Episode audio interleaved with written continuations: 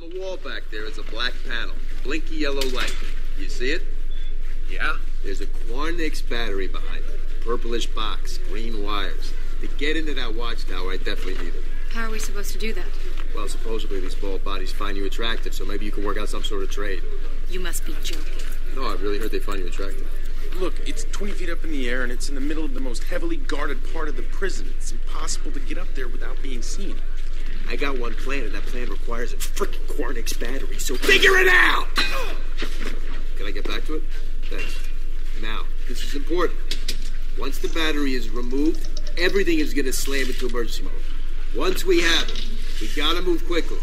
So you definitely need to get that last.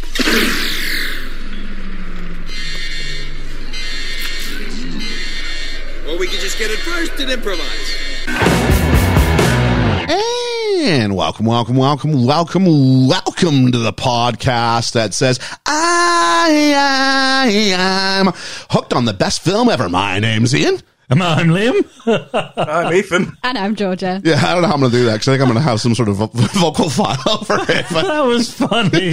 try it out. I tried to do the like clap claps for the Yeah. thump thump, but then you started talking normally when they would be, and I couldn't. No, sorry. Uh, yeah, so we're here today to the episode number 173 Guardians of the Galaxy. And we're not talking about someone who's really protective over their chocolate bar. No. That's not what we're doing here. For that joke to make sense, you need to know Galaxy's a chocolate bar in the UK. Just. You could have said a Samsung if you're in the phone, States, and that it's would have far, been far, more far away. That would have been more accessible to our American That's audience. true. Guardians of the of, of, Samsung. of the Samsung Galaxy. Yeah.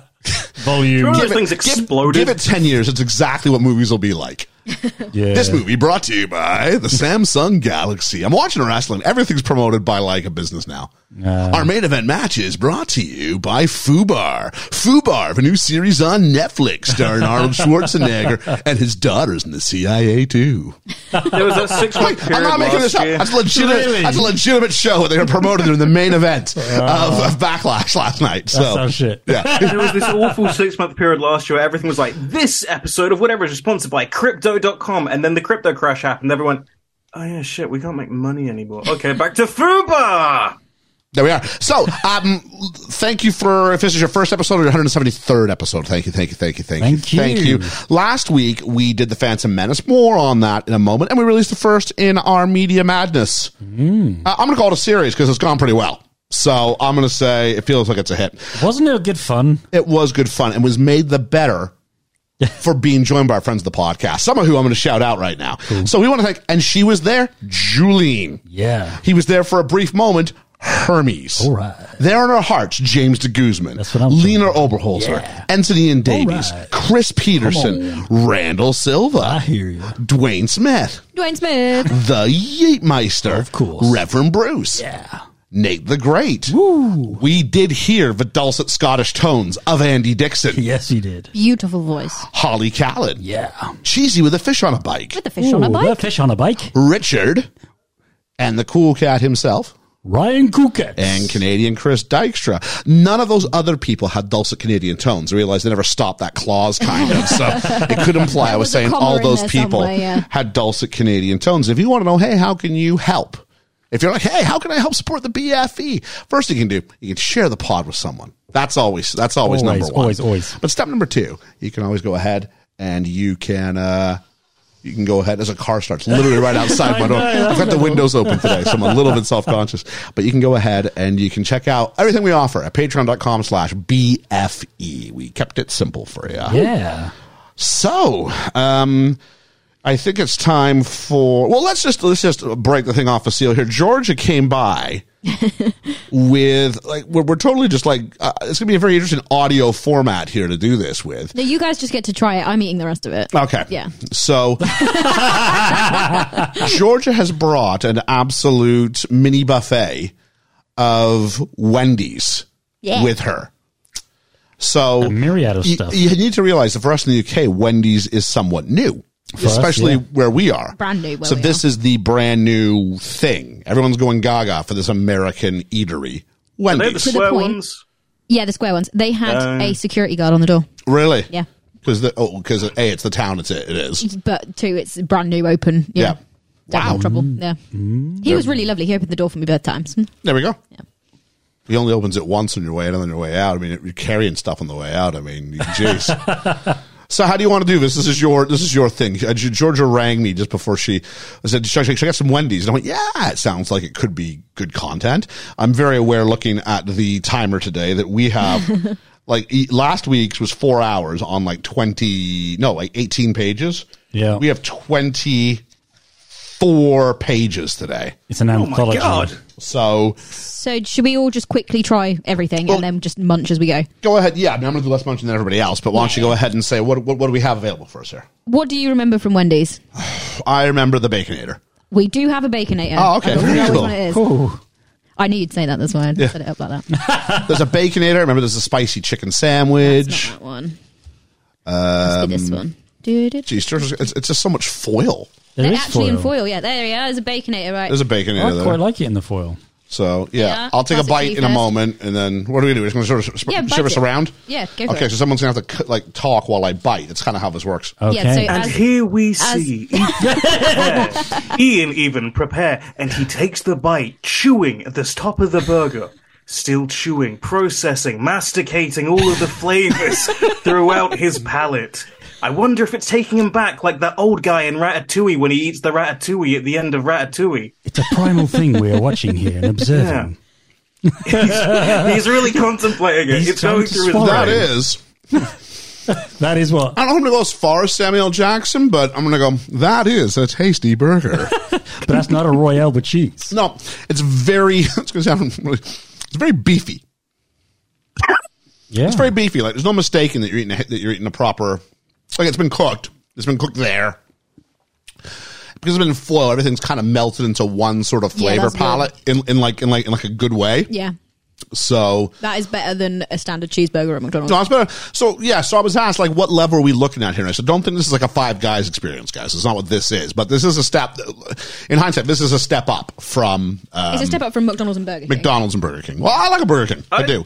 I don't Nice. think there's such a thing as a good McDonald's burger. I've always preferred. I Burger actually King. ha- broke down and had a McDonald's for lunch today and was re- heavily disappointed, as I always am. So when I called and was like, "Do you want Wendy's?" Well, I was like, I just ate, I just ate like, I just had like one of those uh, like, little steakhouse stacks or whatever it is they're I calling them. feel over like here. these are beefed up kind of uh, McDonald's. You know, you know, they're like McDonald's but on steroids. I don't think you can, you can overlook the foil. I think the foil is a way Foil to keep helps. to keep the heat in. 'cause Absolutely. When I drive home with McDonald's, and I live all of what ten minutes from the McDonald's. Yeah, if you stone want to go to cold. the closest one, right? Yeah. Stone cold. You said it Yeah. yourself, right? Yep, yep. No matter what I do, it's going to be like that. this has been Yeah. almost an hour yeah. now. That's amazing. That's still Obviously, if really it's stuff in well. the cardboard, I don't, that That's not won't going to be be as good. No. What were you really disappointed by when you didn't think they had it on the menu? Was it the spicy nuggets? The spicy nuggets. Is there a spicy nugget? This is this is smaller than a standard These McDonald's are nugget. tiny, yeah. What do they charge you for these? Um, I added them on, so they were two pounds. Two pounds for what? You get four of these or Yeah, three? of the- four. Four. That's 50p I'm holding here in my hand. Yeah. Wow. I've okay. also got some dip. So on a pure cost basis, not as good. the burgers in general are not. Eat while I'm talking. Oh my goodness. You've got a dipping sauce. If you bring me a dipping sauce, I need to have the dipping sauce. have, we, have we not met? This is this is this is very much a me thing. So what kind of dipping sauce am I looking at here? Uh, this is a garlic sauce. It's a Heinz garlic sauce, and there's a Heinz sweet chili as well. Um, and Oh, should've gone that for the was pretty sweet much chili. the only other options that they had Yeah, I'm not other than really like s- ketchup not- and barbecue. not really a huge sweet chili guy, so I'll try the ranch. Here we go. Oh, nice. It's not ranch. It's garlic mayo. Two different things. um, but yeah, no, the burgers themselves are really quite expensive. But then if you add them into a combo meal, they work out really quite reasonable. It's quite. It's they're obviously playing. The what they want aftertaste with has it. got a bit of a kick to it. I quite like These it. are the spicy ones. Yeah, yeah, yeah, yeah. It's nice. I was going to say there's no spice in that, but actually, as you come to the end of it, yeah, yeah, yeah. it all comes in the back half. it does, doesn't it? I don't know what to make of that. no. because I kind of like having the spice as I'm eating it. But they're like, Yeah, no, no, yeah. no, food first, spice later. Backwards. I guess it's, like if you're having a whole like multiple at, at a time, it sort of feels regular by the second nugget. It's a but- builder. it's the Yeah. Star Wars prequel of a chicken nugget. Like, I dramatic irony. I know there's supposed to be spice. Oh wait, there it is. it's a bit of a chore getting there, but yeah, we got You oh, say that knowing we're You doing gotta the try second the- one next year, and it's a drop. just a couple of Wendy's fries. Got to try them. Got to see what they're like. Standard chips. Wendy's fries. Uh, I'm not a big McDonald's fries guy. I'm a big Burger King fry guy. So, Got nice and salty. are they? I was warned that these are really quite sal- salty. okay. So I quite like the saltiness. there you go. As we all decide to eat at the same Extra time. bite. Contemplating. Is it salty? Is it not salty enough? Is it got MSG or whatever the Americans put in their food? There's like a small coating around the outside of the ship, which which I quite like. That feels nice, doesn't it? Skin on as well. They It skin stop on fries. it stops it from being like McDonald's ship goes cold. It just kind of goes kind of just kind of limp and Yeah, this didn't feel That and and they're not salted for some reason. McDonald's decided a while ago to stop salting their fries over here. Have they? well, it must be because No, they, it's they, they, nowhere never near really as have much, none as yeah. much as they used to. Oh, okay. Standard nug. a standard nug. Yep. Okay. Okay, so you got, uh, th- I don't know about y- how your experience goes. This feels like it's a bit more substantial than my Oh spicy. no, nug. these ones are tiny in the bottom. Oh, are they? Yeah, I just happen to think they've have the got big one. different shapes. Yeah. These don't seem as good as the McDonald's ones. Oh, we haven't had it yet. This is like my own just look personal at, but- mukbang. Okay, I'll try the sweet chili this time Sweet because chili there's, dip. there's no spice on this one to begin with. So here we go. Oh, there we are. So not sweet to- chili. This country loves sweet chili. You guys put sweet chili in anything. I love it. Yeah. So I've got to remember to stop. crunch. I've got to stop leaning into the mic as I eat. yeah, you do. we're, we're, we're gonna we're gonna debut something in a minute. I said to Georgia, you know, we're we're we're We're doing we'll, this bit We'll, first. we'll do the old mic first. So There's a hint there to There's a what hint the new there. thing Okay, is. you can you can eat your your nugget with the sweet chili dip. It kind of makes it taste like just a sweet version of the spicy nugget. Yeah, it does. Like they're very similar. Other, Yeah, obviously, yeah, it's yeah. the same nugget, but like it's very similar. Other than it's just got the sweet kick on the front, which I quite like. I'm starting to think I should have probably used that sweet chili dip with the the, The spicy nug. Yeah, spicy nug. Yeah. I think it's a higher quality chicken. In the in that one, Just- Yeah. oh, you yeah. had a bigger one though, so it might just be a better piece of breast. I don't know, but I'm like, I haven't had a piece of chicken like that at a McDonald's unless it's been like the breaded one in the sandwich. oh, sorry, yeah, no, it's better chicken yeah, than yeah, yeah, McDonald's. Ah, Yeah, Absolutely, that's what I'm Yeah, saying. Sorry, I thought Sorry, you no, meant no, better than the no, other one. not, not in the spicy. No, no, no. Mm. So then, uh, Georgia's cracking open some, some literal crackers as um, she's got chili. We had to. This it's a standard. I'm What we- none of our- terrified this is going to end up all over the road or my floor or They something. do Well, I'm literally chili. gonna like pass it to you. Yeah, we do chili. Yeah, it's a, sta- Wow. it's a sta- staple. They've done there. chili ever since they first opened in the states in like 1950, whatever. Chili was on the menu on day one. well, I Do can you know why it was? Hmm. guarantee. I know a fact about the chili. Is it because you use all the day old hamburger stuff in there? Yeah, 'cause it's all fresh meat. They can't- It's all don't fresh freeze meat. it. Yeah, so it just put it in goes. the you put chili. it in the chili for the next day. I can guarantee you this: this is not going to be as good as your chili, and that is a fact. Well, there's going to have meat in it, which mine doesn't have actually. So. okay, there's a there is a spoon and a bit of cracker for I'll you. use- there I'll you use go. cracker. Go for it. He's a cracker. Use a cracker. La- we are not cracker. lacking. Polly want a cracker. Great song. Welcome to our film podcast. Talking about Nirvana, or Polly. Ooh, they're not so Thoughts? Hmm. sure. Oh, okay. What's the? uh There's some processing going on here. There is. I like it. I mean, if you want to go in there and you want to get a little bit of, sometimes you sit there and you go, "Oh, I really want, I don't want to cook or I don't want whatever. I just want something easy." Be like, "I don't want to, I don't want a blooming burger." Mm. Had a lot of burgers or all fast food burgers or whatever. That chili will warm you up from the inside on like a winter's day. I like that a lot. That's very feels very home cooked. no, it's, it's good. Is- It's, They've They're done nice. a good job on that. interesting Yeah. 'cause Tim Hortons does a chili, and it's a it's a huge seller. Uh, Tim Hortons being the Canadian coffee chain that you might remember if you've seen. Uh, Oh, I've never heard of a Tim Hortons before. Anybody think I've got a Canadian friend? There's a, there's a Tim Hortons near where my girlfriend lives, and now I really want to go there just so I can have some chili. This, I'm this not sure if chili it's is made it good. over. I'd be very curious to see if it has. Oh god, I hope so. I'll take it back. That's nice. Yeah. It's really good. Oh, so, so my, my, my chili's just taking it down step, has it? No, but that is nice. And then what do we got left? Is it the Frosty? Uh, no, we still have two burgers left. Oh, my word. Uh, double Dave or whatever is Dave's double. Da- oh, Dave's Double. This was Yeah. very highly I regarded. Didn't get a single or a triple. I went for the one in the middle because that made the most sense to me to go for the Dave's double, which, as Ethan did say earlier, they are square shaped They are square. uh, burgers um, in a round in a round um, bun. Sorry, we just dripped something, so I was got distracted. On the road. Called it. you did It was call it. you. you handed over a burger. All everyone's was like, we're in foil. Oh, okay. This has got more sauce in it by the looks. so it's of got lettuce and tomato. Oh, it's probably okay. their answer to a Big Mac. Oh, okay. I'm So- gonna I'm gonna pre-do this. Not as iconically Big Mac, but it feels more like I've got real ingredients in there as opposed to a Big Mac, which feels like, yeah, you assembled some stuff. That feels like if I tried to have a go at it at home, I could do that. This is very, very nice. That's a a compliment. Like that a lot. Yeah. Yeah. I like that a lot. Okay, I will crack out the chicken one that we've got whilst he's do- Liam's eating that, so that we're a bit quicker. Because yeah, long film. Well, not long film. Well, it isn't a short film, is it? Actually, It's not a short film, and it's definitely not a short review. No. Uh, this was the classic chicken burger, so I'll try that. Thoughts, Liam? Actually, I could I could have one of those. That's nice. What's this? The um, the, the, the Dave's double? Yeah, Dave's Yep. double. Yeah. Actually, I think I don't think I'm ever going to go back to McDonald's. Oh this is this is surprisingly good. I'm enjoying this a lot. Did they have the spicy chicken on the menu? uh, I believe so. Yeah. Okay, scratch. So I just didn't get. Ju- no, everything- just just, didn't just get for my own everything, but- edification. God, there's like. Wait, my did God, you bring there's- that as well? There's a potato Yeah. as well. Oh, jeez. You can. This is all in meals, so this is three meals worth. But Ah, you can com- so- you can add things and like combo things. Which So is we're really trying cool. with chicken here. Is that a piece of fried Oh, chicken? I'm a or like big fan of the grilled chicken, so I'm I hoping think it's a that's piece gonna of fried be- chicken. Ooh. Yeah. That's fried. It's got a crunch to it. I don't know. Is he's having a good old. Uh, It's good. It's He's having a go at it. got some mayo, got some some uh, tomato, um, pickle. I always love a pickle. Yeah, I something. love a pickle. You Can't- couldn't. can't you beat a couldn't good add pickle. extra pickles though, which makes me sad. But you Mm. Oh no! could. It, it took a while before McDonald's got there. That's only for the reason You could itself. add bacon. You could add a mustard sauce, I think, and you could add a uh, avocado as well. So What, what's this? Just a jacket potato? this is a cheese and bacon jacket potato because with none of our places do jacket potatoes. So I was like, God, got to have it. Got to see what it is. Interesting because this is a country that already has like places that'll serve you jacket potatoes for dinner anyway. but not in our fast food places. Mm. not so fast food places. No, you're wrong. You're not wrong. I'm judging it because I love a good jacket I potato. like that too. What the chicken? Yeah. chicken's lovely. Yeah. Yeah, I like I like having that um, lettuce and tomato and all that. But I like a BLT, you know. Oh mate, so this, this is jacket potato. really it's really good. I wasn't expecting it to be good because the outside doesn't look that the the skin, the jacket isn't crispy. But so visually you look at it and you go, okay, there's nothing nothing much here to look at. no, but the it, it tastes good? Oh. good. Uh-huh. All right. Sometimes you, when you cook a jacket potato, you need to cook it and then let it sit for a bit. Yeah, and it, Do- that do you has know what I been mean? left to sit Yeah. in cheese and bacon, and it is is really nice.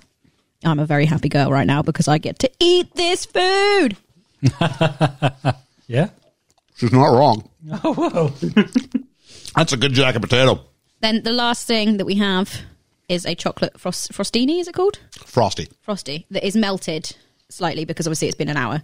Yeah. There's still still some substance to it, and they were advertising that you have to dip chips in it. I was going to say, should you get, get to it? Chips in the in the in the frosty is a tradition. Dude, I've been doing this since I was a kid. The mix of the salt and the sweet is uh, considered a. I used to dip chips in my yogurt Poor, when I poor was Ethan like just watching this all. when I was like five. It's okay. I've got uh, well, I- well, I've just emptied my bottle of orange juice, but uh, Same I've thing. got some juice. Same yeah, thing. so it's That all is- the same. That is good. I like that.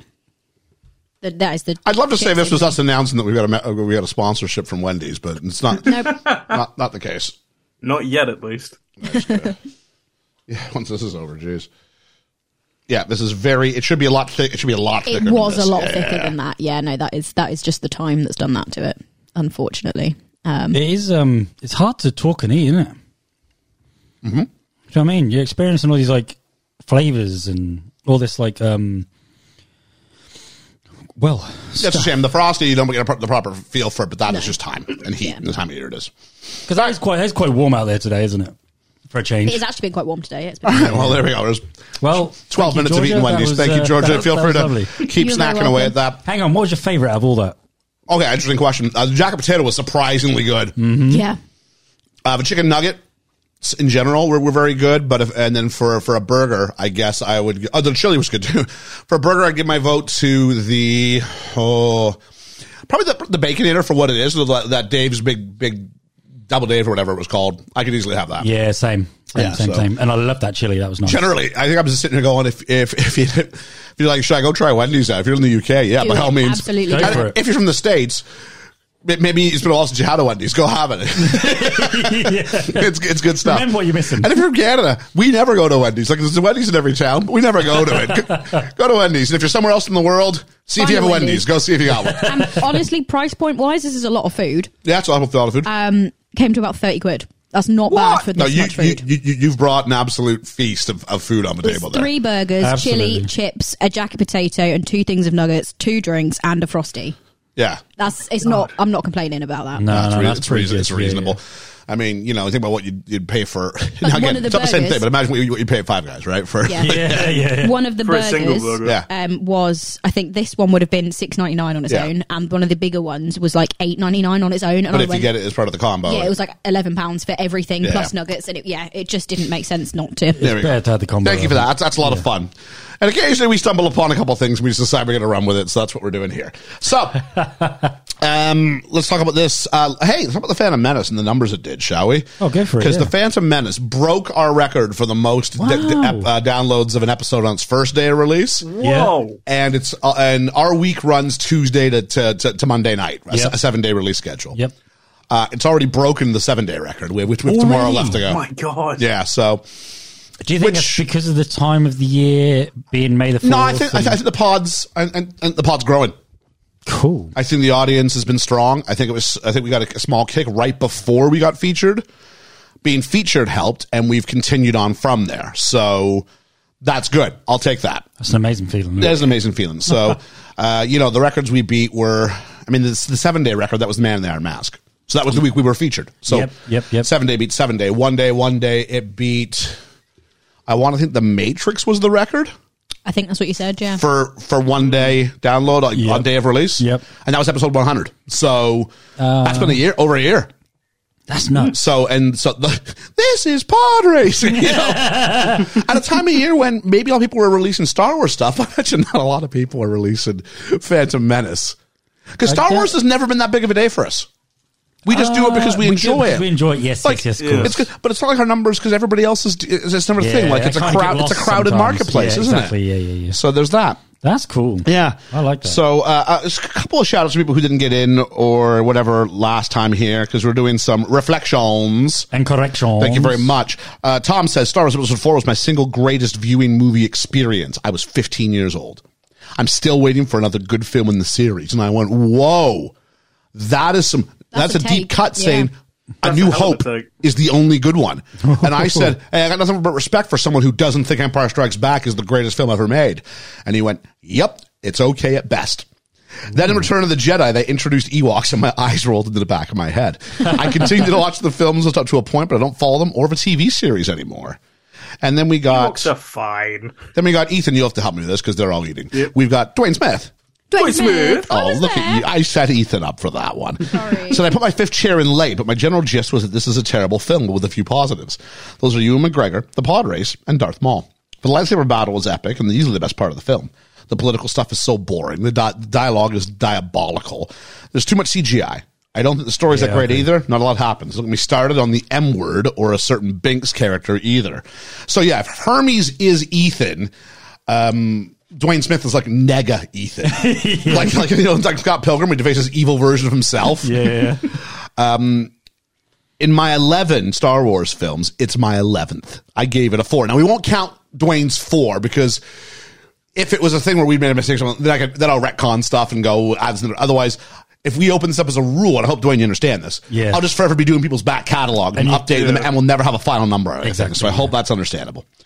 I asked him, "Hey, is this a bad film or just a bad Star Wars film?" Because I think it's the latter for a lot of people. He goes, "I think it's both." The last time I watched it, I was so bored. I fast forwarded it to the best bits. I had disappointments because I expected more from Star or Star Wars. Now that's my point. Yes. Oh, yes, there yes. we go. If it wasn't Star Wars, I would probably never watch it again. So yeah, it's terrible, and that's okay. You're allowed to have that viewpoint. And then Nate the Great says, "Okay, I think I've done something wrong here." He says, "Star Wars sequel trilogy marathon on CBS right now." And I've realized I was too hard on the Phantom Menace. Oh, direct quote. Last Jedi and, Re- uh, and Return of Skywalker make Phantom Menace look like The Godfather. There's, That's brilliant. And I said, hey, the great apologist Ethan's going to have to have something to say about that. He Yeah. went, Last Jedi, there's only one good scene Ray and Kylo versus the Red Stormtroopers. I'm like, yep, 100%. They're not Red Stormtroopers. 100%. Now let him run. There we are. I think. No, don't we'll be uh, here for five hours. No, I'll, I think Last Jedi is much better than uh, Phantom Menace, but also it's my like second. It's tied with my first favorite Star Wars film because everything I like about Star Wars is in there, and Rise of Skywalker is fine. There's a mistake. I think I People are just annoyed by, by Nathan, like- stop talking. stop talking. I'm moving on. this mistake's on me. Uh, I called Queen Amidala, Princess Amidala, about 19 times last week, and no one called me out on it. Did I not call you out? 'Cause I'm No sure I one did. called me I thought out I said on no it. Queen. Did you? I don't want to Yeah, be your man. I'm pretty Maybe sure. you did, but yeah, I, I, I said it like that, and not one person went. At least not one person in, in, in the Twitterverse went, Mm. "Dude, Queen." Oh, okay. Yeah, I think it's because of all the Princess Leia, Yeah, Queen yeah, Amidala, yeah. Disney princess, yada yada yada. Uh, I got kind of because they also dropped that after the first movie. Then she's no longer a queen anymore, or something like that. Yeah, her, her queenship is up. Because queen is an elected title. Oh, how nuanced of you, George. so uh, let's do some shout out, shall we? First one goes to Lestat. Hey, buddy. Did you know he's a fan of the Toronto Maple Leafs?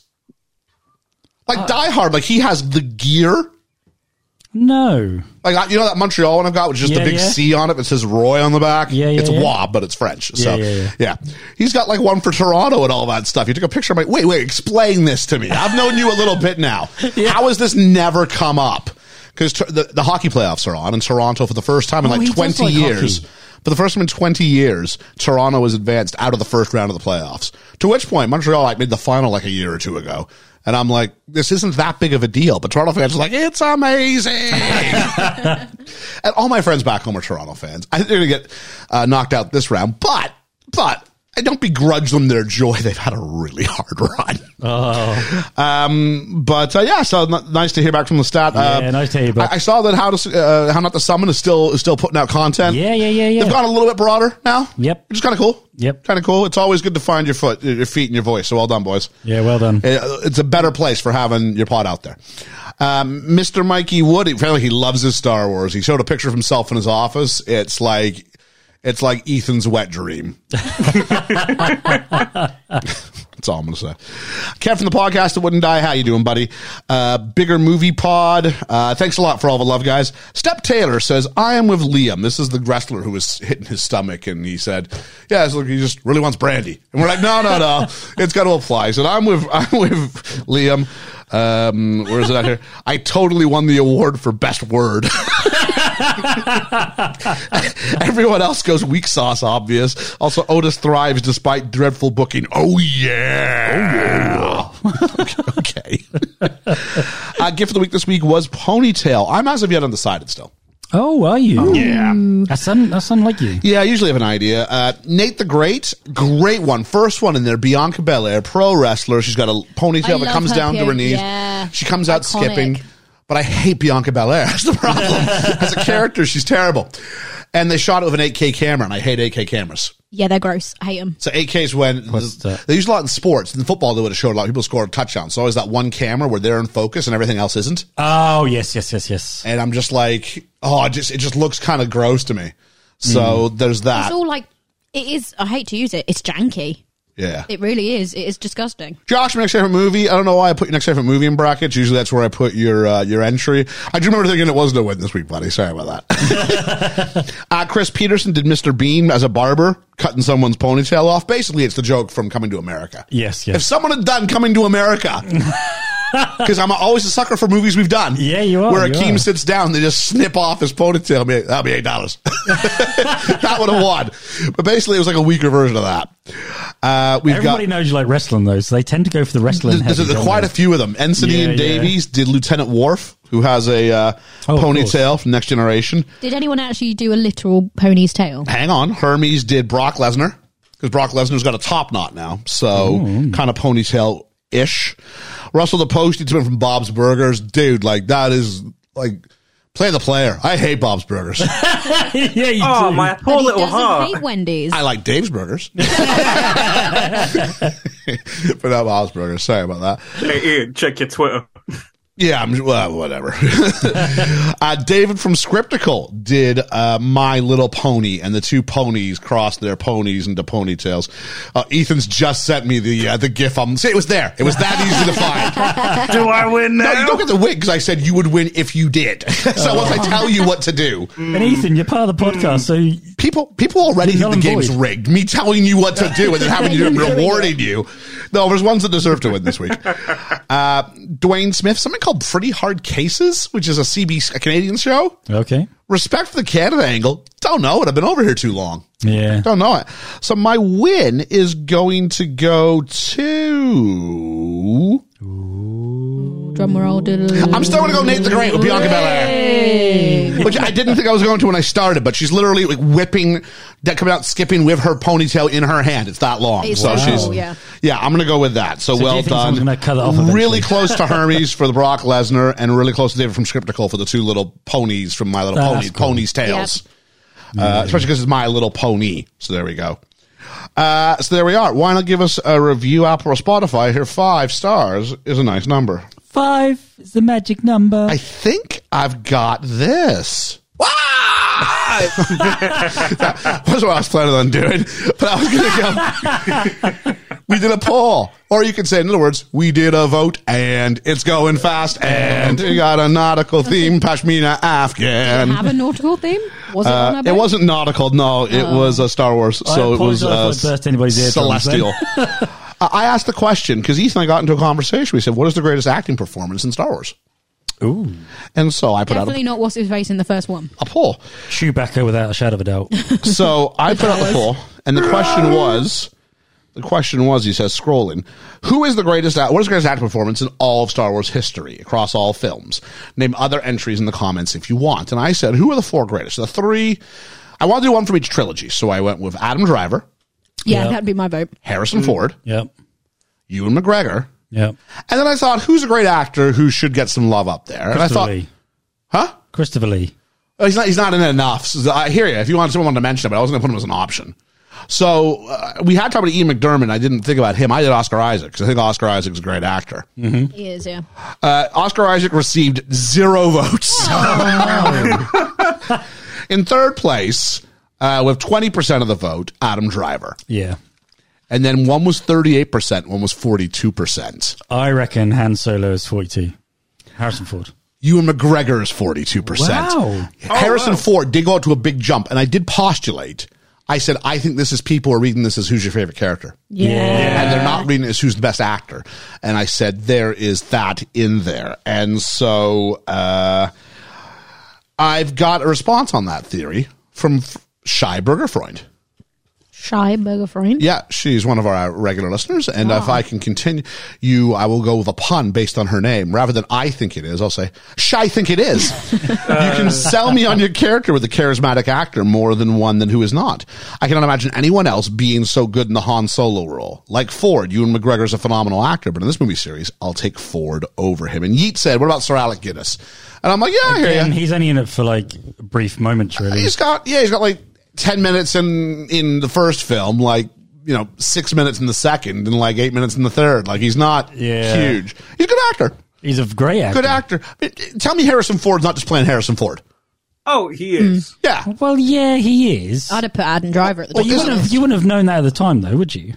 uh, it depends think- if it's the American Graffiti or not. I don't know. I think Olin Heinrich is doing a better, per- is doing a stronger like acting Mm. performance with his Han Solo. And how many? And plus, we didn't do the poll in 1983. We did the poll now, Yeah. You're not wrong. and we've all seen Indiana Jones, where he basically plays Harrison Ford. Yeah, but he's Yeah. great, isn't he? He is great. That's the thing. If Michael if we Caine. were saying, So when he Sorry. tries and does Witness in night, which is a film we'll do at some point. I think that's 1985. He does Witness. Kelly and McGillis? it's the yeah, it's the only Oscar nomination of his career. Oh. And uh, yeah, he's going for something. He's trying to show more than a movie star. And then he gets to like the 90s and he goes, "Yeah, I'm just a movie star." Yeah. I'm okay with that. He's, sometimes you get so big as a name that you just are yourself. Then not a character actor, are you?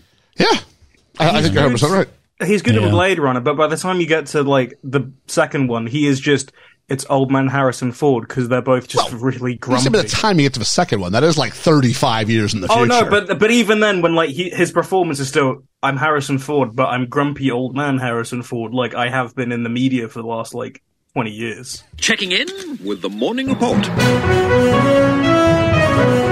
I like this. it's actually a throwback from when we had Talk of the Mickey. Yeah, Yeah. yeah. we only used it like twice, and then we ended the pod. So I was like, we, we do a news thing most weeks. Can we talk about this for two minutes? Let's start with this, Liam. You got our, you are our our BFE roving r- r- reporter Yeah. out in Kings Lynn. Was it last night? No, it was uh, Thursday night, I believe. All right, tell us about it. Okay, so I went out to see uh, Lulu, who was in the film To Sir With Love. Oh wait, so this is oh okay. So not Lulu of, of the jogging pants, not Miss not Miss Lulu Lemon. No. Who's that?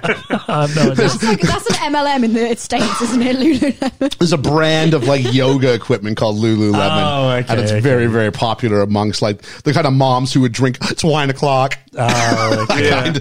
But anyway, so you Live, went and saw laugh, love. Lulu, like the Lulu who was the 16 year old singer in Disturbed with Love. Yeah, and uh, obviously she was a big, huge hit over here way back in the 60s and 70s. Yep. Um, I'm not sure how she translated over into America. Probably in English. Different accent, same language. I've had a week off because that threw me. I mean her music. Okay. I don't know how well that translated over into America. But mind you, I mean, To Say With Love, having Sydney Poitier in it, would have probably gave her more exposure in America back in the day. But yeah, so she did a bit of talking about her life and her, her songs and how she came about and what she was doing and who she met. And she did a little bit of singing in between. Well, I took along a copy of To Say With Love, a book thinking, wow, maybe if I bump into her, I might get her signature or something. As it happens, I walk around the back of the corn exchange where we where we just saw her, and there was like two or three people waiting. And I thought, ooh, not so many people. Maybe I'll go over and have a little mosey. Next thing I know, Do you 20 think do you think a Wendy's will open up to her? yeah. 20 minutes later, she makes this appearance outside. And I'm like, oh my God, it's Lulu. Stand- She's so small, bless her. it's a stage door with corn exchanges around the side, isn't it? Yeah, yeah, yeah. And she was so lovely and down to earth. And when you think she's this person from the 60s who's, you know, been friends with the Beatles, you know, married to one of the Gibb brothers and been there when they Alright. were creating the music and. all Was these- she the woman in More Than a Woman? Well, woman to me. yeah, so anyway, so I say to her, um, don't suppose you could sign. Yeah, of course I can. She goes, she goes, who's the two? I said, Liam. And I was about to spell my name because everyone always spells it wrong. And um, Four letters. I know, but they always spell it L E A M. So anyway, What? so uh, I go to and she goes, "Oh no, yes, Liam, yes, okay." And she sat and she gave such a like elaborate signature; it was amazing. And I went, "Really sorry, but can I have a photo as well?" She went, "Yeah, of course." And I was like, "Oh, thank you so." You know how I get huggy, don't I? Yeah. I go, thank you so much. And I gave her this great big huge hug. I was like, oh, should I have done that? Ooh. I go, thank you. And off she went. So, yeah. So it was, it was just one of those moments I never thought. I took along some stuff to get signed just in case. Yeah. Because I've been there before and um, forgot to take stuff because I didn't think I would. I will say that I think your attire makes you seem less threatening. Oh, okay. It de escalates, especially Yeah, yeah, yeah. Yeah. So as a result of that, I, I think you, you don't you don't come across as like, oh no, I'm going to be a big scary guy. Oh, okay. Yeah, yeah. Yeah, I think it. I think, I think it puts people at ease. Yeah, and she was so she was so she was so nice. And um, like I say, I wanted to mention the podcast, but I felt like being in like half ten at night, seventy Yeah. four, I think Nah, she it's is. totally cool. I just didn't want to hold her up too long. But if you want to hear more about us talking about Lulu, Yeah, on we, to so Willow. we've done to serve, to serve love, We which have. Lulu uh, has a, a significant part in. So there and we you go. surprisingly liked it. Yeah. yeah, I liked it a lot. yeah. I remember, I think it was uh, our friend uh, Danny from his musical podcast said he could hear the passion of a teaching and all that stuff. in that- that episode. So there we go. that's Nice. Uh, another story here. Um, last week we debuted Story Time with Megs Yes, because we discovered Oh, did I miss it? we discovered You that uh, the artificial intelligence that is Skynet that'll be taking over everything. we we discovered how easy it is to get on to, to be beta testers for Google's new AI Bard. oh my god. And so we asked it a question. So last week, Georgia, we asked it to write a buddy movie about Jar Jar Binks and uh, Qui- Qui-Gon Jinn going out on the town in Tatooine. and so it did. And as we were leaving, I might have asked it a question myself. I said, hey, Skynet, write me a story about best film ever. I kid you not. this is genuine. I kid you not, this is the response that came back. It was a cold and rainy night in Los Angeles. Three friends, Ian, Liam, and Georgia, were sitting in Ian's living room. All I've said is write a story about, I put in quote marks, bet the podcast, best film ever. I can give it any other and that is information. it. Three friends, Ian, Liam, and George, were sitting in Ian's living room drinking beer and watching movies. They've been friends since college. Well, and they love to talk about movies. I just watched the new Batman movie, said Ian. It was amazing. I know, right? said Liam. Robert Pattinson was perfect as Batman. And Zoe Kravitz was so hot as Catwoman, said Georgia.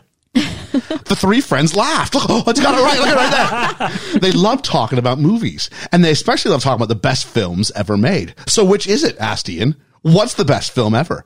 The three friends looked at each other. They had been having this debate for years and never seemed to be able to come to, an- to, to agree. I think it's Citizen Kane, said Liam. It's a classic for a reason. I think it's The Godfather, said Georgia. It's just so epic and well made. I think it's Pulp Fiction, said Ian. It's so cool and stylish. The three friends continued to argue for a while, but they couldn't come to an agreement. They decided to start a podcast to discuss the best films ever, and they called it Best Film Ever. The podcast was a success. Ian, Liam, and Georgia had a lot of fun talking about movies, and their listeners loved hearing their opinions. The podcast quickly became one of the most popular film podcasts in the world. One day, Ian, Liam, and Georgia were invited to the Oscars. They were nominated for an award for Best Podcast. they were so excited. On the night of the Oscars, Ian, Liam, and Georgia were nervous, but excited. They were up against some tough competition. Uh, who could that? That's you, Stu. Stu. Stu World Order. And I'm sure also was kept from the podcast that wouldn't die. Absolutely. But they were confident they had made the best film podcast in the world.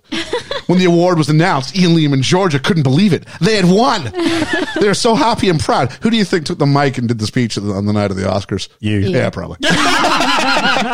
The three friends at the stage and give a heartfelt speech. They thank their listeners, their friends, and their families. They also thanked each other for making their dream come true. Ian Lehman and Georgia continued to make the best film for podcast for many years. They interviewed some of the biggest names in Hollywood and talked about some of the best films ever made. The podcast was a huge success and helped to change the way people think about movies. Ian Lehman and Georgia are still friends to this day. They still love to talk about movies and they still love to make the best film for podcast. They are proof you can achieve your dreams if you work hard and never give up. That is wicked. All within seconds. Thank you, Skynet. Yeah. This is really cool. So uh, also Snapchat has just released My AI, which is basically the same sort of thing. So I literally, as you were reading that, I typed into it, "Hey, tell me a story about Best Film Ever podcast," and got back Best Film Ever podcast is a show where three friends, Ethan, Ian, and Liam. I've been left out of this one. uh, watch and review classic movies from the past. They share their opinions, trivia, and jokes about the films. It's a fun and entertaining podcast that movie lovers will enjoy. So I said, "Tell me more." And it said, the Best Film Ever podcast has a great format where three hosts decide, discuss a classic movie from the past and give their opinions about it. They also share interesting trivia about the film and the actors involved. They have a great chemistry and their conversations are always entertaining. It's a must listen for movie fans. There we go. So, I mean, there we go. Nuts. Thank you, Skynet. That's scary as well, though, isn't it? So Yeah, it's terrifying. I think it's remarkable that It my is version remarkable. that my, my version knew Ethan doesn't show up every week. That was remarkable. I thought I'm a bit upset that my Snapchat decided your to kick Snapchat it. doesn't kick you off it. Your version just knows that I hate AI technology. Yeah, that's it. Um, so why, Yeah. why are we doing this film today? We're doing this film today because, of course, uh, we've got. Um, uh, Vol- Guardians of the Galaxy Volume 3 is coming out. So we're going to go ahead and we're going to jump down on that area. Georgia, do you want to go ahead and just say something on that? Yeah, I will do. Oh, is it coming through? Not really. No, it's not. What's happened? Oh, hang on. Has my mic moved? No, it hasn't. There you go. It's decided to have a funny time.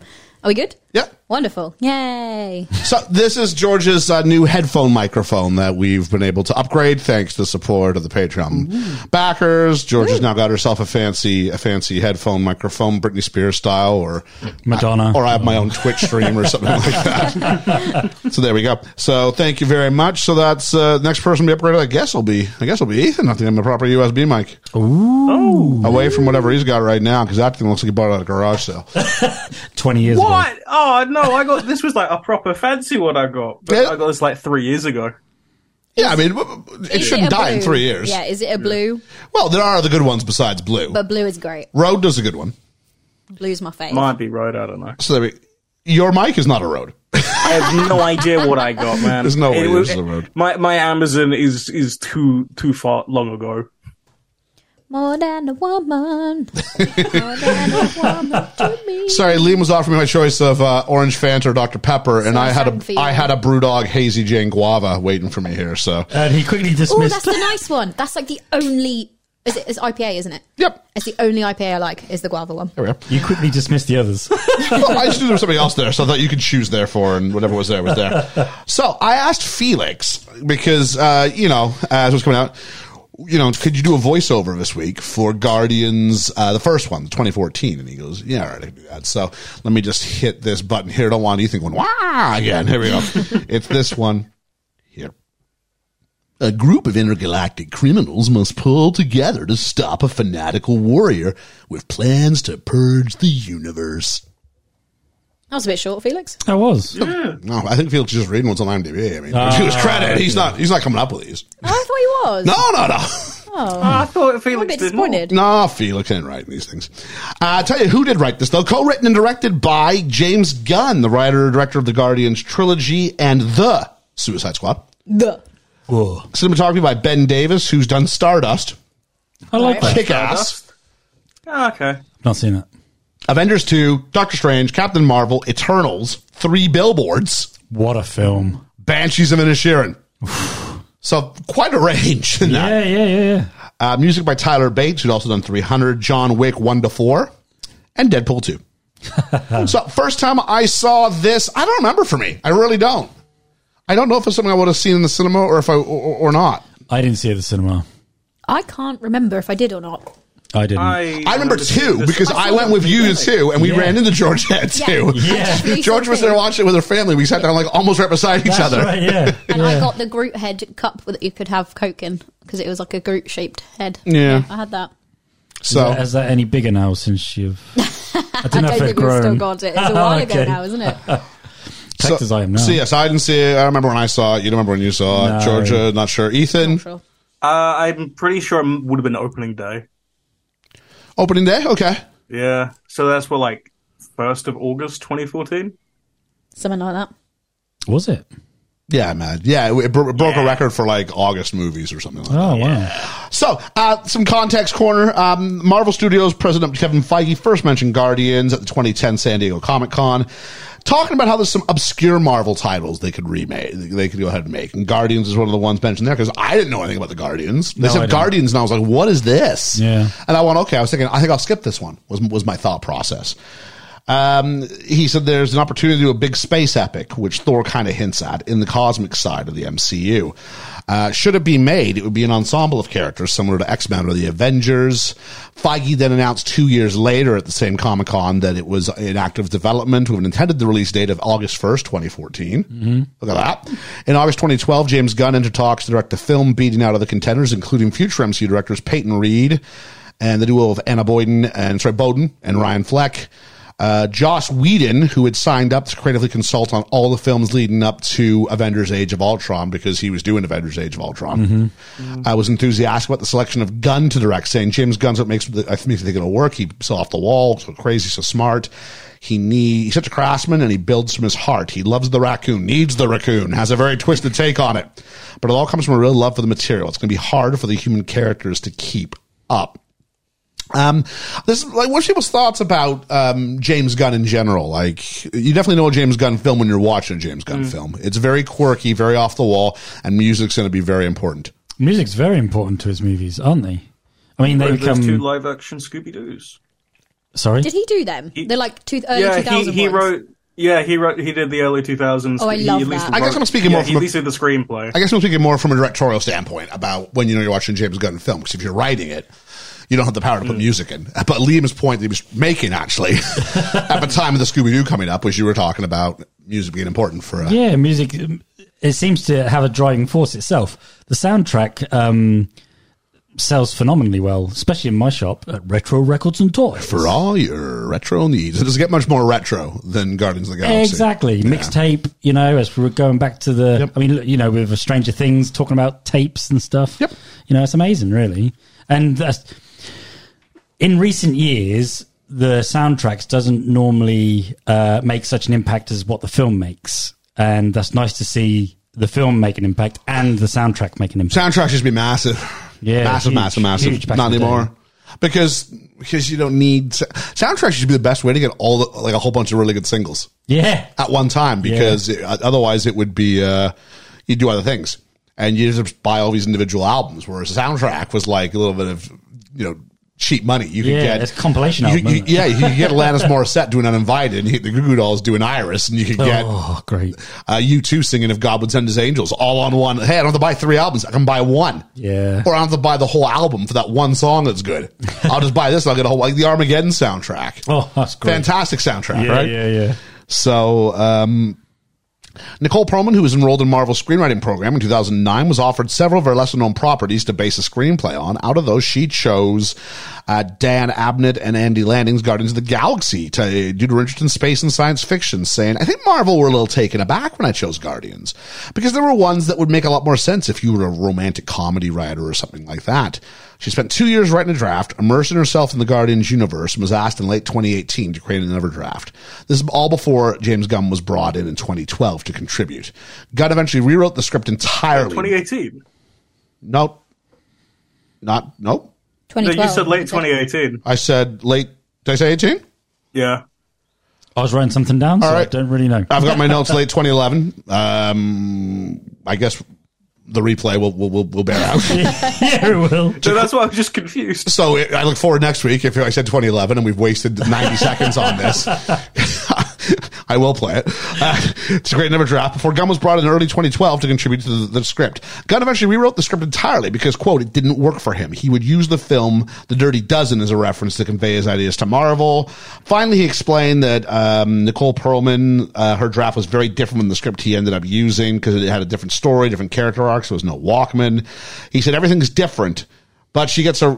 I mean, I'm going to put this part in the middle. Inferentially, she gets her writing credit back to him. But that's how the Writers Guild of America works. Oh. So she's the first woman to be credited for writing a Marvel screenplay, even if James Gunn suggests That the, he rewrote the, it the- all. the one she wrote isn't the one that made it on the screen. No. So I don't know. Is that a good thing? I don't know. I don't know. Why does he have to point that out, though? He's obviously being very shady about it there. isn't Well, he's it? being very factual. yeah. Oh, But like okay. the way there's like in brackets, like because that's the so way is the he guild saying he works. never used any of I think her writers. stuff? I mean, um, I mean, we watch Mank, don't we? yeah. And we know that when you have to put someone else's name beside yours, Yeah. it's the idea of do they deserve to do it? It's like doing a group project and being like, I didn't use any of their work in the, in the finished draft. Yeah, yeah. So why are you getting credit for having written this? The, what you wrote didn't end up up there because she didn't create the Guardians of the Galaxy. Those already existed. Yeah. These characters were already comic books. So he didn't use any of her stuff at all.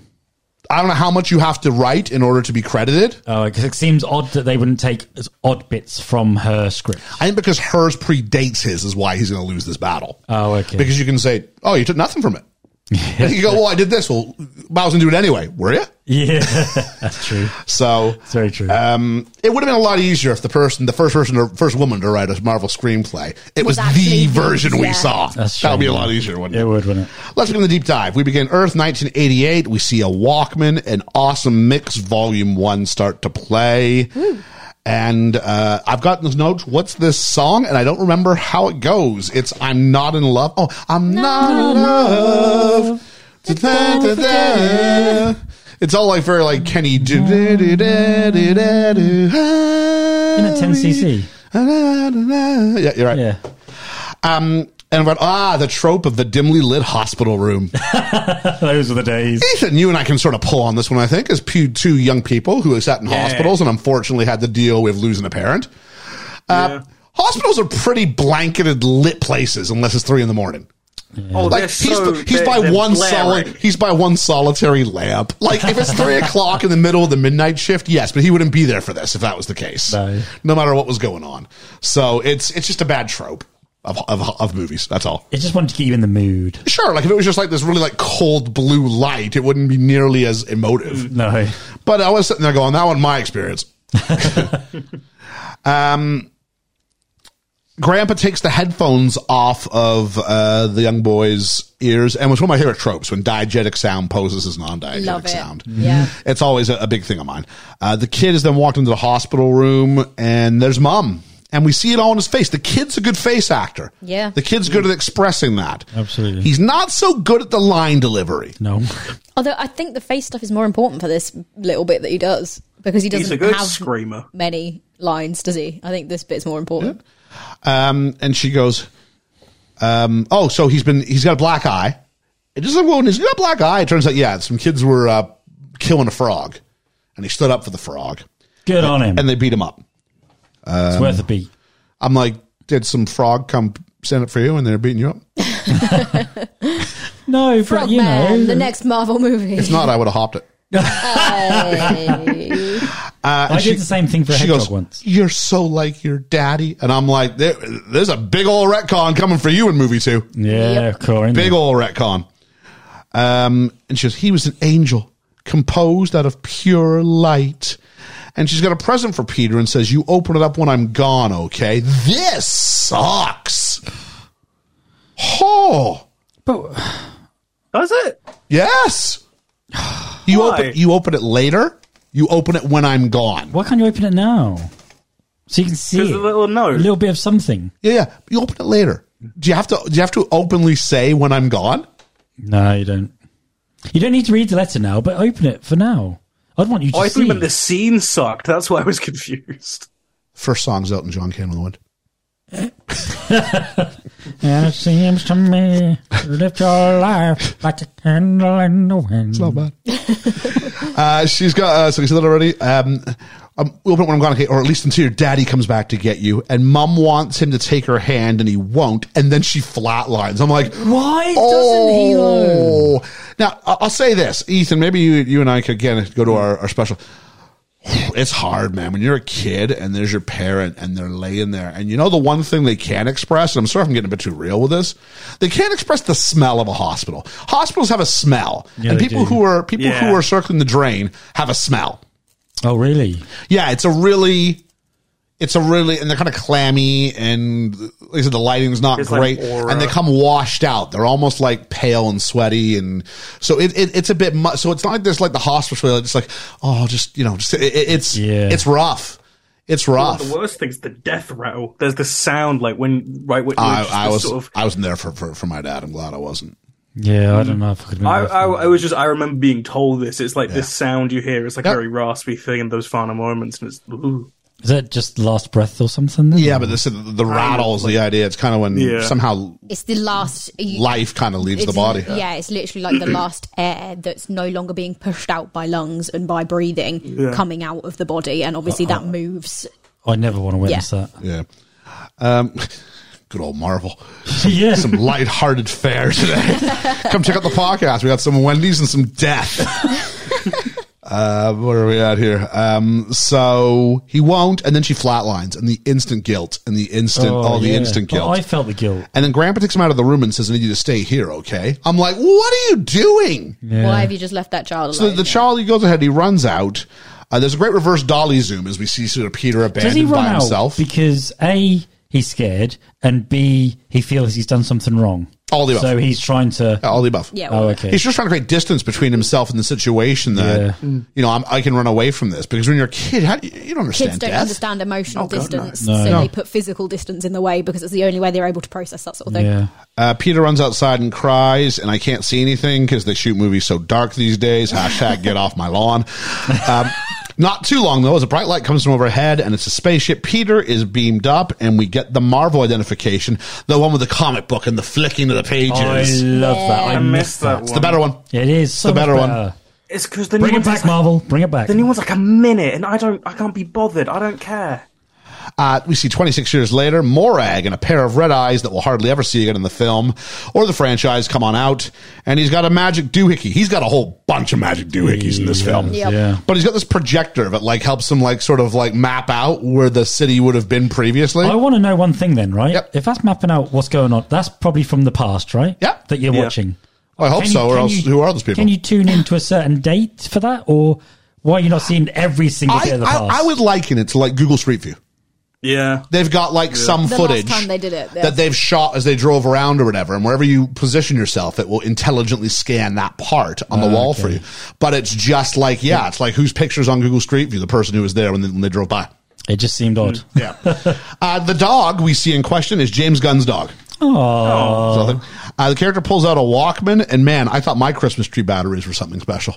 Because they are, they are still going. Mine are still, it's still barely Wow. on. It's Oh May, my god. May seventh. wow. so it's gonna be me. Sorry. it is May. and It's then we already get the May. opening scene and we get uh oh oh, oh, oh. What? Should you ever go to the water? I'm singing into a beer can. Howdy, Miss Marlowe. Now, I originally, think I I, was singing the wrong words to it, but there we I are. don't think I was in that either. I'm, I'm rubbish for lyrics, like tune easy. But tune, yeah, lyrics. you're good with the tunes. good news is though, you can make words up, and people will go, "I know those were the words." But if you miss the tune up, people are like, "He sang that wrong." Yeah. You're not wrong. So um, originally it was going to be Blue Swedes hooked on a feeling, but James Gunn felt Red Bones come and c- come and get your love was a better s- fit. Don't feel bad for Blue Swede. The sales of Blue Swedes hooked on a feeling shot up by seven hundred percent after the release of the film's first trailer, which predominantly featured Yep. the song. Of course, yeah. Uh, I thought for years that we'll get to it in a bit, but I thought for years that Tom's uh, so that Blue Swede was Tom Jones. Oh, Oh, it sounds oh, it sounds just like Tom Jones. thought of I that. spent five minutes today googling to see, you know, kind of like when Sting did the uh, the guest vocal on "I Want My MTV" for Dire yeah, Straits, Yeah, yeah, yeah. and so I thought it was one of those deals. We're like, okay. he is a dead vocal ringer. like that is Tom Jones. You know what I mean? Honestly, I hadn't- Next time you I- listen I to hadn't it, put two and imagine two. it's Tom Jones. You you won't be able to get out of your head. You'll be like, oh yeah, that's pretty accurate.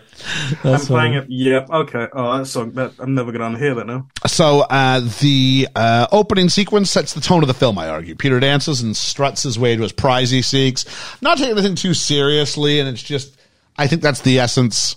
That's what Guardians is: is don't take this stuff too seriously. No, just enjoy it. This is the benefit of montage, and it's not it's not ideal montage because we're linear. We start at the beginning, and we sort of he does work towards his end goal wherever he's walking, but not, because there's no one else in the scene, he's just lip syncing. He can do whatever he wants to, and yet you get the idea of who this guy is as a result of it. Yeah, yeah, yeah. I like how he's just grabbing everything that's Um, Yeah. ferocious towards him. He's just like, oh, he cares, kicking him away. it goes quiet and we know this is an important uh, we know it's an important macguffin he's about to stumble upon and another spaceship lands just as peter gets the orb out of its suspended animation Doesn't this remind you of Indiana Jones?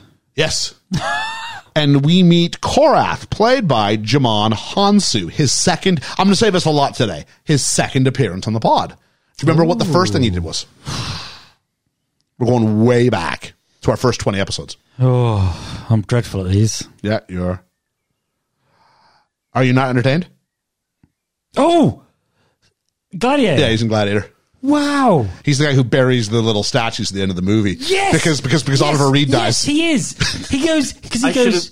Um, I'll see you in uh, in another light or something. Yeah. And he goes, but not yet. But not Not yet. yet. Not yet. Yeah. Yeah. yeah, yeah, That's a- I knew. I knew him. I knew I should it. have realised that because there was a thing literally the other day where he was announced to come back for the sequel. um, I my question is who's had worse luck in comic book movies casting? Because he's been this guy in this, and then he's like old guy with staff in Shazam. Oh, he is, isn't he? Yeah. yeah. Jamon And he's Hansu's in- had rough luck. He has, hasn't he? And he's a great. He's a great actor. He's a really He is- good actor. Yeah. And he's so. I I mean, the guy is blooming tall and picturesque and. Muscular. He's probably about ten. Probably he's probably ten years too too early.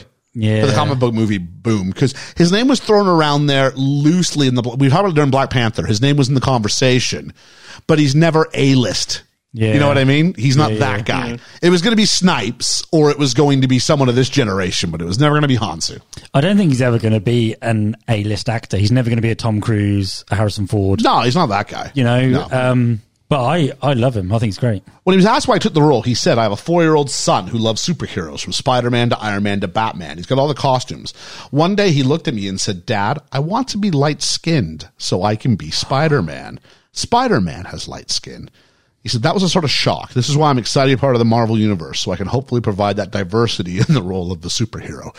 I hope he understands he was a bad guy in this. Yes, he won a superhero. in his arc, uh, Ronan the Glorious, whatever, is overthrown by that scoundrel, oh, Peter Quill. I think they've realised how under like they sort of undercast him because they've sort of tried to bring him back in little roles because he was in because. It was a uh, Captain Marvel's a prequel, so they have him in Yeah. that for a bit, and they, they give they put him in like one of the Disney Plus shows. well, he can't come back in one of these now. can he? No, not unless you do it in the, in the past. Yeah, The costumier, um, Al- Alexandra Byrne, was flustered when measuring um, Jamon Hansu for his outfit. She stated he was so perfectly built, she could put a beanbag on him and he'd look good. I said the same thing. He disagreed to a degree. He said I, he found his costume and makeup as Korath very uncomfortable and rigid. As a result, he used that discomfort into his role. Uh, Korath orders Peters to drop the orb and wants to know what he knows about it. Peter says, Hey, I'm just a junker. And Korath goes, No, you're wearing Ravager garb. Who are you? And the answer is, I'm Peter Quill. Uh, also known as Star Lord, played by, of course, Chris Pratt. And I think we have to remember, if we can cast our brains into a time when Chris Pratt was not overexposed everywhere, Yeah. because he's everywhere now. He's he's the American answer to James Corden. He's just He's he's Garfield now as well. yeah.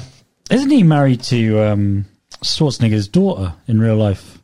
I don't know. I know Yeah. he was dating Jennifer Lawrence for a while. So he w- he, Um, He was wa- married to Anna Ferris. Farah, Ferris, and then they divorced, and now he's married to Arnold Schwarzenegger's. Oh, there, daughter. but that, that's a, that's a whole kind of. I think there was a little assumption something was going on during the uh, during the set of uh, prison. Was it prisoners? No, passengers. Oh, okay, yeah, yeah, Sexy people in space. yeah. yeah, yeah. That's what I call that. Such a bad movie. Such a bad movie. It is a bad He movie. wasn't always in such good shape, though, was he? No, I'm going to talk about that. Actually, Oh, Sorry, okay. yeah. Uh, all the others who were screen tested were Joel Edgerton, uh, Jim Sturgis. Do you ever see Across the Universe? No, You ever see 21? no. Oh, okay, both good films starring Jim Sturgis. That's why I know that name because it's on the album for Cross Universe, isn't it? Yep. Yep. And Eddie Redmayne, as well as another actor we'll see later. I want not to see a Redmayne in this. No, Eddie Redmayne's coming second for a lot of roles in Do you the know what I mean? MCU. Yeah. Glenn Howerton as well was supposed to, but I'm kind of glad he didn't because different energy. My next note is Glenn Howerton Oh. was reportedly Gunn's second choice. Now you, you can't know that, so that's fine. Uh, Pratt said he had a hard time as a kid, and now he had, and now he goes. This is him talking about the character, and now he goes around space making out with hot alien girls and just being a rogue and a bit of a jerk. And through teaming up with these guys, he finds a higher purpose for himself. He also added the character is a mix of Han Solo and Marty McFly. Interesting combination there. Yeah, it is. Pratt, who is mostly known for playing supporting characters, including Andy Dwyer on the television series Parks and Recreation, Yep. initially turned down the role. Pratt had lost weight to portray fit characters such as in Moneyball and Zero Dark Thirty, and had given up ambitions to play the lead role in action films after he uh, auditioned for Star Trek and Avatar and was turned down for both of those. Casting director Sarah Finn suggested Pratt to Tim, uh, not Tim Gunn, geez, that's the guy from uh, Project Runway. Make it work. I knew earlier I was going to do that. James Gunn, who dismissed the idea You might have said despite Mm. Tim Gunn earlier as well. no, no, I think no, that's your, I think that's your first time. who dismissed the idea despite struggling to be to cast that role. Despite this, Finn arranged for a meeting between the two, at which point Gunn was immediately convinced Pratt was perfect for the role. Pratt also went over Feige despite having gained weight again for a film called Delivery Man. James Gunn said that Chris Pratt's audition was so good he was prepared to offer him the role even if he didn't lose weight or get in shape in time. Gunn joked he was willing to give s- to CGI a six pack on the Pratt's body. Howard Pratt uh, asked Gunn to give him six months to lose 50 pounds. He underwent a strict diet and training regimen and ended up losing 60 pounds. Wow. He signed a multi film contract with Marvel and was granted a temporary leave from his work on Parks and Rec to accommodate his participation in the film. I think in the storylines, he goes to London for a bit. Yeah. Yeah, and he's Which like, actually- stop drinking beer. Which is actually where they shoot Guardians. That- Is London at that's Shepperton cool. Studios. Yeah, that's so, yeah. Oh, because there's an there's an actor in uh, that episode of Parks and Rec that I think we might bring up later as well. I don't remember. So you can tell me when that happens. Oh, we spoke about it last week too. Oh yeah, then I do know who it is. I haven't. Yeah. Yeah. yeah. Uh, Chris Pratt uh, apparently stole his Star Lord costume from the set for the sole purpose of having it available, so he could show up in costume to visit sick children in the hospital who might want to meet Star Lord. I think it's more so he can go out to the clubs on Friday night as Star Lord. Absolutely. Oh, And I be like- I- I just steal it just cause, just because I could wear it whenever. Yeah. Question: Where did he get his mask from? Uh, what do you mean i i- in the universe? Yeah. It's an earpiece thing. Yeah, but where? Where? Who? Uh, that's left up up to yeah. We don't He's really a- get. he's a Ravenger. We don't. We, we don't. We don't really get a. Yeah, he's found it somewhere, hasn't he? And, and Yeah. nicked it for And his himself. nifty gun. It's you know? a space thing. Yeah. You sign up for the Ravagers Guild and you get one cool thing. Yeah. A He- six he's like, months he's thing, like, you can get I, another cool thing. can I have Ascension Arrow? Nope, someone's got that, unfortunately. Okay, pretty I'll, cool, I'll, that t- dude, I'll isn't take, it? I'll take the glowing eye mask thing then. um, he then, uh, oh, so Peter tells Korath, "There's another name you might know me by, Star Lord." But no, the ongoing joke in this movie is that no one knows Star Lord. Yeah. Uh, Quill then takes the baddies out in a way too easy fashion until Korath blasts a massive hole in the wall, and Quill uses his rocket boots to escape. He then lands outside, instantly forgets he has rocket boots, and stumbles the rest of the way out. and I've got in my notes: Is Peter Quill just the Hugh Grant of the MCU? And I mean this in the sense that if you look at a rom com, Hugh Grant kind of stumbles and bumbles his way and ends up getting the girl always. Yeah. So it's like I was Yeah. wrong with some friends. And then is that what he does like for like an action movie star? Is he just kind of falling all over the place but somehow lands on his feet? Yeah, a little bit. Uh, cue a girl from he gets onto his ship. Uh, sorry, he uses another magic doohickey to magnetize those who are waiting for him by a ship, and then makes a, he's flying a ship out. Some water comes up. We think, oh no, he's going to crash until the last minute when he doesn't because the movie's just started. and off he goes, and then some girl pops up from down under underneath the uh, I guess in the living quarters. And then that the whole yeah. And the jokes that he d- forgot she was there. oh, you womanizing rogue, you. Oh, shucks. And they leave the planet. In the Milano, which is the name of his ship. Uh, his ship, Liam, do you know why it's named the Milano? Um, because It's a cultural reference from the 80s. oh Yeah, you're saying it. Yeah, I I think you were saying it when I cut you off. Go ahead. no, I was gonna say Alyssa Milano. That's exactly why. Oh, really? It's named after Alyssa Milano because every every boy had a crush on Alyssa Milano in Oh, the yeah, 80s. yeah. Oh, that's cool. So he's named it after that. I thought that can't be right. It is. um, uh, we see the tape has a giant mounted stereo in the ship. I love that. I do forget the helmet. How do you get that? Yeah, Yeah, that seems very specific. Junk- and junkers it and hasn't got stuff, a you front know. on it. That's just you just stick it in. I guess so. Yeah. Yeah, that didn't have a. Oh, they don't have like a screen on it. No. Oh. I imagine he's been back to Earth quite a lot because, like, he, No. he but he references No. loads of Earth stuff. He referenced Yeah, it's but just his from when he memories. was a kid. Yeah. yeah. The gimmicks that he's never gone back. Kevin Bacon. Footloose. it was Yeah, before he Kevin got Bacon Was that taken. existed. before? Yep. Okay. Yeah. That's a 1980s film. Yeah. That's an That's early okay '80s then. film. Yeah. Uh, we have an incoming call. Meet Yandu Udanta, played by Michael Rooker. Ready for this? Second time on the pod. I know. Okay. Yeah, first on Yeah. Days of Thunder. It is Days of Thunder. Well done, you. Yeah, because Oh, I, I sat there looking at him, going, "He looks familiar. Why does he look familiar? He looks familiar. Why?" And I think, "Oh my fucking god, that's him from Days of Thunder." Before being cast as Yondu, Michael Rooker expressed interest in playing Rocket. And there was a Ah. large fan petition trying to make that happen. I could see that gruff voice working Yeah. really well for Yeah. Rocket. On the character, Rooker said he's got some interesting issues. Not a good guy, not a bad guy. There's hope and a heart inside Yondu. I think he's leaning a bit more towards Volume 2 Yondu than Volume 1 Yondu, but all right. I don't know though, because in this he doesn't take, he doesn't kill him, though, does he? He doesn't. No, but he almost does. something, Well, there's does he? something there. Or is he always just trying to I find don't a way out? I think there's something there that wasn't there before. What's there, Yondu? oh, bless my soul. Oh, yes, indeed. I could have let the others eat your ugly paw. um, um, Gunn created the film's version of Yondu specifically with Rooker in mind, while borrowing the character's mohawk and use of a whistle control arrow from the comics.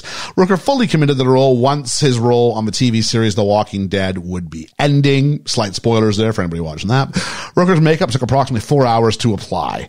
And Yondu's on Mogar and Quill isn't. And Quill's like, yeah, I just thought I'd do some stuff. Wouldn't it be a lot better to go, yeah, some other guy showed up, so you should be actually really glad I got there first. Yeah. You would not, if I hadn't have gone there, you wouldn't have gotten it. It just would be gone. Yeah, exactly. Um, and so, uh, he doesn't mention to be too late because of, you know, Korath and friends. We then find out Yondu was, who was on the ship when it stole Peter, and he really wants a pass on this whole, they wanted to eat you. I didn't let them eat you. I didn't let them eat you. A terra, a terra, Terra. Terra. So that's what they call Earth. Terran. Yeah, yeah, It's the, yeah. yeah, it's the, Terra uh, firma. Isn't it? He's Terran. He's someone Yeah, no, from that's what- Terra. Oh, it's the okay. galaxy's name for Earth because Yeah, yeah, obviously yeah, we yeah. call it, us calling it Earth is like them calling like a desert planet. Although terra firma just means like firm land. oh, does it? Yeah. Oh, okay. It's just Latin, oh, okay. I believe. Yeah, I think so. But ob- obviously they won't call it Earth because Earth is just dirt, isn't it? So Well, in Latin, it still means the same thing. yeah, but it's not in. Yeah, okay. Yeah, Sure, surely everywhere else in Latin would just be terra as well, wouldn't it? yeah but not everywhere speaks English, do It they? was terror when they picked him up. Well, it seems everybody speaks English in this movie. Well, in this movie. Um, but that's the thing. No matter what alien you meet, they're going to speak English. It's, it's, it's, lu- it's lucky. and most of them look like humans. It's really Th- convenient. They're all bipeds. Yeah, yeah, yeah. Yeah, aren't they? Like basically, Peter Quill's like James T. Kirk. This is for you, Anthony and Davies. Whereas like really hot girls, their skins just dyed a different color. That is it. Oh, she's an alien. She's dyed. Go green. Is she green or pink or blue? Those are the things that matter. or bald. yellow. Yeah. uh, Yondu says he uh, he's going to put a, a a bounty on uh, Peter Quill's head, and uh, this is where we meet Craiglin Obfonsery, played by Sean Gunn. Yeah. Oh, he's So Yondu's brother. second in command is the director's brother. I like him. And he's the guy who stands in for a lot of the body work. We'll talk about who he stands in for as we get across those characters. Uh, oh, Is that okay. the, the skinny guy with Yeah. the dark hair who Yeah, looks like yeah. he belongs in parts of the Caribbean? yes. Not a bad shout. Weasel that. in the Suicide Squad. Yes, he is That was Weasel in your- the Suicide that- Squad. Was that your Oh, least God. favorite character? He's yes, it was. He's made a nice little career for himself though out of the stuff. Basically, he's Thanks like, to his brother, or uh, oh yeah, I think s- based on starting here, Yeah. and then basically he's like a poor man's Andy Circus. oh, okay, yeah. You know, Andy Circus was Yeah, yeah, Gollum, yeah. and then sort of turned that into he was Something else. Caesar, and then he actually got you know to show his face. yeah, yeah, yeah. Um, I think the same sort of idea is happening here Oh, okay. because he's got himself you know a reel. Look at all the stuff I did on camera. Yep. Yeah. Um, Yondu, another Ravager says Quill was cargo, but they didn't deliver him. He accuses Yondu of being soft. Yondu says, I've only been soft on you. And we get an island match with a cutaway to an arrow in his pocket. We know it's going to be important. Yondu then claims he wants to kill uh, Quill himself, but they got to find out who else wants the orb. And conveniently, we're going to cut to the Dark Aster, which is a Kree warship, and we meet Ronan the Accuser, played by Lee Pace. Now, here's the problem with Marvel Yeah. we have Ronan the Accuser, but then Hawkeye later on will just turn into Ronan. Yep. R O N I N. yes. R O N A N. I thought he so sounded familiar. confusing. Yeah. Ugh. I think I owe Mr. Pace uh, and Ronan the Accuser a bit of a. I remember, I think I only watched this like two or three times. I remember thinking this guy was a lot more boring than he was. I thought this guy was all right. He's all right, but he's a, he's a boring character because he's just He set. don't He's- really He's do like he's much, does budget Thanos, isn't he? He's It's just so difficult to stoic. Watch this after. he? he looks better than he acts, doesn't he? Even my, my It's memories of this is Marvel before I villains, knew who Thanos was, though. I introduced them both at the same time. I just Yeah, thought no, he was a no, villain. I'm, I'm just disagreeing with you. I didn't know who I, I didn't know who you know grimace on a throne was. Jeez, that's a you got to know the old McDonald's commercials for that. But there we go. Oh, is Grimace the little purple bean thing? Yep. Grimace is a big purple being thing. Yep. Well, I've only ever seen him in like like a toy In taste form. toy form, yeah, I was going to say. Yeah, but even Star Lord's small in toy form. He's like, big. Out of all like the Marvel villains, I think Ronan is still better than half the ones that we've gotten over the like two hundred years. Is he some sort of mythical god like figure they've created? Ronan the Accuser. Yeah. Because he kind of like a rises up, zealot. doesn't he? And they kind of Yeah. powder him and do all this stuff to him. So describing Ronan, Gunn said he's the primary villain. He's a really twisted guy. He has a really religious bent view in this film. Uh, he has a very sick and twisted view of what morality is. Strength is virtue and weakness is sin. And that's what he lives by. And I think he's very scary because of these beliefs, which are real to him. This guy originally auditioned for Peter Quill. really? Now it's hard because we just see him with his can't see makeup what on he looks like. playing Yeah. a much Blue. different Yeah. stoic part I would not notice him. because how you have in to real play life. this guy is as different from Peter Quill as possible. So how is it different? You strip it all back and it's just super measured. Yeah. You know what I mean? So I'd be very curious. I want to see him kind of switch places.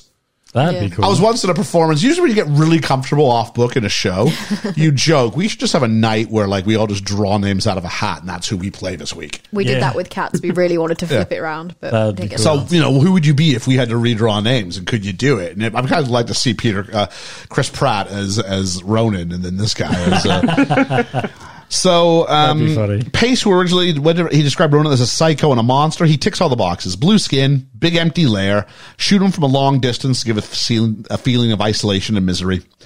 And he kills some guy who wanted peace. So Ronan is Tybalt, I guess. he had a kind of an Egyptian feel about him, didn't he? He did, and there's this idea that when we first see him, he's like like fetal position in like this black goo. Yeah. But then after he kills a guy, we see the blood go down these runes and it looks black. So it looks like he's bathing or sleeping in the blood of his enemies. Yeah. Yeah. Uh, And, and then getting some sort Oh, cool. of power from it. Yep. And then someone walks out from behind Ronan and it's the girl who waited. Meet Nebula, played by Karen Gillan. Who do you think you are, alumnus? Karen Gillan.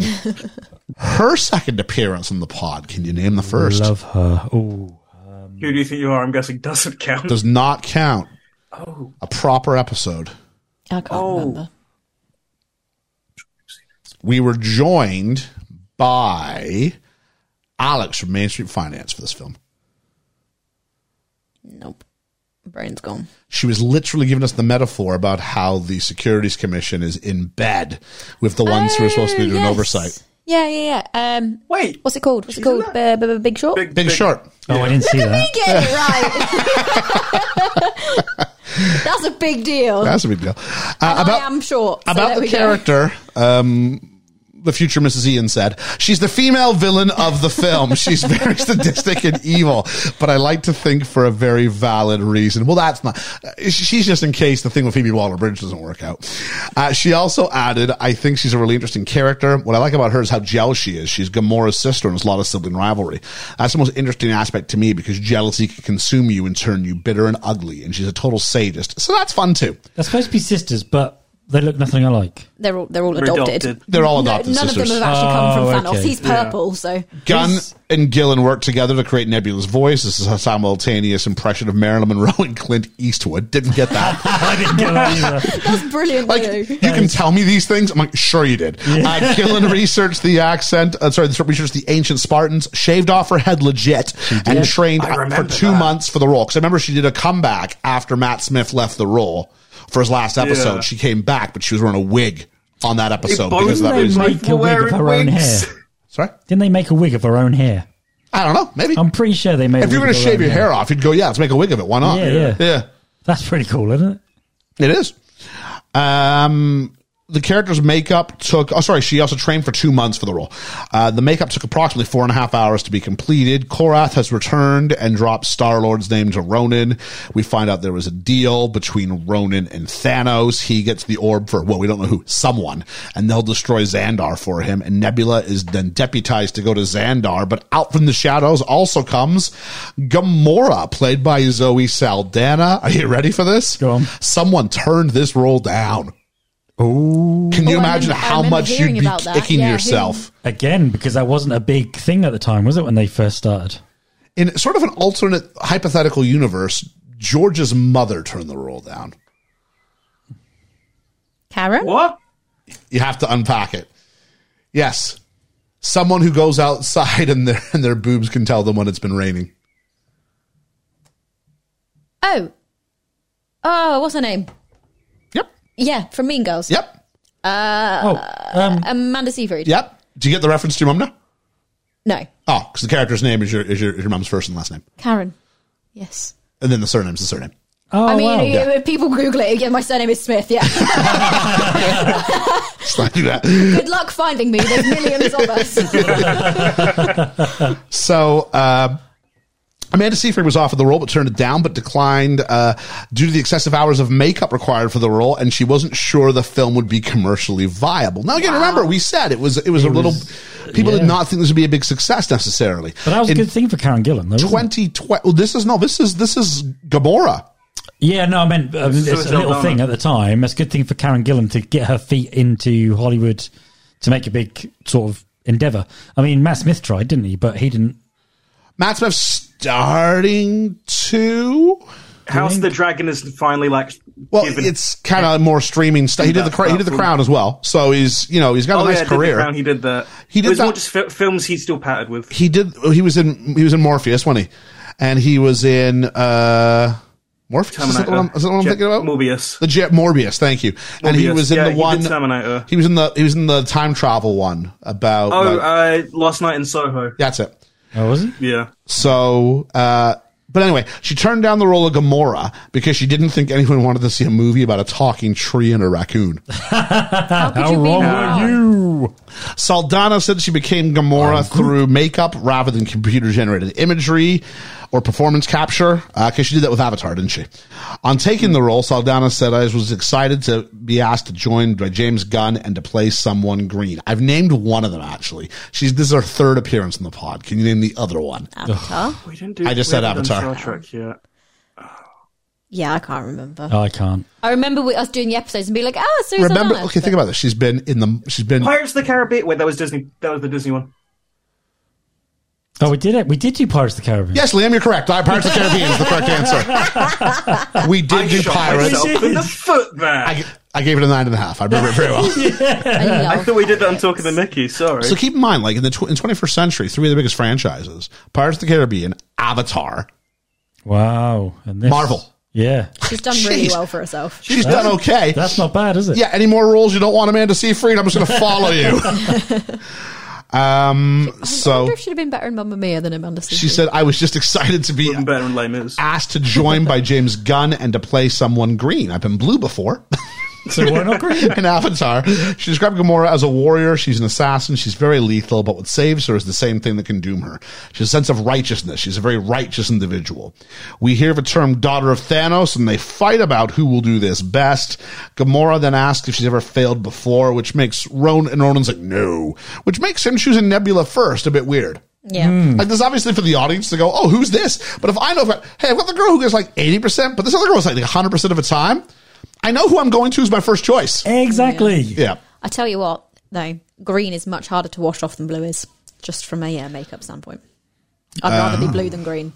Green stains. Well, blue, she was naturally, she was computer generated for that. So, Yeah, yeah. it's a bit- But like over the Karen Gillan thing, yeah, no, I'd rather be blue. yes, we go to Xandar, and it's a lot of London sights can be seen from time to time. The Shard is in the background some of the times. In the Oh, I background, saw that. Yeah. Uh, we I then thought just imagining stuff. we then get a voiceover chastising the citizens of Xandar, whoever it is, especially dislikes toddlers getting help, and is not a fan of a Stan Lee cameo as he tries to pick up a younger woman.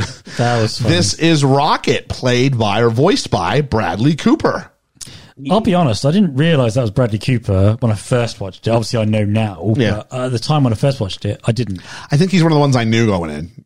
Uh, Gunn worked with live raccoons to get a correct feel for the character to make sure it wasn't a cartoon character, saying it's not Bugs Bunny in the middle of, of the Avengers. It's a real little, somewhat mangled beast. It's alone. There's no one in the universe quite like him. He's been created by these guys to be a mean ass fighting machine. I'll say this: they nail it. Like not for one minute am I like, oh, it's cute little rocket. Not for one moment am I like, oh, And that's the scene in the prison where they when he has his shirt off. That's incredible. There's Yeah. no words, Mm. and that is brilliant. Yeah. Rocket Raccoon was modeled on, on a raccoon named Oreo, Oreo. Oreo I the thought it Raccoon was went to one of Oreo, the yeah. premieres, yeah. there we Sure, go. I'm sure he did. yeah. Living in the UK. Oreo Oh, passed away like two years ago. I Yeah, I think? think so. yeah. Uh, Gunn also based the character on himself, describing, yeah, baby, it's b- based on me. describing, I mean- I'm, I'm one of a kind as well. Twisted world. I mean, Just a fighting little machine. glimpse inside my mind. describing Rocket in relation to the rest of the Guardians, Cooper said, I think Rocket's dynamic. He's the sort of like Joe Pesci in Goodfellas. I just want to see Rocket as these characters now. I want Rocket as the raccoon, surrounded by the rest of the cast, going, What am I, a comedian?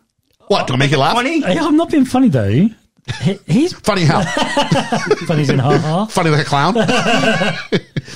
He's very useful, isn't he? I mean, he can he can salvage anything and make anything work and whatever you need it to be. Who, Rocket? Yeah. Yeah, Rocket's the guy we used to describe whatever magic doohickey's coming up next. If we Yeah. want to have a description, uh, an explanation. If we don't, we just let Peter Quill use it. Or even red herons. I need Yeah. that leg. Yes. Yeah, there's, a, there's a brilliant few pictures of Oreo the raccoon have at a the look. premiere of the first film um, on James Gunn's shoulders.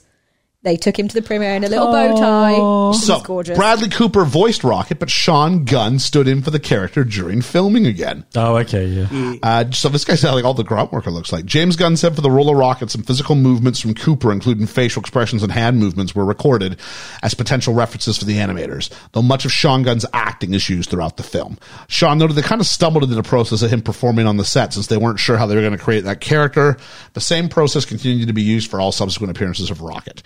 Before Cooper was cast, James Gunn said it was a challenge finding a voice for Rocket. He was looking for someone who could balance the fast talking speech patterns that Rocket has, but also be really funny because he is really funny.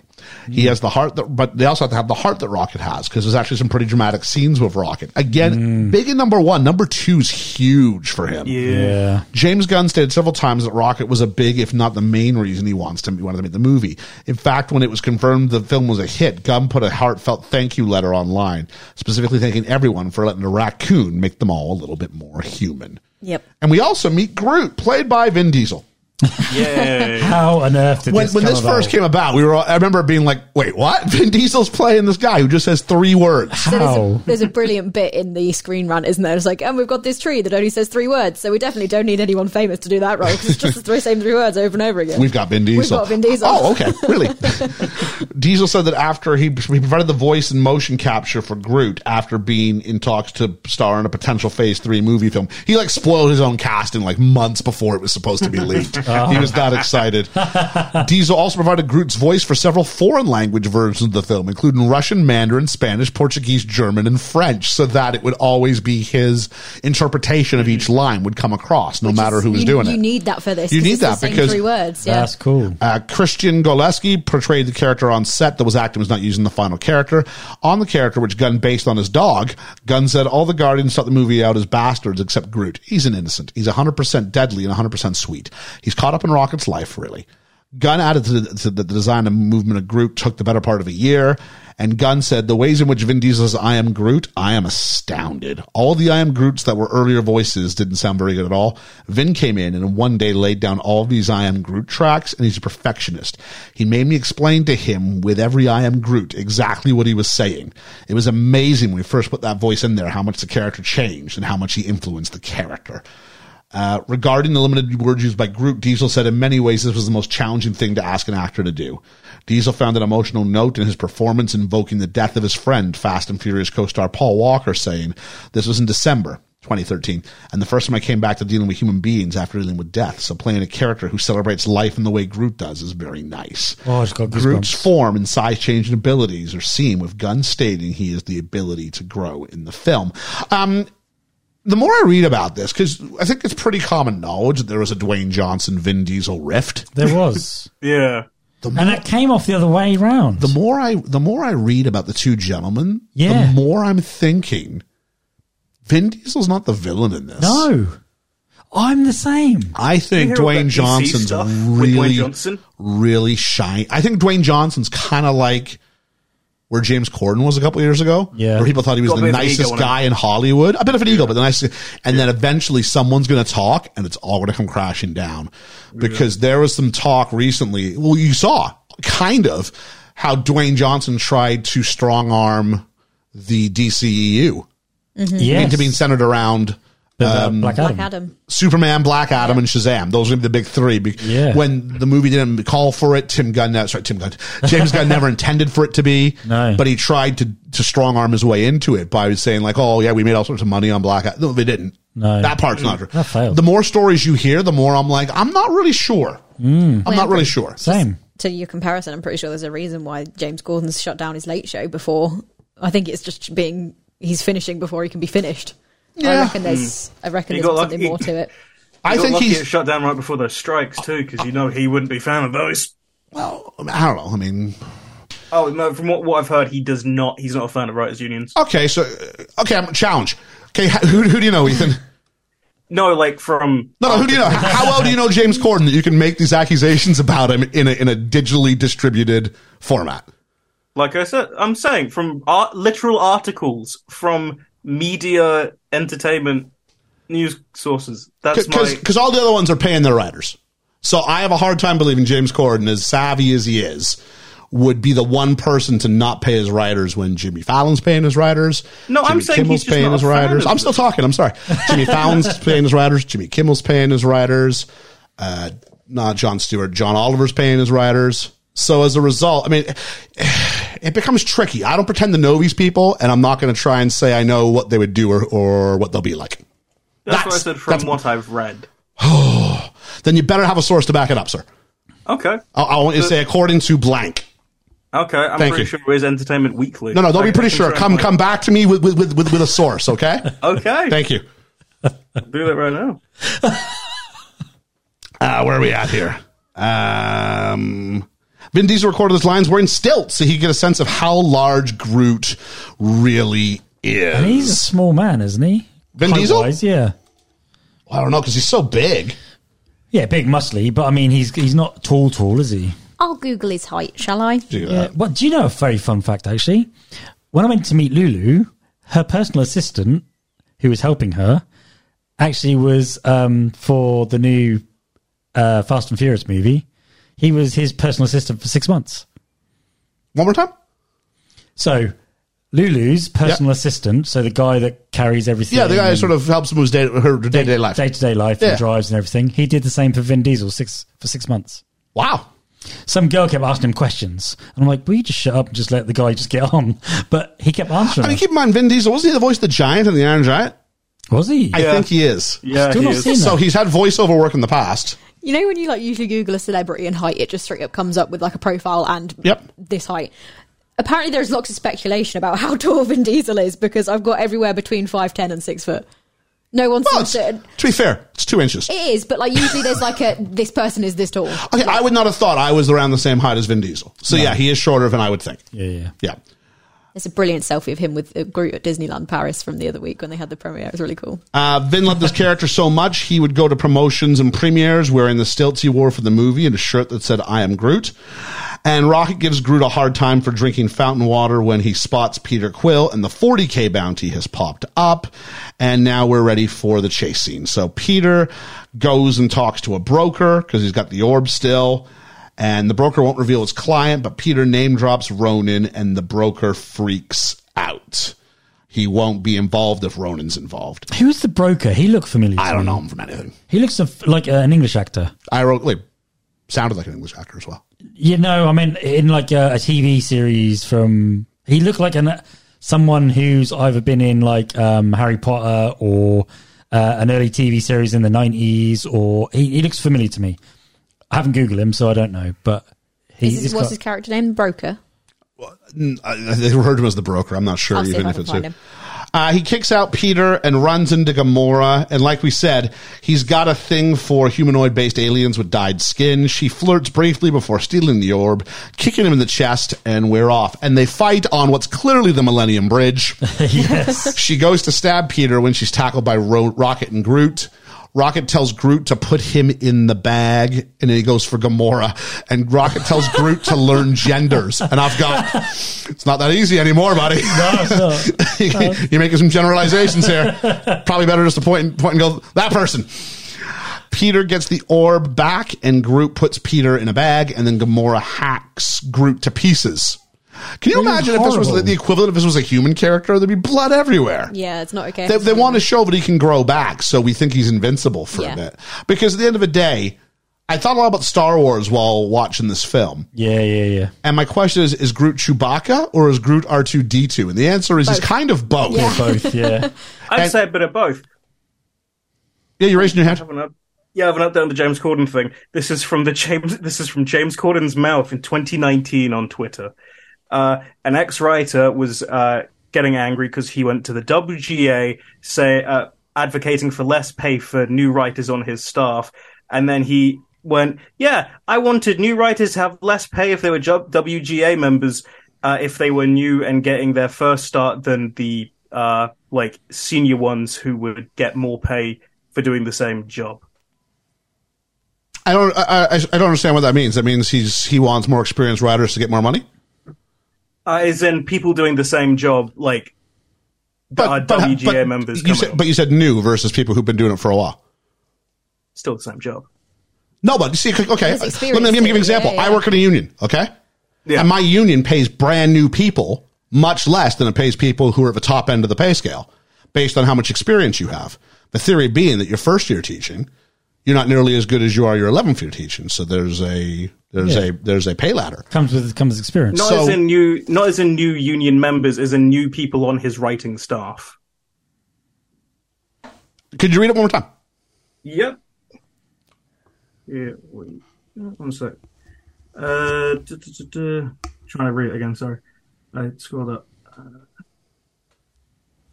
Uh, I asked if there could be a new writers program for people who have uh, interned for a year on the show and want to be writers. Okay. These people who aren't, these people who aren't writers yet. Oh no, this is why I'm trying to find. Okay. I have two different articles. Sorry, apologies. Uh, duh, duh, duh, duh. Where the- and, uh, Sorry, I've got three different articles. We, up. we can come back to this like Oh. Yeah, that's fine. next week or something like that. I mean, I'm not I'm not trying to shut it down per se, but if we can come back to this throughout the whole episode, it could Yeah, be a no, little bit it's fine. jarring. No, that's fine. Thank you. We can Uh, cut it if you want. No, it's, it's all right. Uh, Rocket tells Groot to, I've said that already. Uh, so, right. So Gamora's just like hacked Rocket's. Fr- she doesn't know his arms can grow back. No, She not has at all. no clue. It's horrible. Unless she's met a group before. Imagine no one in this universe has met a group before, it looks like. The Collector hasn't met a group before. No, but it, it insinuates that there are more than one. There He, is more than special- one. he, he specializes in this thing. Yeah, fair. And if he can grow from one twig, what about his arms? Do they grow into something else? Could you could you create your own clone army of Groots? Yeah. So many groups. Just get some trimmings and put them around. they are grouped. Plant them. During lockdown, I grew myself an army of Groots. It's like the, the, the cow plant in The Sims where you like put them all out in the garden and I've they- just I've just reached into my limit. What? a cow plant in the cow Sims? plant and you grow it and you feed it and then if you like go too close to it once it's like a mature it's got like a cow head on it it's got like a like a cowbell on the plant it's a plant um it looks like the the ch- plants in mario the piranha plants um but cow and if you go too close to it it like puts this cake out of its tongue and then if you go too close to the cake to go and eat the cake it like eats the sim and kills them Excellent. Wendy's, the Twitter life of James Corden, and cow plants. this is where we're at this week. And it sounds like LSD too. Uh, where are we at here? Uh, Peter escapes and then is shot down by Rocket before the Nova Corps come and arrest them all. I was like, this is like in broad, literal, broad daylight. yeah. The That took them that long. I've got my next note. Always wear protection. Uh, Zoe Saldana nearly broke Chris Pratt's ribs while filming a fight sequence. I think it's got to be this one. During training, Pratt and Saldana wore protective gear so they could actually hit each other. However, when the filming day came, Pratt forgot to wear his protective gear Oh, what a and didn't brat. tell Saldana because he thought she'd hold back if she knew. Saldana, of course, thinking, I'm going to kick you the way I always have, kicked him square in the ribs, made him fall to the ground, and he had a bruise for the rest of the filming. I say, as someone who He's had a not the bruised smartest guy. bruised rib the first night of Cats, and then had to do the rest of the run with a bruised rib. Yeah, that's not fun. That hurts. We then meet Roman Day, played by John C. Riley, his third appearance on the pod. I don't normally like John C. Riley, but I It's- liked him in that's- it's this. cellophane isn't it? Cellophane, John C. Reilly? Amos Hart. There's one more. Um, Take a Deli Nights. No, we haven't done that one. Um, Oh, Chi- did we, did we mention Chicago? Yeah, Georgia said Chicago. Oh, yeah, Ah, okay. yeah. Although that has just given me absolute because I knew I recognised him, but I couldn't place him. But that's that's Oh, what I um, know. um, um, um, is it another car movie? Yep. Lucky Yes. Logan. Nope. No, oh. it's it's the one where they go round and round and round and round. Um, That's how car races usually work. and they're on the, on the track, and he's like, "Oh, whoa, whoa, we can't do it, we can't do it," and he's like, "Oh no, we can." Oh, who is it? What film is Who it? else is in it? I don't know. I can't remember. Okay, it's Days Thunder. This one. Is he in Days of Thunder? Yeah, he's, It's always he's, he's Days of one of the Thunder. he's, he's one of the guys in the Oh, crew. he is. It was like it's like his first film credit. I thought to myself, that can't be that. That can't Yeah, it be is. Days of That's Thunder. when he said Town Egg Nights. I was like, you're close. Can't be. Oh my god, that is. Yeah, so um, he he's good in this in a really He small is good. in a small like little it's a lovely comic. little part it's like warm humor. Yeah. Yeah. Uh, the police ships are some of the f- uh, fakest looking things I've ever seen. I've got Hello Star Fox in my notes. Hello, Star doesn't Fox. mean We're all anything to friends. Uh, that was one for Ethan. Oh, oh, like Star Fox 64. I Star was Fox realizing had we very did. polygony sort of shaped. It was a video game for Super Nintendo and then 64. And it was very polygony shaped ships. And it was just like, these ships look so fake in the sky compared to everything else. Uh, Oh, okay. then we met. do you know why that is do I know why it is? because they are fake in the sky compared to everything else. No, because everything else in the sky was also fake. Well, not everything. Like the sky. Well, no, not the real starships. I mean, there were the real starships and there were the CGI star. The CGI ones look so fake next to those real ones. Some of them are sets, aren't they? They're just not all real. Real. We then meet Irani. Ra- speak out real. We speak. I- we meet Irani Rail, played by Glenn Close. In that such Her a- second appearance on the pod. What you got now? this one I couldn't get. you go, Glencoso. You go, Glenn Close. oh. That's funny. I don't know. Oh, God, I I don't even could know who not she tell is. you. Who are we talking about? Sorry, the Thank Actually, you guys weren't here for it. It was just Ethan. The blonde lady. There's your hint. It was just me and Ethan that week. Oh, shh. The- is Was it- that a COVID episode? also had some really fake looking stuff in the sky. Or more so, we're in Hit the Water. The, the, Oh, shit, the, the this thing's Harrison become Ford more. Air Force No. One. Air Force One. Oh, Air Force. She One. plays the vice president who, like, cr- you know, she was going to like cry by herself in her room. Is Air Oh. Force One the way where he, he crashes the plane on, onto the river? Yeah. I have seen that No, film. Ah, no, that's Well, that's to be fair, solid, there's, isn't it? there's a few. No, he Oh, no, doesn't. that's he doesn't Sully. Oh, crash it himself. I was thinking It of crashes after he gets off it. Oh, no, I was. and thinking by of Sully. river, we mean ocean. Yeah, no, I was I thinking. think of she was Sully. thinking of Um, Sully. I was. and by crash, we mean PlayStation Two cutscene. yeah, that was pretty awful. My vote for worst. Com- not that- Ethan's. did Ethan that forgot win? about I it. can't remember. No, because you Yeah. forgot to vote for it. Uh, For we did that someone- little second bit. someone like Glenn Close. Yeah. This is a very small part. This is she This doesn't doesn't really her role's do smaller much. than John C. Riley's. Yeah. yeah. That's like what? Can I just confirm this is the blonde lady who tells Cruella. him what Yes. to do? This is this is Cruella de Vil in 101 Dalmatians. Oh shit! Yeah, Is of that her? course. Yes. In the, li- the live Yeah. action one? Yeah. Yeah, yeah, yeah. That's cool. Uh, close. Watching George's eyes light Close up. Brilliant. stated she always wanted to be in a movie like this and that it would be the most fun to play something like the Judy Dench as M or Samuel L. Jackson's Nick Fury role. Yeah, this is very far removed from that. Very. She said that she would took the role because she loves to do stuff that's different and wanted to show she has always been up for anything. She also stated that her contract to several films on it and that she would be open to working on other Marvel Studios films in addition to returning for Guardian sequels. Uh, she's lecturing the leader of the Kree, who they just had a big uh, peace treaty with, but he refuses to publicly condemn Ronan's acts, probably because Ronan's a nut job and will kill anybody. A complete nut job. And then from her side, we meet Garthan Saul, played by Peter Serafin- Serafinowicz. Uh, Ethan, you want to check the odds on this? Yeah, uh, I he I said he was in uh, an episode of Parks and Rec. He's like the fancy prince that plays uh, planes with Chris Pratt in it. But he was also in last week's episode. He's the voice of Darth Maul. Yeah, he's the voice of Darth Maul. Oh, yes, he is. This is You know yeah. the name, yeah, yeah. So there we are. So Darth Maul is back. See, it's just it's just it's got some bad press. That's all. Uh, he said there's some good news. They've captured a compatriot of Ronan's, and then Amos Hart gives us some exposition with infographs. Uh, Ronan and Thanos, we find out are working together, and it helps us with some little squares. So, we, which is good because there's a lot of exposition for the audience. They in like this. build a little family tree. Yeah. And it's like, in case you don't know or you haven't caught anything, or you're not familiar with the comics, here's a little bit of help. Um, we get a rundown of the entire team. Peter Quill unwinds a middle finger during the ad lib. Sorry, during- it was it was an ad lib. Was it? Yeah. I've just remembered when I first watched this film because that has given me a sight memory. I first watched this when I was babysitting at my aunt's house because I remember watching that bit and thinking it was absolutely hilarious. There we go. It, like, it got me. We then go to the kiln, the high security prison. Rocket tells us he's escaped 22 prisons and he's not a fan of being called a raccoon. I am going, you're called Rocket Raccoon. He is a raccoon, Which is though. very close to Rocky Raccoon, the Beatles song. Yeah. Yeah. Uh, I, I don't know about you, but if I've got someone who's escaped from 22 different prisons, I'm probably putting him in like iso- solitary, Solitary, by yeah. himself. Yeah, yeah. Just a thought. Surely there's some sort of, they got every other bit of record on him. They probably don't believe him though, do they? What? What the fact is, I'm pretty sure they, like you like put a note in his file along everything else. May- Maybe he just kills them all, so you don't know. He doesn't say he's killed everybody. He just needs to escape from. Like he's this big. Like his his thing is escaping, not. Raccoons are bigger than that. aren't Okay, they? well, okay, sorry. This doesn't work very well in a in a in an audio medium. But you folks out there need to realize that George and I were sort of holding our hands ever so slightly further apart from each Oh, other. Also, you made him horizontal. I put him vertical. And I'm like, yeah, he's, he's on all fours. no, he's upright. You ever see Shawshank? Did he escape from Oh, Shawshank? because in Shawshank, you climb through a, a tunnel of shit Yes. ha- on your hands and knees. You don't do that stuff standing up. Just saying. He spends most of the film stood up. So was Shawshank when he's one of his running, though, prisons? something that's really good about this is that when They he's do put running, him they on all do fours. make him on all fours. Like it's like Family Guy. I like Family Guy the best when they make Brian like like a dog. All right. You ever see Family Guy? Yeah, but Yeah, I'm I like not a it big best fan. when like he like wags his tail when he gets excited, and you're like, when you're like, oh right, he is a dog after all. I keep forgetting that. Um, where are we at here?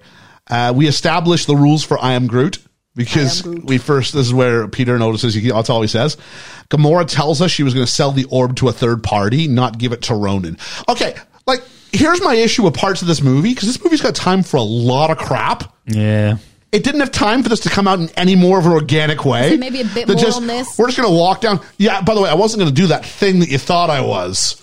Okay, we good? All right, moving on. That's not character development. That's just Checklist. lazy story Done. writing. Yeah. You don't believe her in this, or at least I didn't. You didn't believe what she was. I didn't know if she. was Yeah, telling I mean the that's truth part of then the or not. games that we're supposed to be, but actually from here on in, her character's like, "I told you the truth, so you're the dishonorable one." Yeah, who knows?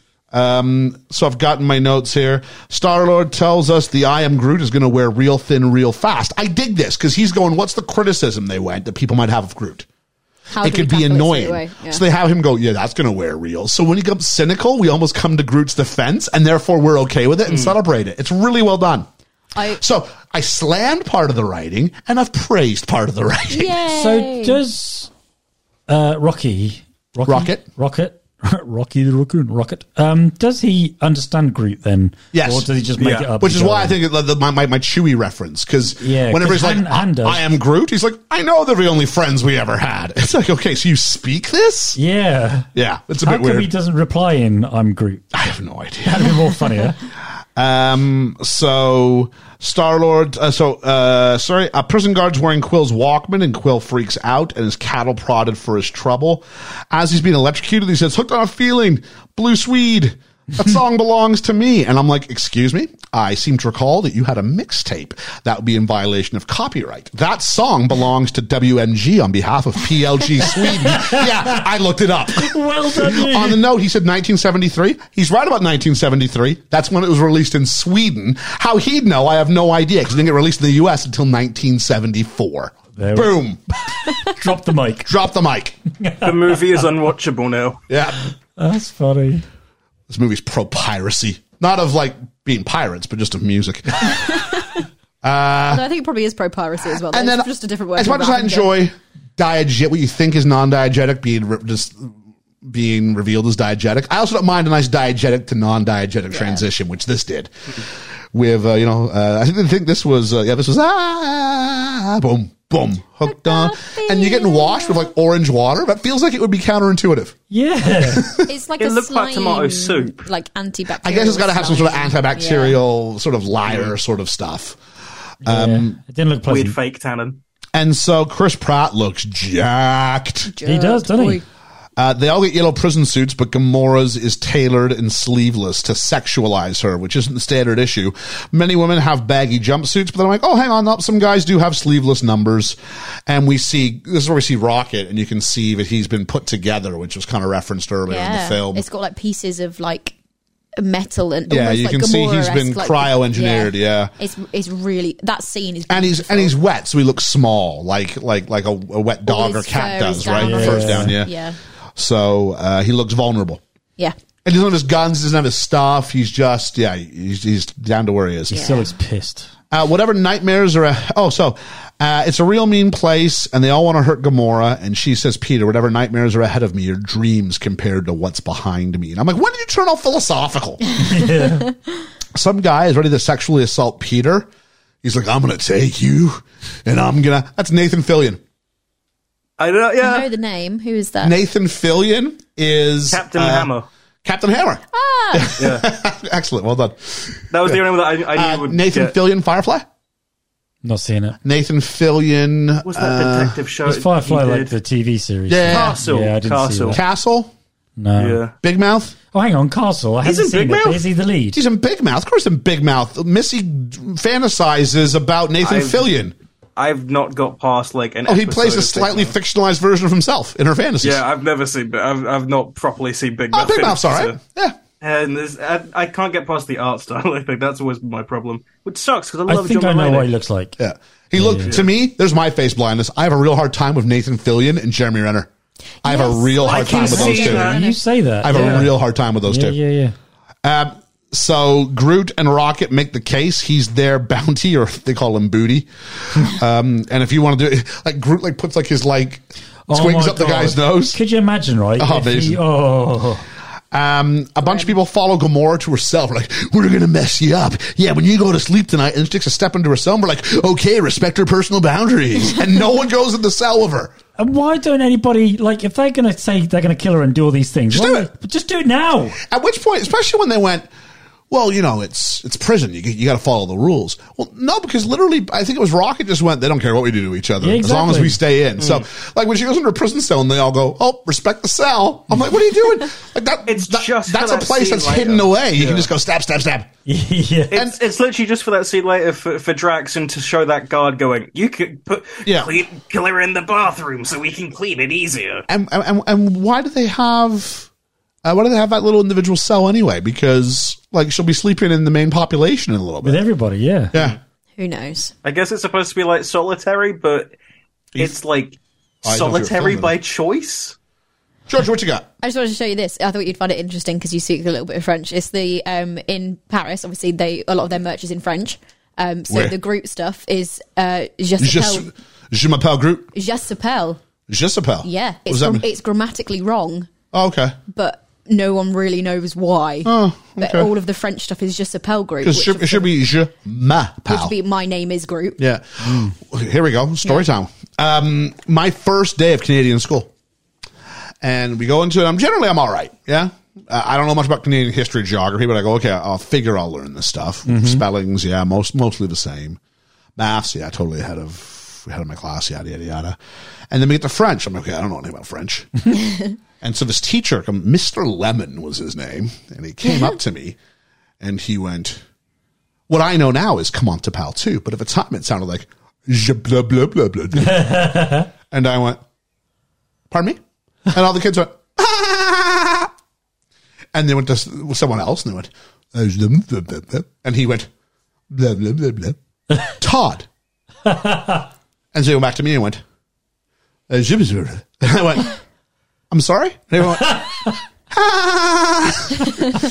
and finally, about the third or fourth go, I went, oh, if I can just memorize whatever nonsense is coming out of their mouths, and that's not a slight of the French language, it's just this is the worst way to teach someone something. Yep. It Here's is. someone who's just moved from another country. Let's make the kids laugh at him because he doesn't know what everybody else knows. Which is wrong. Oh my word. Yeah. So I learned, okay, if I just say je m'appelle and then put my name at the end of it, it'll make this guy go away. Flippity dippity. And did it? Yeah. I've appeared. That is the right lemon, wasn't he? did a quick Google. It It's looks funny. He was the lemon, but I was the one who's sour about it. Sorry, George. I had the No, joke. you're I had to use it. it, You should have gave him some. and Said, "Suck on these." When life gives you lemons, I punch him in the face. Sorry, lemon Adam. I did a quick Google, um, and it looks like someone's theory for the je s'appelle is that je s'appelle is all one mouth movement, whereas je m'appelle opens up and down. So it wouldn't have been as easy to. It's easier to All m match je s'appelle to I am Groot than it is je What does m'appelle. Giuseppe mean?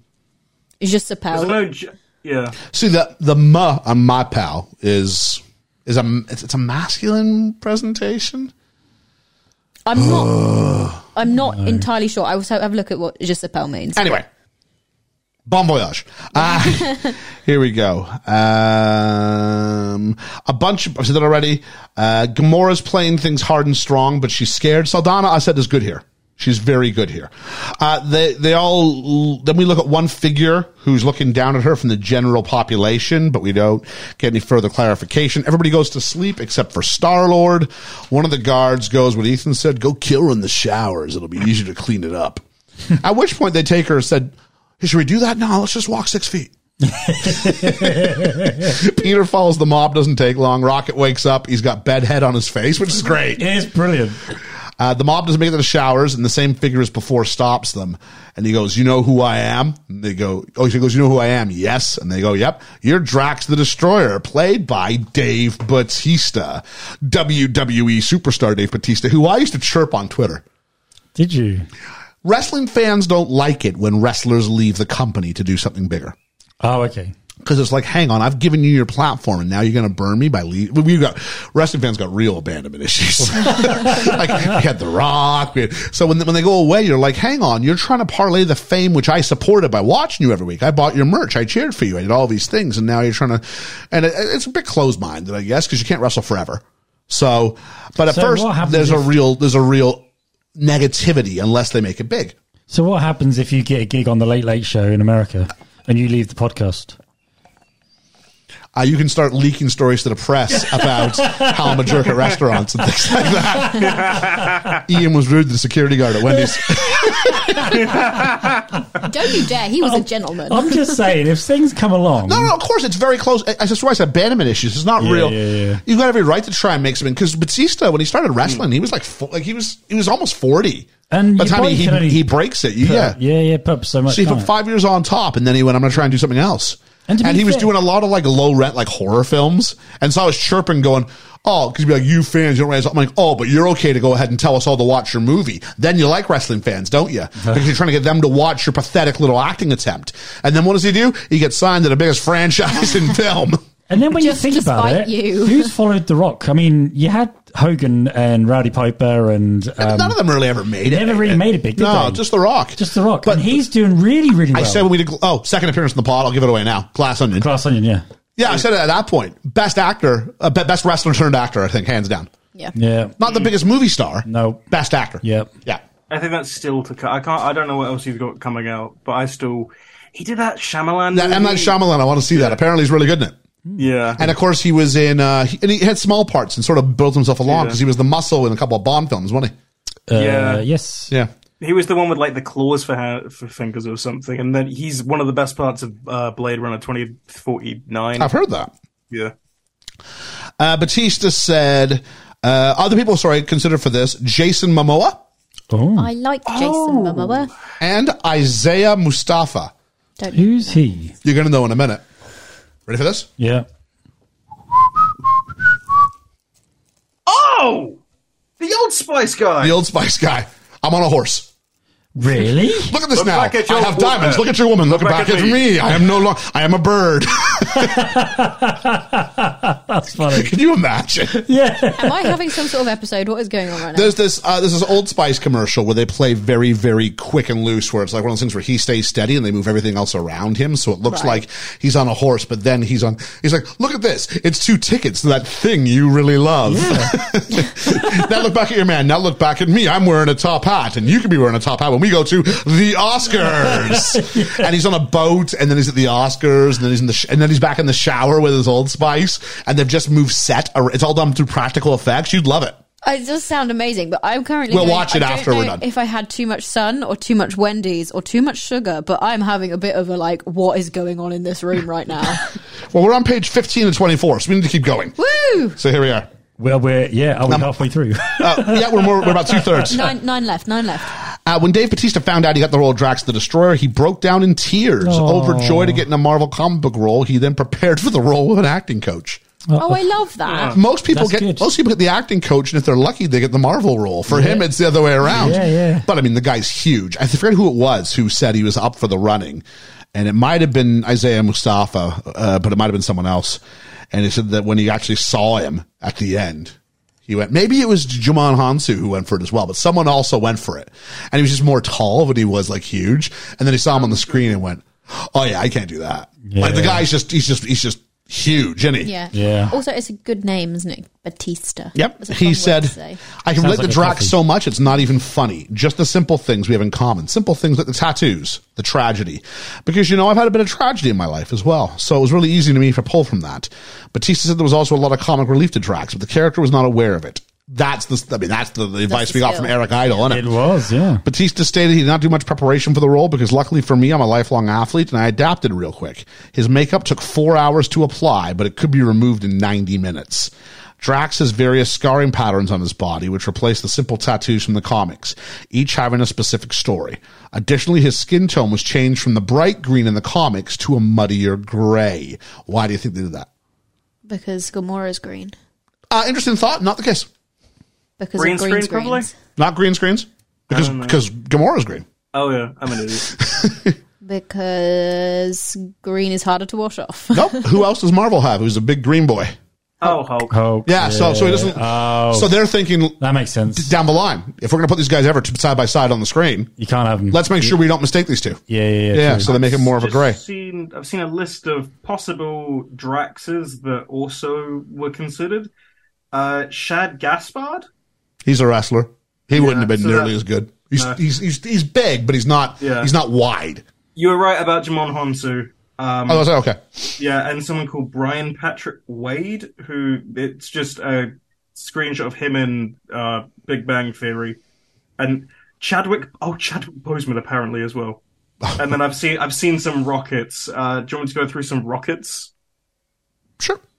Uh, so Adam Sandler, It's just a voice. Yeah, Makes Yeah. sense. yeah.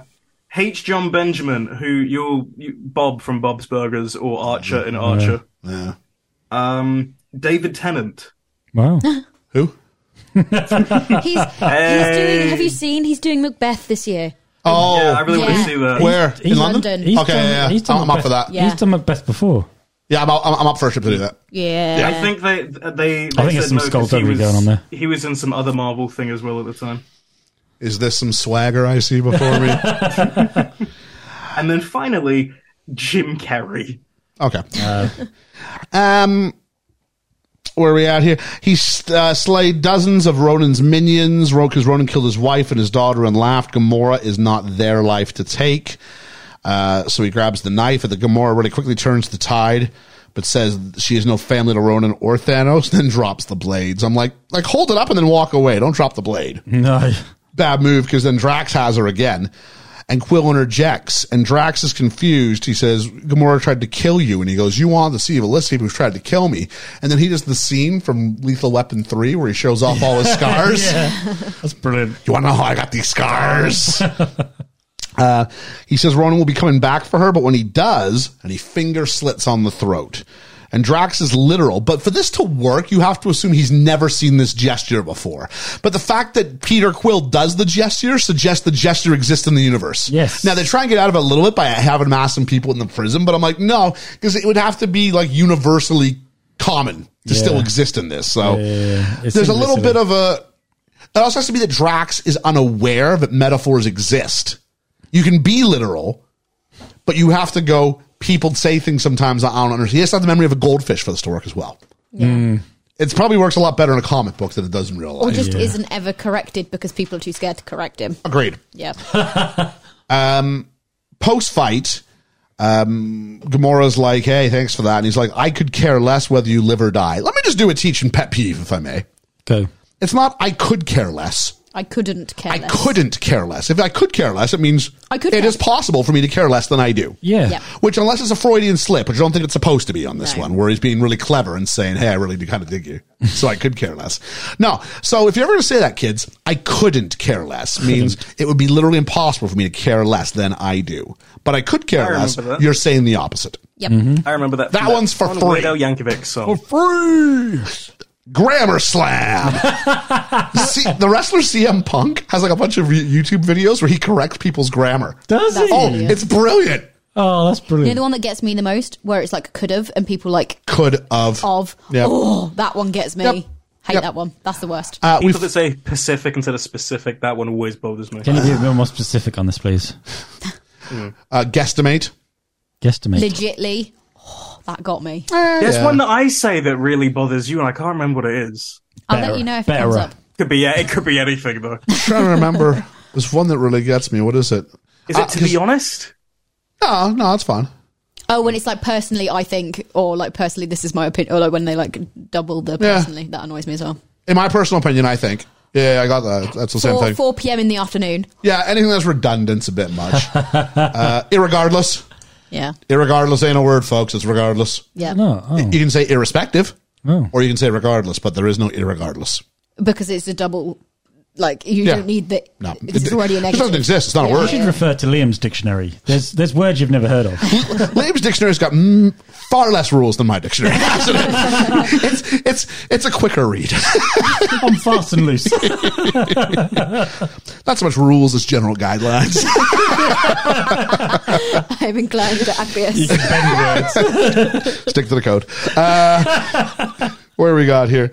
Um, so uh, we find out that Gamora's buyer was willing to pay four billion uh, units. That's t- one hundred thousand times the bounty on Quill's head. So now all of a sudden, now everybody's like, we're no longer in the kill Peter Quill or capture him business. We're in the let's sell this orb business, and they're going to split it three ways. And then we hear, I am Groot. Okay, four ways. and here Sleep for the action and wait for the we money. she goes, it's my ticket out. Now, learning what we eventually learn about Thanos, what are you going to do? Run away from Thanos? exactly. The guy's everywhere. You literally have to go to a different galaxy. Well, not even that. Yeah. Yeah. And he didn't even win an Oscar. Palpatine messages Ronan. Thanos requires his presence. That was just really weird doing this the week after Phantom Menace. I'm like, eh, it's just Palpatine in it. It is weird. Is that Lightning Fingers, man? Yes. Uh, meet the Oh, yeah, the old little creepy guy. meet the other is his name, played by Alexis Denisov. Anybody here ever see Yes. How He- Much Mother? Oh no. Yeah. I'm Yeah? thinking or of Buffy the Vampire Buffy. Slayer. Yeah, yeah. I don't know what his role was. The name of his role was on Buffy. He's on Buffy, but on How Much Your Mother, he played uh, Robin's co-anchor Sandy Weathers. Sandy Weather! Oh, He's married, so the guy who was like, you know, Thanos needs to see you is married to Alison Hannigan. Oh Who yeah, is- well, well, he 'Cause met that's the on Buffy and- thing. yeah. yeah, yeah, yeah. So oh She's did he you know was, who uh, James Gunn used she's to be married? Hmm. Lily. Lily. Yeah. So, um, then we have let's meet Thanos, played by James Uh, Brolin. Have you met my friend? taking over from Damien Pol- Poltier. Yeah. Politer? Poitier? Poitier. Uh, this is his second appearance in the pod. I could not have told you the first one. It- It's on here, but I don't remember a minute. Um, Who? Sorry, which man are we talking about? James Brolin. Oh, I do remember you saying Josh, it because you Josh had Brolin. Josh. Sorry, Josh Brolin. Yeah, yeah. Because yeah. you Why do I had have to James Brolin down? explain- Because he was in uh, Goonies. Um, you had to explain to Liam that it was Purple Chin Man. Yeah. Oh Grab my us. God, I can't remember what the film was. Yeah. I remember the moment. Ready for this? go on. Another one with Alex from Main Street Finance. Why is it always Christmas? Why do we always keep running into each other on Christmas, Carl? You want to hear a joke? Knock, knock. Is that? Oh, Go fuck yourself. Oh, um, ca- catch me if you can. Catch me if you Oh, can. To anybody listening, that the good, not that joke was from Catch me if you can. I wasn't just being mean. Into Georgia. yeah, so I don't remember Josh Brolin. Oh, was, I he, don't was, he, remember was, him he- in was, it. Neither do was he I. one of the suits? he, he guessing oh, so. weren't he one of the suits who come in I'll have a look. when he does the with um Yeah, don't know. uh, when he jumps out a window out the thingy and Possible. yeah yeah, yeah. Um, Sean Gunn stood in to play Thanos as well for this. did he?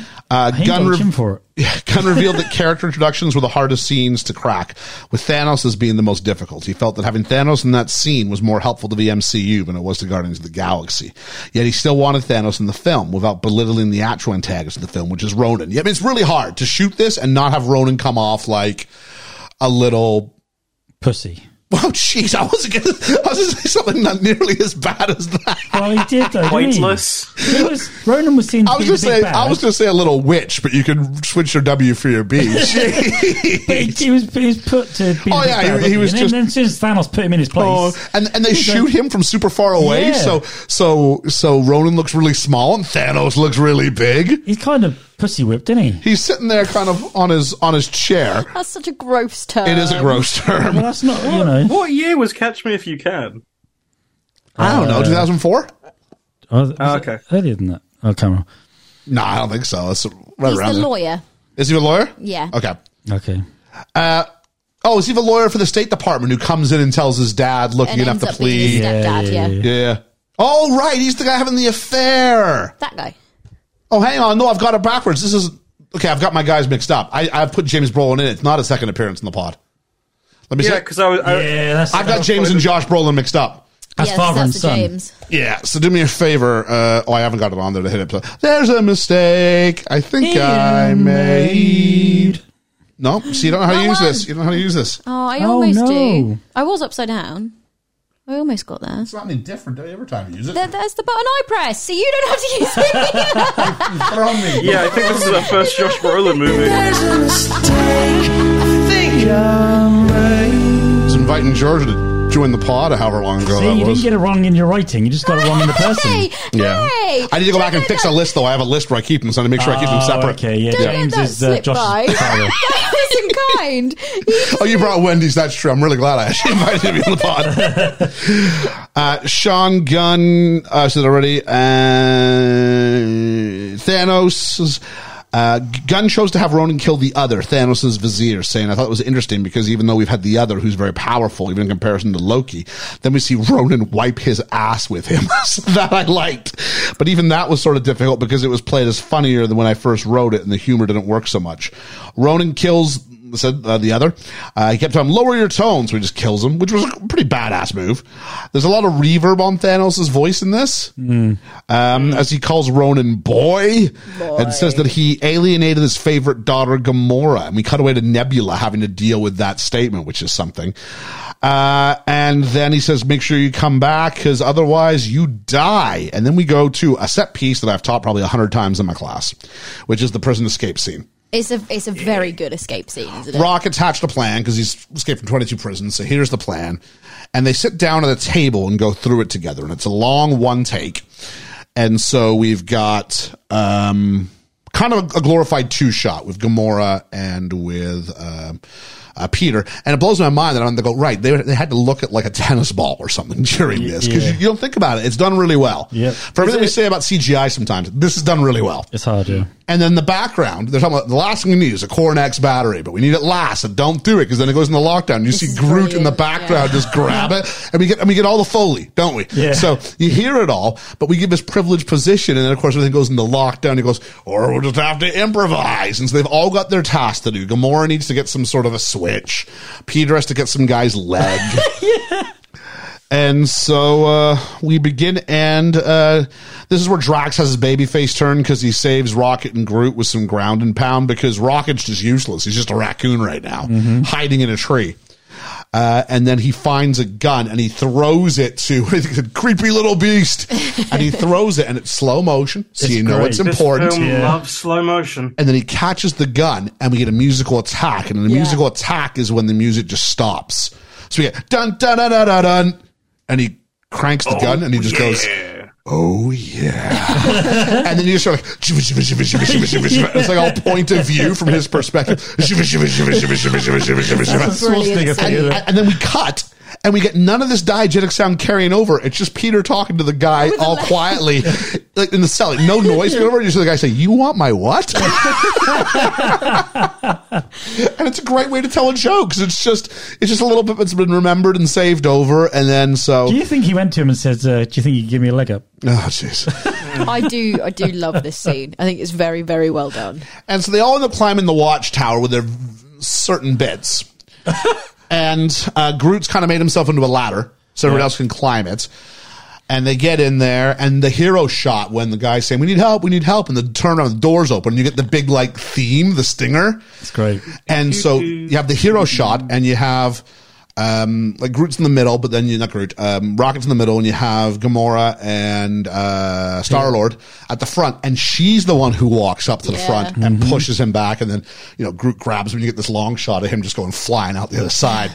But she gets that power sort of spot, and so I use this a lot in comparison to the scene in Thor. Where Jane spends the whole movie like Yep. laying down on the ground, going like, "I'm sorry, I didn't do what you told me to do," and I'm like, "Look at the look at the evolution of women in Marvel films." Yep. And like, what was Thor 2011? Yeah. And this is Yeah. like 2014, like in three years. So really remarkable, really remarkable. And I think Gamora is, is, is a turning point. Gamora is She's a a lead. brilliant She's a character. good lead. Yeah. She's good in also the sense that like, you know, I talk about it all the time where I want things to seem realistic and there are guys who had her like by the throat ready to kill her. Yeah. And I'm like, yeah, if she killed or was what, fair, That fair play. first fight with her and Chris Pratt is brilliant, And she because needs- neither of them are holding back. And she also needs to not win every fight. Yeah. Because if you're going to mix it up, then you got to lose some and you got to win some. So I like that side of it too. And not that I'm, for a moment am I endorsing because these are fictional characters in a fictional world. But I do like the idea of you can't be like, oh, you know, what I call Mandalorian logic, where if a woman gets in a fight, well, I guess she's winning this because that's Mandalorian logic. but also, the women shouldn't just have to fight the women. Like that's that. No, let everyone who is Which fighting each other which- fight each other. Which actually ends up being a problem in the Marvel universe because they go for like Endgame and Infinity War, like, like are all the women ready for your cutscene? We are. I all did- the girls on one side, okay, all the girls on that side of the pitch. I just it's like a wish- PE lesson. It did become like that, but It that did. what they could have done that scene like that with those women together and made it better than it was. Yeah. because that was the They first did it in Infinity War. Yes, I mean the first instance of that moment when you see them all team up is brilliant. It's absolutely it's so gratifying. It's cool that they have a moment where they realize, yeah, it's just the girls. Yeah. But then who are you fighting? Oh, it's just the girls. girls. It's a Yeah. bit weird. Then. Yeah, that's that's the issue. If, if it was just if you had that first Yeah. bit and they all team up and you go, "Fuck yeah, we Yeah. got this," and then they actually with the take some- exception, of course, of Scarlet Witch, who does whose hand in Thanos' ass. You know what I mean? Like Yeah. Scarlet Witch doing a great job. Mm-hmm. Unfortunately, we're a little bit. We feel, well, I don't know when we're going to do those movies. We'll, we'll, we'll, we'll see. We will eventually. The entire logic of that scene's silly anyway because it, Captain Marvel can like blow up a tank yeah, with her eyes. Captain. That's the anyway. problem is that Like, Captain Marvel's too She's strong. strong. She, the Superman Carol complex. can fly up. What do you do when you have Superman? Yeah. You know what I mean? Like, Yeah. that's the problem. She's Superman. So you gotta actually take her out of the equation rather than find someone who can, cause she's so, even if you find someone who's at her level, they're both so much stronger than everybody else that it That's actually it. Mm. makes the point of any of these team up movies irrelevant. Any ensemble, yeah. Cause you got Hawkeye with his arrows. oh no, he has a sword this time. Yeah, Yeah, yeah, There's a sword yeah. that can shoot arrows. He, he's been- got a bit of an advantage now. He, has been crying a bit and he's got, you know, some special swords and stuff. Jeez. Honda's only got one. Yeah. Uh, what are we at here? We got some. Oh, we got some comic relief. Oh, so we find out. It turns out Rocket was joking about the leg. Didn't need it. we got some comic relief via Drax. He doesn't like being called a thesaurus, and then says, "Oh, don't worry. It's just you can't. You got to be literal of him, or it'll go over his head." He goes, "Nothing goes over my head. my reflexes are. I have too very quick reflexes. I would catch it." Rocket turns off the artificial gravity, which then turns the watchtower into a ship because he somehow got the, the drones to sort of attach to it and uses it as a propulsion engine, which only works if the corridors in this place are massive. Luckily, they are. I was going to say. Uh, they escape. They all get their stuff back in some sort of like storage. Really easy to find their stuff. Uh, except Super for easy. yep, barely inconvenience. There's, there's no keys in this place. Just No. go ahead and open up. Uh, except for Quill, who's missing his Walkman. Um, they get back on the ship, and it's very Pirates of the Caribbean. Stick to the code, take off. But nope, Peter's got the orb. Where does he get these batteries from? Well, these Cornex batteries. Yeah. Didn't he? Oh, what do you mean for the Walkman? For the Walkman, yeah. Oh, okay, that's not the Cornex. Yeah, uh, I don't know.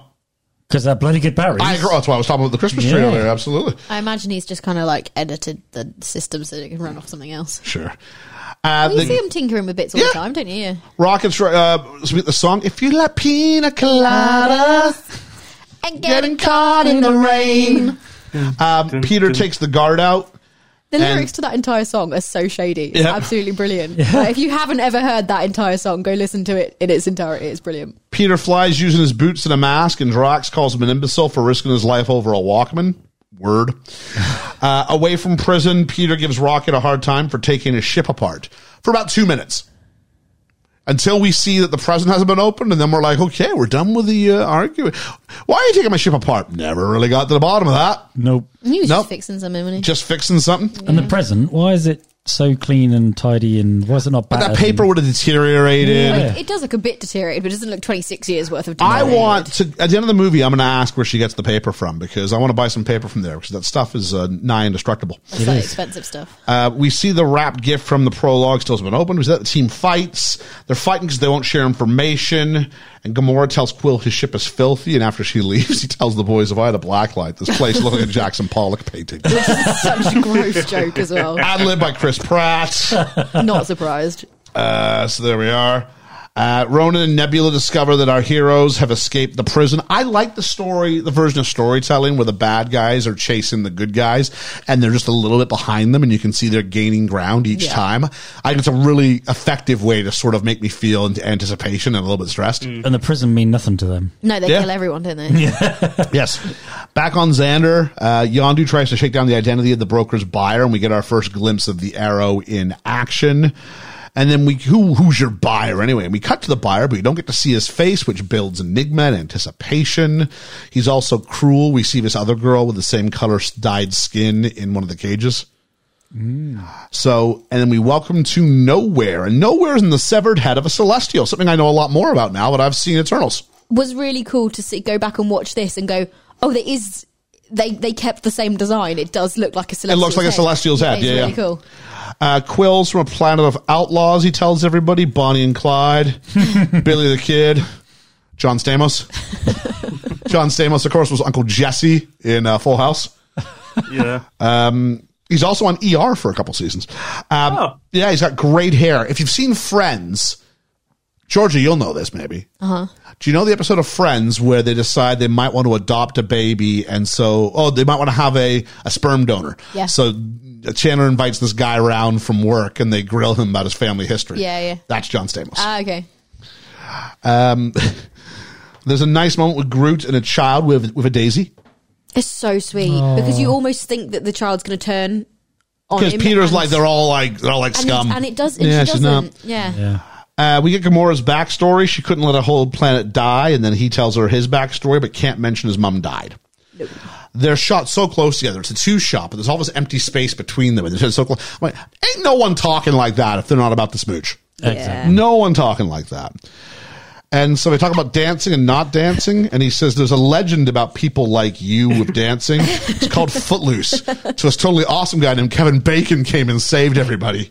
And I tell you what, it was nice then watching this again, having just seen the Christmas special with Kevin. Bacon. Oh, I haven't seen this. Oh, okay, it's got Kevin Bacon in it. Ah, cool. So it's uh, it Oh, it was does. it was a really cool throwback to obviously they mentioned a lot of this. Here's the thing, though, because this is the exact same sort of thing they do with um, Peter Parker Mm.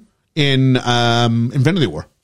He comes, he comes up, and he makes film references. Yeah. he goes, you know that really, really old movie, and it's like That's more to age him. than Back to the anything else, Future. though, isn't it? but no, Yeah. but it's the idea that they keep citing these films as these ways to sort of broker in Yeah. So I, I, just, I thought it was okay. You've got you've got one trick here. It seems. Because Also- then the two Peters meet in Infinity War, and I swear Star Lord's like, uh, he mentions Footloose again, and he asks if it's the greatest movie ever told, and he's like, it never was.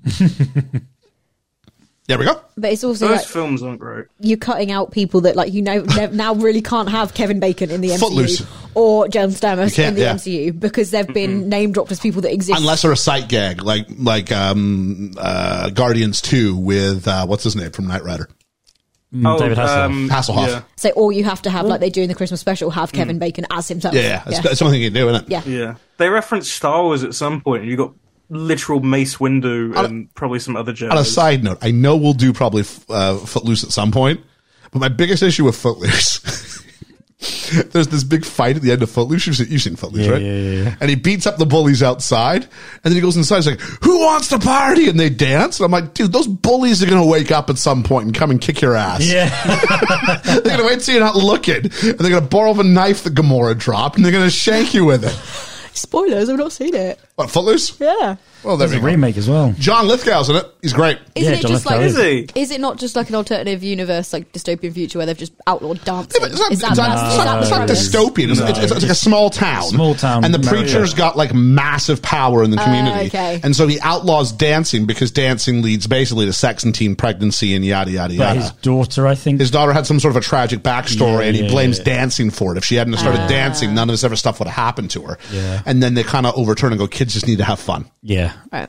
That's it. Yeah. It's not, it's not like the Hunger Games of dancing. See, that's what the the only times I've ever heard it described. Side it's note, like it New- sounds like it's like a universal thing. Dancing's just not And allowed. if you look at if you look at the, the front cover of the, the remake of Footloose, that looks very much like Jennifer Aniston. Does it? Yeah, You wanted but to it's talk not. about Hunger Games, Ian? New Hunger Games uh, trailer dropped. yeah.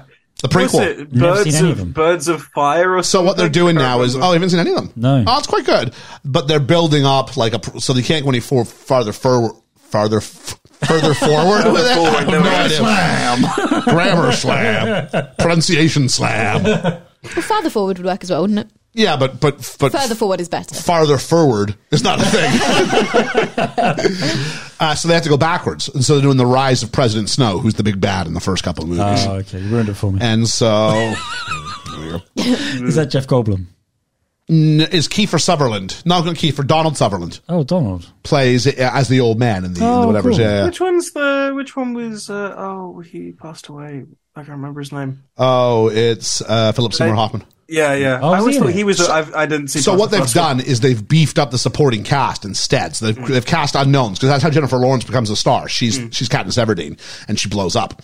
So they've done the same with the the, the children. The gimmick is that there's twelve regions and each region sends a boy and a girl and they compete in a tournament to the death Oh, okay. for for entertainment to distract us from the fact we're all hungry.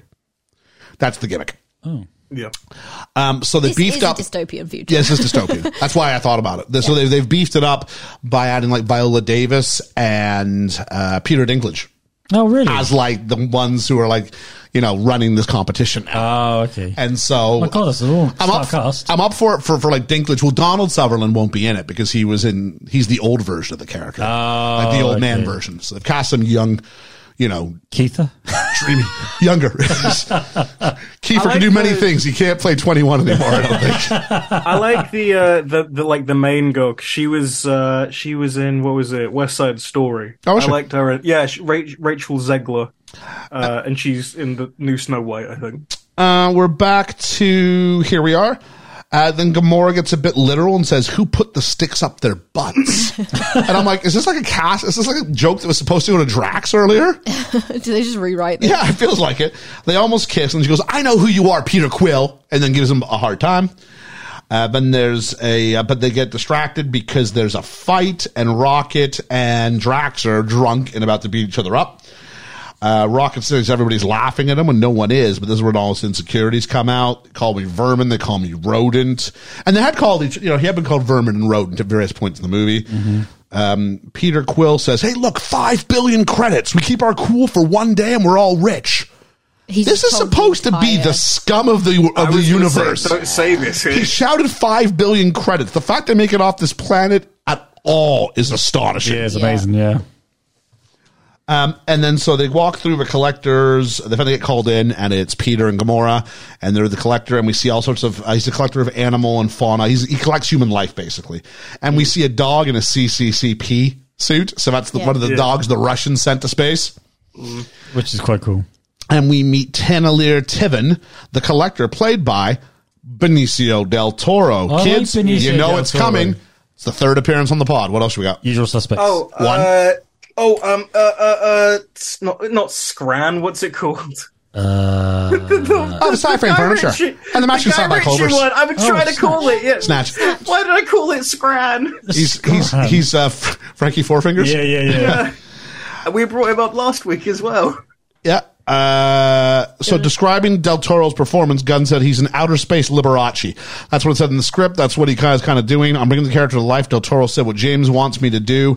I found out little by little as I was doing it. He wants me to explore and keep pushing the character and keep creating him as I was in front of the camera. And he's smitten with Groot. And then Quill drops the Infinity Orb. And James Gunn went, "Yep, that was an ad lib." And then on the audio commentary for the DVD, um, um, oh, Chris, Pratt. Pratt? Yeah. Chris Yeah. Pratt goes, yeah, I wasn't ad lib. he goes, I meant to do that. I just didn't tell you, That's brilliant. which is great because Yeah. he even drops it out of the shot and then comes back up with it. It's brilliant. and so like Gunn's telling the story, going like, oh, it was perfect, so I had to keep that take in the film. And he's like, yeah, I totally meant to do that. You should just left it So it, running. w- it was an ad libbed improvisation, but it wasn't. he didn't drop it. By Yeah, it accident. wasn't an Yeah, accidental drop. He meant to drop it, but it was ad libbed in that he didn't get authorization. He just did it. just He just did it. Yeah. Well, And- that's moments like that that you, people remember. Though, Sure. Isn't it? And then we get the story of the Infinity Stones, which is weird looking back now. It, It seems is now. This was the Yeah. start of it. And this was a big deal at the time. Like, wait, what? Okay, we're re sort of repurposing what some of the movies were.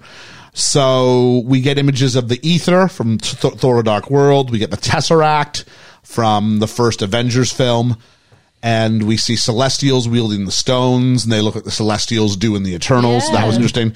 The stone comes out of the orb, and the attendant decides to grab the stone. She can't handle the power. And this was important because we had to see what happens if an organic creature grabs it. Yeah. It's not going to work. Uh, Everything, setting us up for later, isn't it? yes, everything's blown up at the collectors. Gamora decides to take it. To, she goes, "We can't sell it. It's got to go to the Nova Corps on Xandar." Drax is called Ronan, and he's just shown up because he wants. He's, he's he's singularly minded. I was promised I would fight. I would fight Ronan. I'm here to fight Ronan. Bit of an anticlimax, though, isn't it? Yondu's also there, yeah. And Gamora's leaving, and Ronan walks away from Drax. And so we'd be split into three partnerships now Ronan versus Drax, Gamora versus Nebula, and there's also Quill versus Yondu out there somewhere. Yeah. As a fear. Ronan's destroying Drax with minimal effort. Like he's not even With trying. nothing. Yeah. Yeah. Ronan tells Drax, he's got him by the throat, I don't remember killing your family. And I doubt I'm ever killing you either. And then like dumps him in like some yellow liquid.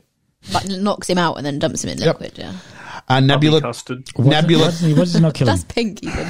He's got a little respect for a minute Mm. Yeah, because Uh, he doesn't matter. Yeah. Oh, yeah. Nebula takes the Goldfish. death shot on Gamora, and the orb is just sucked up into Nebula's ship. And Quill, and this is the big thing for Nebula. She's never been able to, to one up her sister, so finally does it here. Uh, Quill radios Yondu because he goes out into space because the, there are all these little like transport things that work inside the mining facility, which is inside the head of a celestial. Um, but in greater space, they don't really work for that long. Yeah. So he gives himself up so he can give the mask to Gamora. Gamora. Now, what all I would have done is I would have made sure I was close enough to my ship I could sort of scoop myself back in and leave her floating with the mask on. Yeah, exactly. yeah, I keep then- switching between the And two. then we can like tether her. yeah. But no, instead he gives himself up, and the theory is that, that Yondu will take both of them into the ship. Unless Yondu's going, I want you dead. You're dead. Wow. Cool. Like, Mm-hmm. it's a risky move. This is where I think Yondu. Is it Yondu? Yep. This is where I think that he's always had a bit of a soft spot for him Maybe. because he, he doesn't ever kill him, but he's got to show his troops or his shipmates. Mary fucking Poppins, y'all. Yeah, yeah. I- I wasn't sure yet that the, the relationship. I know they wa- they tried to really force it while they were on the mining facility. That these two have a Yeah. romantic connection to justify this move. And even when he has to explain to her in a few minutes, he's like, "I don't know," but in that moment, I just couldn't let you die. And it's like, is this like some big baby face turn? I couldn't watch you die. I don't know. Didn't let him eat you. Yes, Groot uh, saves Drax. Uh, Rocket yells at him, and Drax admits that Rocket's right. He's like, "Yeah, yeah, you're right. This is all my fault. I was selfish." And Rocket goes, "We've all got dead people." And it's like, "Whoa!" you know what, though? But he's like, He we, even goes, but, but, his, but, his- but his arguments, yeah, boo-hoo. His arguments, we, we- we've all got pain in our lives. Yeah. We do. And yet we don't get to throw everybody else into the bus to do, when we deal with it. And I'm like, okay, fair enough. We don't get fair to enough. kill everyone else in Really a way. evocative moment because It we was. all, It we all, was. just like Groot, we all turn on and go, whoa, what are you saying? Because like you just did on the podcast, I did the same thing, but Yeah. then I thought about it. And, went, And then "Well, you actually, explains it and you goes, yeah. not wrong. No. No. Um, and so uh, Groot refuses to escape without Quill and Gamora because they're the only friends they've ever had. And this is this is where like we get the feel like it's Chewy, right? I am Groot. I know they're the only friends we ever had. I'm Groot. Oh, you're gonna stay now too. making me kick Why grass. has Rocket got such a, a connection to Groot? Do you think? He's known him for so long, hasn't he? Little buddy. Because he really does They the world protect of each him. other. Yeah, They're both one of a kind. yeah. Oh, okay. That's where I would go with it. and it's better to have a companion. They than, well, they both know what it's like to be the only one like them. yeah. Yeah. And, you know, people probably misinterpret Groot all the time because of his limited vocabulary. And so he needs Rocket to speak for the trees. The weird thing, I am the Lorax. I speak for the I trees. am the rocket. I speak for the trees. Whereas Rocket needs him because he's so small. The he weird needs thing- that, that support. It- Yeah, the it's weird- very Han and I- I've always read it as Han and Chewie. it is because you think about it. I'm uh, I'm Groot. I'm just quoting. Groot is um, very powerful for for what he is, isn't he? I mean, he's a force to be reckoned with. I am. Even Drax couldn't beat him down. I don't think. No. And um, yeah, Rocket is all mouth and can do stuff with guns and stuff. I am But Groot. stripped down, you see him in the prison. He's Yep, nothing, agreed. is he without Groot? So together they they speak for one another. I am Groot. Um, so Ronan then double crosses Thanos because he says, I have the Power Stone now. We find out Nebula's also interested in overthrowing Thanos, and that if Ronan can overthrow Thanos, she'll help him destroy a thousand planets. Um, Yondu has Peter Quill, and he tells Peter he's lucky we didn't eat you when you were a child. And Peter's like, "Why do you keep going on about this? this is I'm this is I'm typing. Why does he keep talking about this?" Yondu then summons the arrow, and Peter says it'll be the biggest score he'll ever miss out on. I think he's going to kill him here. Do you? I do. I think he's waiting for Peter to say something. Yeah. I think he he has a soft spot. Again, I don't know if I'm using information that we all that we know because it's 2023 and it's been like six years I since. hear you. Yeah, But there is something with the fact that he is the leader of the ship. Yeah. and Peter keeps showing him up. At some point, you got to do something about this, or they will overthrow you. Yeah. Good night, Wesley. I'll probably kill you tomorrow. Yeah. Yep. So, what, what- what's your read on this, Georgia? We've all given our two cents. Um, I don't know. I don't know if I can separate it from the second one. Okay. So I'll- And it is hard to divorce Yeah. that, but we can't go. Well, the second one, the second one doesn't exist yet yes, what I It mean. kind I'm of- saying That's why I'm if like, you I- can I separate don't know Beginning what though, my doesn't reasoning He can said be you now." keep letting him off. You keep doing this. because they clearly go, have him go down a baby face route in the second one massively. Oh yeah. Yeah. Yeah. Uh, I'm Mary Poppins, y'all. I know you said it already, but um, uh, Rocket shows up and threatens to blow up the ship with Drax, and that helps get our team back together. Because they're Mu- family. must be really hard to get the team back together. Super easy, barely an Barely. inconvenience. And we'll let them on their ship and let them talk to each other without anybody else around. And the meetup. Peter has a plan. Okay, so I'm going to read to you a section from the film because I referred to this film as divisive, and maybe. I, maybe it wasn't the right term to say divisive. Maybe I, I- what I meant was I always had a hard time with this film because I feel it's way more su- style over substance. Let me read to you. I feel this is my best case for it, so I want to bring it up now. Okie doke. This is an, this is the start of the third act. Ronan's got the power stone. Yep. The universe is literally at stake. Here's the conversation they have. Peter has a plan. Rocket goes, "Hey, I'm the, you're stealing that from me. I'm the only one who gets to say we have a plan. You're copying me." He goes, "No, I have a plan. How much of a plan? Well, uh, some of a plan. How much some of a plan? Twelve percent." Rocket laughs. Peter says, "That's a fake laugh." Rocket says, "That's the realest laugh ever." Groot says, "Well, twelve percent's better than eleven percent." You this missed- is all stuff going on missed when the the, Gamora fate line. I love of it. the universe, is yeah. at stake. Yeah, yeah, It's the yeah. Gamora line. It's like that is not a, that is not part of a plan. That is barely a smidgen of Yes. a plan. That's brilliant. So I love it. funny. This is I so think it depends on like what Yeah. you, like h- what you want from a So film. again, this is I just have to remind everybody the, the, the name of the podcast. That's all I want to do. Is just go remember. It's not favorite film ever. Peter says that he looks around the circle. Ah, I don't think it's detrimental to the film though. That bit of script because it's. I do want the stake. Okay, here's my deal. I want the stakes to mean something. I do, and the film Yeah. can't decide how serious the stakes should be. I think That's the- my I take. think Yeah, the yeah, stakes I- I are serious, agree. but I they agree. are they are know that they they are on their way to trying to help, but there's nothing more they can do in that moment. So they are just talking as the group of them do. Because they're going on a dime. And Peter says, I look around the circle. You know what I see? Losers. And then he corrects it. People who've lost stuff. But today we're going to take something. Today we get more from life than it takes from us. And Rocket says, "We're- You're asking us to die. And Gamora says, I've lived with my enemies a long time. I'd rather die amongst my friends. And this part's really good. Like, if you just started with this, Uplifting. I'm all in. Yeah. I don't think it's as good though if you don't have the shit before it. Whatever it takes. you, do you keep hitting your mic? Yeah, because I'm used to like putting my hand on my face, and I can only put my hand on my left side. There you go. I like how So- Rocket's the last one, though. Uh, Drax calls Quill an honorable man, and pardon me, I lump in my throat about that. Groot's also in. Now it's just Rocket. And Rock says, We're all standing up now. Bunch of jackasses in a standing in a circle. I believe that's an ad lib. There's something about that being an ad lib. so they do make a plan, and Rocket says, Now, there's this guy. I need your eye. They're like, No, no. And you can see that kind of twinkle in And his it's eyes. great. He's like, No, no, I really need it. It's brilliantly I do, delivered. I do think this is the kind of thing I would do. I'd they go bring back that for it and joke go- back in the second one as well. I'm pretty sure. it's very much in the ilk of Canada doesn't have ice cream. Like, It is. That's It is. very much the same as that. Oh, that's funny.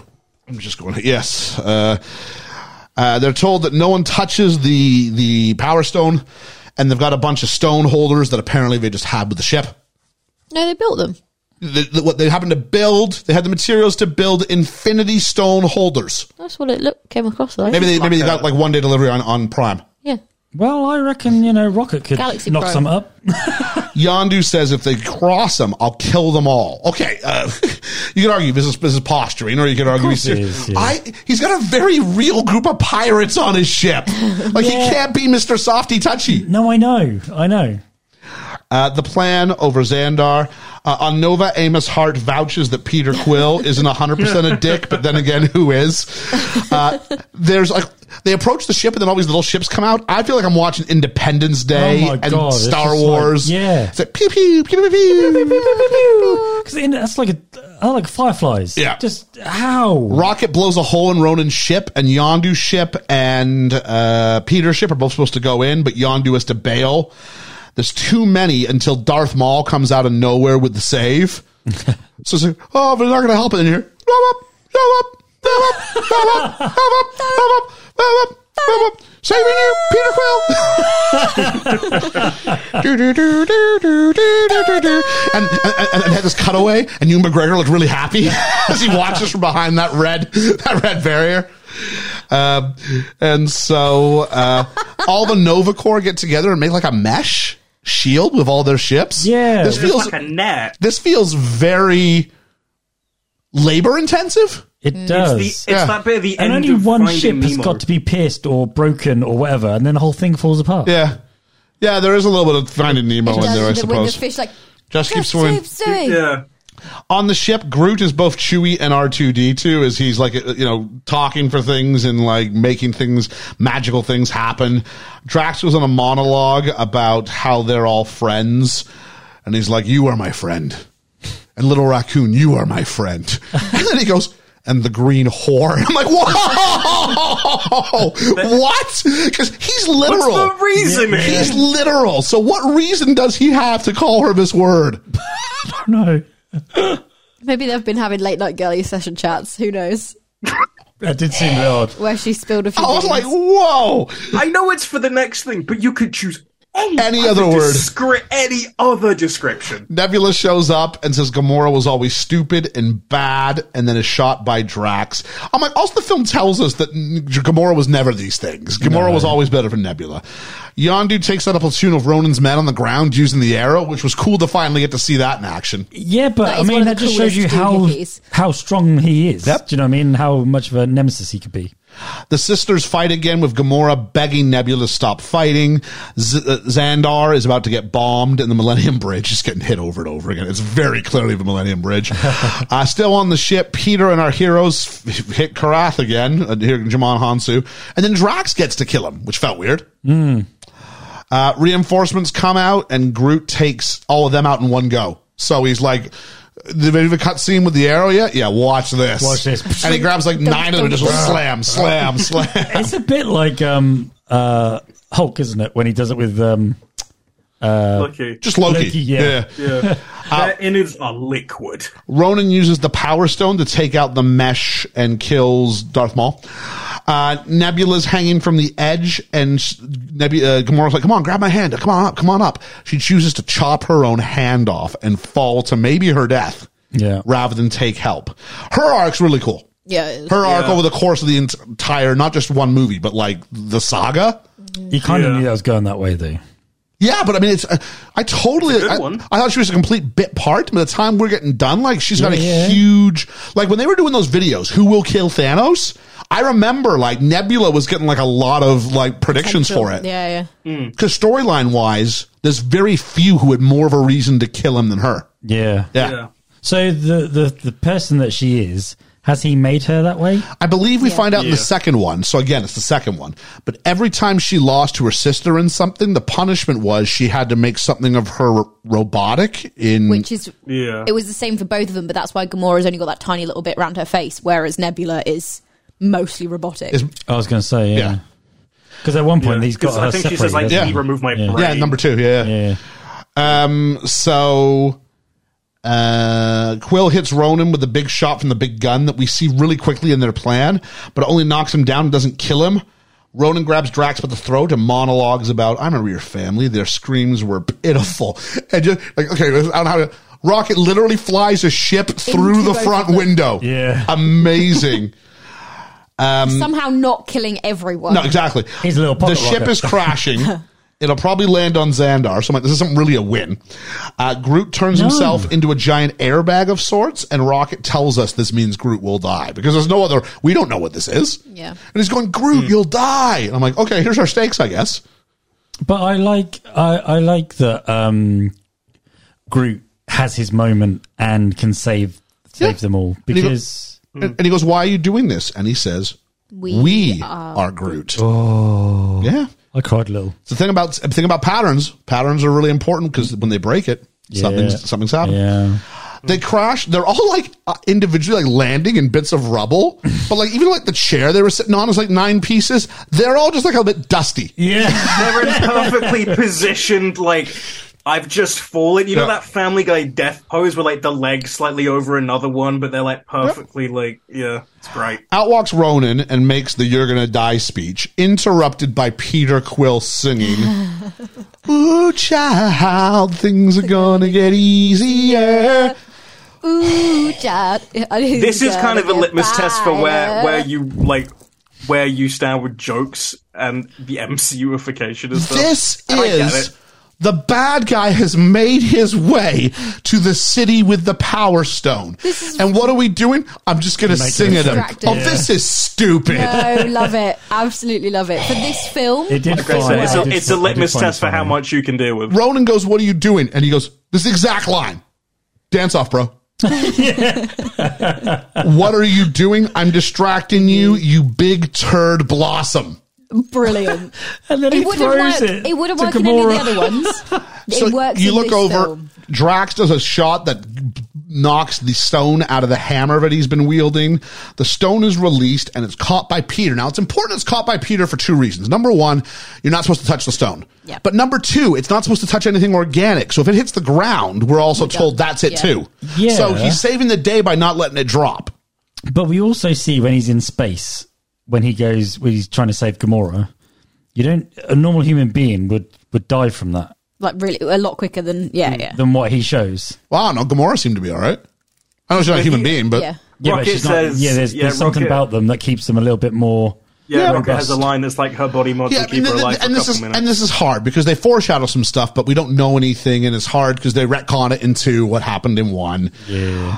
Um, Gamora says, "Take my oh." So so he grabs the the uh, the thing. We see him start to disintegrate much in the same way, and that's why we have to see the first girl do it. So we see this and recognize it. Gamora says, "Take my hand," and now we're back to him s- as an adult, seeing his mom still saying, "Take my hand." Uh, he touches Gamora's hand, and then she starts to disintegrate. And then Drax touches his shoulder, and Rocket touches Drax's hand, and the power of friendship keeps them alive. And Hell they yeah. destroy uh, Ronan the Accuser. And Ronan's one before he dies. He goes, "How?" And he said, "You said it yourself, bitch." We're the guardians of the galaxy. Roll credits. So cheesy. Re-enter Yondu. No fish on a bike. Yondu insists on the orb. Peter says, "Don't open it. You've seen what it does to people." Totally cool. Now, I think I thought they illustrated it way too much. They kind of the orb. He goes, "Sure," and he turns his back and like hunches over. And I'm like, "And for my next trick." I must have known He though. could have done the bit where he goes to drop it again, and oh, there, it, and then here it is. yeah. So it's it's a it's a generic it's, it's a sorry it's an organic reason why you're out of the frame. Oh, Yeah, Why you I, had to turn your back or why you had to do something, I think as opposed to Yondu- I'm going to turn around before I give it to you. I think Yondu knows. We find out that it was Peter's dad who hired Yondu to drop him off. Uh, we're not told who it is yet. Very implicit. Just Mm. Peter's dad. In the comics, he was someone else. Oh, Yeah. okay. Uh, he was an emperor of some sort. J son. J J Jay- Seven Spartax. J apostrophe son. Yeah. So his middle name in this is Jason as, as, as a callback. Oh, I like that. But they do make his dad someone else, obviously. I'm not sure if they've figured this out yet. Oh, okay. Uh, we fo- uh, Peter swapped the orbs. Uh, and we see because it's a troll doll. Drax sits down beside a weeping rocket, and remember what remember what he said about dead people earlier. Yep. Boo hoo. yeah. And Drax sits down and goes, "I know pain." Basically, he doesn't say it. but, Yeah, yeah, yeah. I will sit with you and I will help you. Um, and he strokes Rocket's fur, and he treats him like like a raccoon a little bit, but he's okay with it. Yeah. The epilogue, we find out Peter's half human, half something else. Don't know what. Probably why you were able to hand on to the to the stone for so long.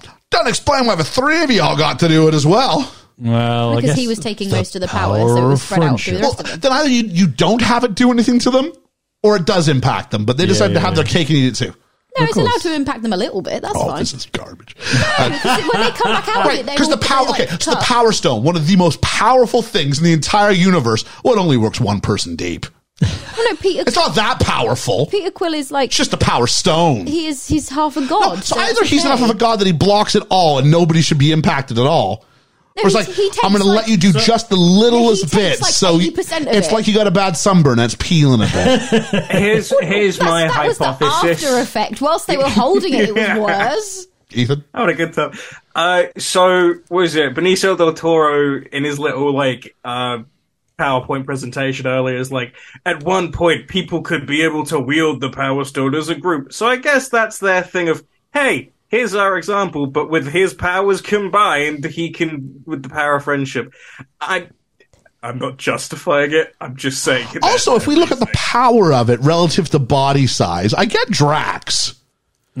I maybe get Gamora. Rocket should be Rocket exploded. didn't need to help. Rocket should just be puffs of fur everywhere at this point, no, it only Rocket they, was only, just the amount you needed. and like nuts and bolts. they only, they only took, it, they oh, only no, took the mate. power that they could take. They weren't killing each other. It's okay. Power Stone's a very thoughtful device in this. Uh, Drax was just feeling his pain. is that what he was doing? it's like the survivor challenge where they have to hold the weights above their head and then like they take a, re- like they all have one to begin with and then there's like So your argument is the Power Stone's worried about being fair. no no no the powers the, the, but the people wielding it are the people being fair like when the people drop out then other people have to hold two or three bags above their head and like they only take what they can handle If we at a let time. a bomb out here, if we let some poison in here, right? No, I no, was no hang doing on, no. no. If we, survivor put, reference. if we put some poison in here, our body masses would have a massive impact on how much we had to ingest before we fall over. yeah Yes. yeah It wouldn't be like, well, it depends on how big you are versus it's only giving you as much as you can. No, no, because we would both breathe in and it would take more to knock me out than it would take to knock you out. But if you're a bigger person, I you've would already like got you bigger boys to arms. I'd be holding my breath. But also, no, the powers, the Infinity Stones have got some sort of sentience about them, haven't they? So yeah, maybe they do. Mm. Power Stone's a nice guy, I guess. Power Stone's a nice guy. Hashtag Um, nice guy. moving on. Um, Drax has moved on to wanting to kill Thanos. He's got no closure. Uh, but which is a reason for him to stay with the group, innit? He couldn't kill Ronan. They talk about what's legal and what's not. He goes, "So what if I, Ro- Rocket said, what if I want it more than he does? That's still John C. Riley's great for going. Well, that's still stealing. That's still illegal. Well, what if someone made me angry and then I pulled his spinal column out of his body? He goes, well, that's That's murder. That's still murder. that's murder. That's like one of the worst crimes. uh, uh, back on the Milano, Peter opens the letter in the package. So the ship crashed, and this big reward was look, we we we tried to restore it as best we could, and then so in all the crashes. The, the the the cassette hasn't been damaged and the sl- the At paper all. hasn't been ripped. No. like this isn't that like ninety nine p stuff. They went for a walk to the back where it was like the four pounds per. For like just one She sheet. got the. uh, That was Which, encased in which, some which, sort of which force the, field. was it vibranium? the She got stuff that when you start to vibranium cut it, wrapping it kind paper. of like it's like pre-perforated, like almost like tears for you. Oh, it's lovely stuff. it's got like the like shiny metallic like layer Yep. in it as well. Yep. Yeah, more like cardboard craft paper than wrapping paper. it turns out she calls him Star Lord, Yeah, which is a nice moment. It's a miracle the president coming down to the craft. This is awesome mix volume two. Yondu has a troll doll. The Nova Corps has the real Power Stone. Mister Cellophane has his wife and kid, and they were running around as two people They almost scared got- Yeah. they earlier. almost So, got took out, yeah. and that's what he says to, Sa- to Peter Quill. He says, you know, my family is alive because of you. And something I think the Marvel universe could use more of is just random people thanking him and giving us that person on the ground, Mm-hmm. giving us one or two people who they are, not back because they always retcon it. You know, there's Tony Stark waiting for an elevator, and then Alfred Woodard comes along and gives him a hard time because her son was at uh, um, Sokovia. S- Sokovia. Yeah. It's it's a shame they completely wiped everyone off. All these people from will die. Xandar off, off the face of the earth in a single like throwaway, Throwaway line. line. Such a shame. In like, in like Infinity War, it's like he's already got the Power Stone, so he's already been the Xandar and killed everybody. And also, Yeah. what about the cleanup job? well, you know. Do you know what I mean? They don't talk about that's, that, do they? that's what Captain Marvel does. we see that a baby Groot has started to grow, and that's more or less the movie. And our I first like how post, the little baby Groot is dancing. yeah, our first post credit scene is baby Groot dances, but only not when Drax Drax, is is watching. the dancing is actually, uh, mo- I believe James Gunn is motion capped for this. yeah, okay. I've, I've s- I've seen the video somewhere. I might see if we can like put it on the socials or something because it's it's weird to see. In the closing credits, we get no raccoons or tree creatures were harmed in the making of this film. We get a second post credit scene. Howard the Duck, Yay! the collector, voiced by Seth Yeah. Green. Good. Thank you, Chris Griffin. Very cool. One more go. Seth Green, second appearance on the pod. Oh, Austin Powers. Austin Powers. Austin Powers, he's the man for you. A reminder, we're doing one per year, so we've got one this year coming up. Oh, we get to see the one with uh, it's not it's not Maury who uh, Cherry Springer, yeah, who just uh, died, bless him. yeah. That's what that's what I was gonna. Ah, shame that. Prior to release, Bill Mantlo, the comic book writer who created Rocket Raccoon, had been permanently hospitalized due to the severity of a crippling traffic accident in 1992. Was granted a private screening by Marvel Entertainment and Walt Disney Pictures. Oh, According to his brother, Michael Mantlo, Bill was pleased with the adaptation, which credits him by name as the character's creator, and considered the occasion a happy day for him and his family. And James Gunn would keep a little pile of Play Doh containers on the set. If someone did an amazing job that day, whether it was an actor, a grip, a stuntman, or a personal assistant, he or she would get a canister of Play Doh. Gunn said he gave out 40 containers of the stuff over the entire shoot on an 85 day shoot with a crew of 200. Quote, I love the smell of Play Doh. Open a new container and smelling it puts me in a creative, childlike place. And who doesn't love playing with Play Doh? she's got a point. I really. It's a don't- nice smell. I hate the smell of prepackaged Play-Doh. Well, that's remarkable because Oh, I love Play-Doh. thank you guys. Done a great job this week. So there we go. Some Play Doh. Can I have the blue one? You got the blue No, one. it's purple. I want the purple. Okay. I got the pink one. There you are. I love the smell of Play Doh. Me I too. think it's great. Me too. I love the taste of It was Play-Doh. really hard to find Play Doh that didn't come in like some sort of like set. It's so commercial now. Well, Oh, I've, I As work- opposed to when I was a kid and Oh. it was just like Get your here's some- Play-Doh get, and- get, get your Play-Doh on and do play you, with it. How do you stop kids eating this though? Do you know what I mean? Uh, Ma- it'd, be, it'd be great if Megs was around to ask her that. most early years make their own play So that from us want to smell and it's just dough. It's like um, flour, uh, I love cream the of tartar, smell. and salt. It's just cream Oh, of tartar. It's just, it's just soothing It to is, like isn't it? play with. Do you want that Yeah. one? There you go. Have It that really, one. se- it kind of sends you back. I've got as extras well. up here, right? Yeah, You play with that. just like a one. little comfort thing. Yeah. So do you know who James Gunn's ex-wife is, by the way? Because I don't know. It reminded me of um, the not the Dundies, the the Office Olympics, and then I remembered who his ex-wife was, and it was Jenna Fisher. What Oh, really? Yeah, they used to be married, and then she Just they fucking they reflect split up like when the Office started to take off, and, and I, I don't know. Liam's trying to play with the Play-Doh. Every time he squeezes it, it's coming out like something that's a bit naughty. it's interesting where our natural squeezes go. Mine creates just more of just general, just squishiness. I mean- George is I made the purple crafting. man. George is crafting Thanos. The Mc- no, it's the McDonald's Oh, blob. grimace. and Liam's about to teach a sex ed class. It looks like. so I want to make sure we don't hit. I want to make sure we don't hit that same runtime this week. Make a So mean snail out of Play-Doh.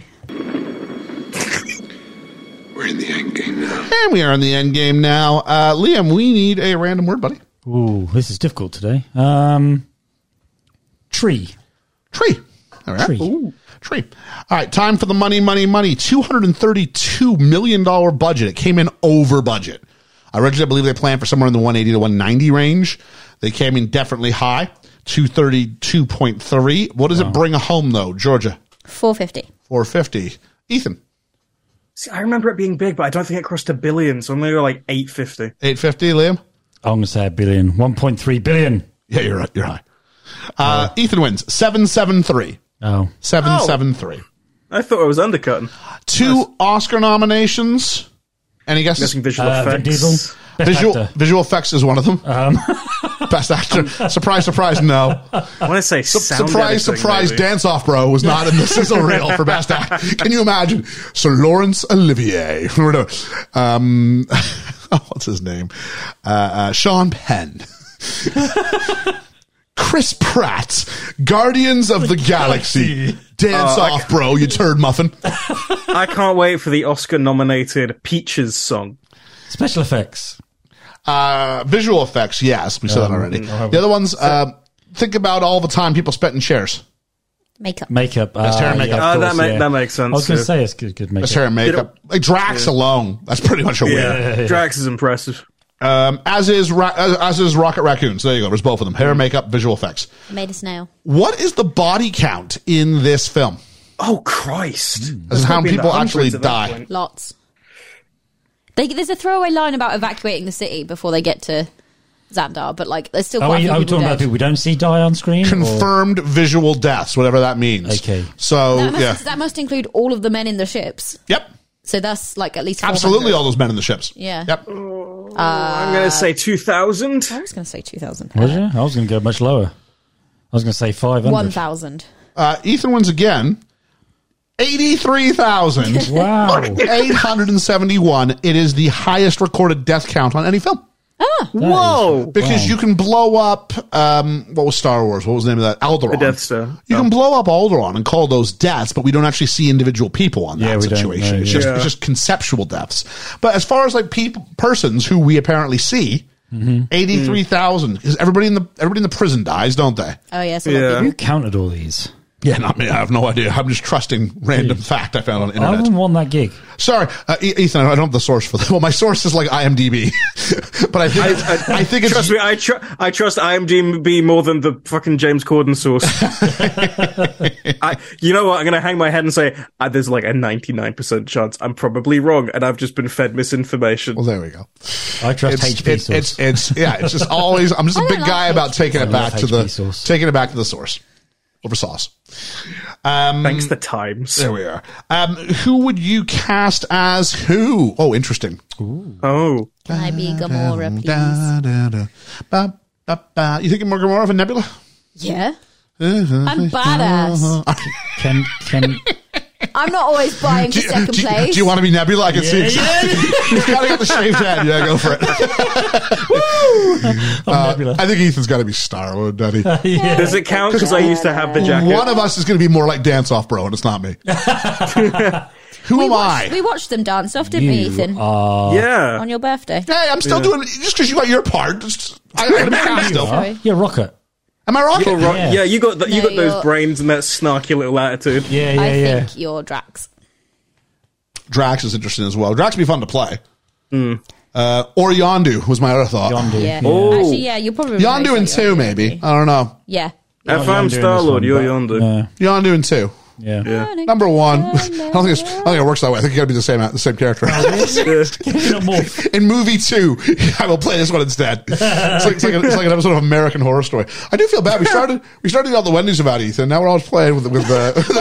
playing with it. It's okay. I've got my little. I've got. I've got that Jar Jar Binks somewhere. He's still got orange juice. Did this I drank my film orange have a villain problem? In the sense that maybe there are too many Yes. villains. Yes. Problem the villain. I mean, yeah, I mean, who do you have? You've got you've got Nebula. Yeah. You've got he isn't really much Korra. of a villain compared to. In this uh, movie, she kind of is. Well, yeah, but not not not She's a compared to uh, threat, Ronan. but more like an emotion. I don't know. because there's too many she's the villains in this. physical. She's also the physical threat to Gamora because we can't. Yeah. Because unfortunately, we can't live in a world Can't where the fight a man with, yet. with, with, with a male villain can get. You know, you know what makes someone a really bad villain? Like bad, I mean, like like like like you're evil. They don't give a shit. Killing a woman. Killing a woman. Yeah.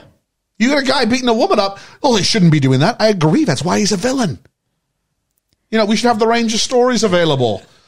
Like, I'm not talking like, you know, like trail of blood down the ham, but I'm just talking like, yeah. Yeah, I know what you're saying. Um, so you have Nebula, you've got Ronan, and you've got to a Thanos. degree Thanos. Yeah. And Ronan, his legs are cut out by Thanos. Oh, Yeah. and Korath. Oh yeah, for Oh, and Korath, thank you very much. Yeah, Yeah, yeah, yeah. So we got four at various points in the movie. Oh, and Yondu, kind of. yeah, kind of. Thanos is like I'm the villain for the because this Just- just you wait. It's Thanos like- is it's Thanos like- is the Iron Man two thing. It's like we have character specific. It's like we have character specific villains. So each character has their own villain they're chasing down. Yeah. Yeah. Yeah. Um, what should the story have been called? I've gotten my notes. Give it a subtitle. So, Guardians of the Galaxy Volume One, blank. I am Groot. Okay. Um, Guardians of the Galaxy, Volume 1. If you like E, pina colada, The dance off. Um, dance off, bro. uh, Play Doh. Um, oh, Bunch oh, of, uh, Guardians of the ourselves Galaxy standing in a mixtape. circle. I got Guardians of the Galaxy Volume One: The Push for Power. Push for power. I want something alliterative. I Do don't you think like of something better than push? But I want the Power Stone. That's what we're talking about, right? Oh, okay. You know, Hmm. I'm back on board with it. Yeah. If I said push for the Power Stone, that's a little bit too giving it away, isn't it? Yeah. Yeah. leave it as need for anatomically correct Play-Doh. Um, a musical inspirations. That's difficult because there's a lot of good stuff already on the Ooh. soundtrack. Um, I just really like this soundtrack. Starman. Um, I'm a rocket man. Oh, Starman. I'll take that. That's good Yeah. Uh, I'm going to go with. I know it's been used by another film, but that's why I want to use it. Power of Love. Oh, No, no, no, no, no. The Huey Lewis one. Oh. Don't need money. Don't need fame. Never heard it. Don't need no credit cards to ride this train. Let's have them doing something, baby. Go to move around. But I can't see your eyes. That's the power stone. Of love. I can do what they do. They're all like holding hands at the end. They need some sort of gospel thing for that if they're holding hands. Oh, so I can do. I want to hold your hand or hold my hand. Your hand. Light up the fire and let the flames burn. Open the door. Oh, that's sent me back. I've genuinely Dunno. probably not heard that in The about 11 stone years. is the light. Those gospel singers at the coronation great were like song, one yeah. of the best parts. Sorry, your, the the gospel part just reminded me of it. Um, whose story is it? Mr. Peter Quill. No. If you like Peter Colada. I made a tiny elephant. oh, it's got to be his story more than anybody else's. Yeah. Nah, it's nebulous. Well, you have the narrative circle of, the, That's the of story him. I always watch. You, you open the story with him not getting to hold his mother's hand. You end it with him finally getting closure course from it's that and his moving story. past of that. Yeah. It opens up stories for others, made but it this bold. is this is a Peter centric. What is the story? The story's about. It's the, the story's that it's not. Okay, let's try and bring this back on topic. Yeah? You gave us play. I know. I'm regretting it. Next week, I'm going to take away all the advantages. We sit on the floor, handheld mics. I'm taking away all your perks. Oh no, because You're using yours as a stress ball. Yeah, it's not as stressful. this is a advocation for um Uh. still like Zoom learning because I don't have any Play-Doh and I'm behaving. Yeah. That is true. Ethan's not the best behaved kid in the class. You realize that, right? oh my God, I get everyone's Play-Doh now. I was listening. I just made Um, an elephant. So the story here, I think, is the idea that it's not cool to be by yourself. For all that bravado you do, it's better to. You're stronger together. Yeah, it means being vulnerable. I Yeah. love my friends. Kindness is a courtesy. Yep. Um, Oh, going back to the songs. Okay. What would you do if I sang out of tune? A little help from my friends. There you are. I get by Uh, little help from my friends. I can hold on to a stone with a little help from my friends. Hang on, wait, wait, wait, wait, wait. How does it Oh, feel? bow, bow, bow, Bum, bow, bum. to be on your own like a power stone. uh, best character. Let's start with Georgia. Rocket Raccoon. Rocket Raccoon? Yeah. Okay. Any reason why? Because he's. You have totally like gone back in rest development like Play-Doh. You're like a four-year-old. Rocket Raccoon. Any Rocking reason? and rolling. Yeah. Swaying and throwing. food and the sun and the sugar and the play-doh um, because he's actually far more well-rounded than he first comes across i think he's a brilliant little character he does a lot with a l- small amount He's the darkest character. Yeah. He's by far the darkest character. yeah Yeah. I like him. Uh, Liam.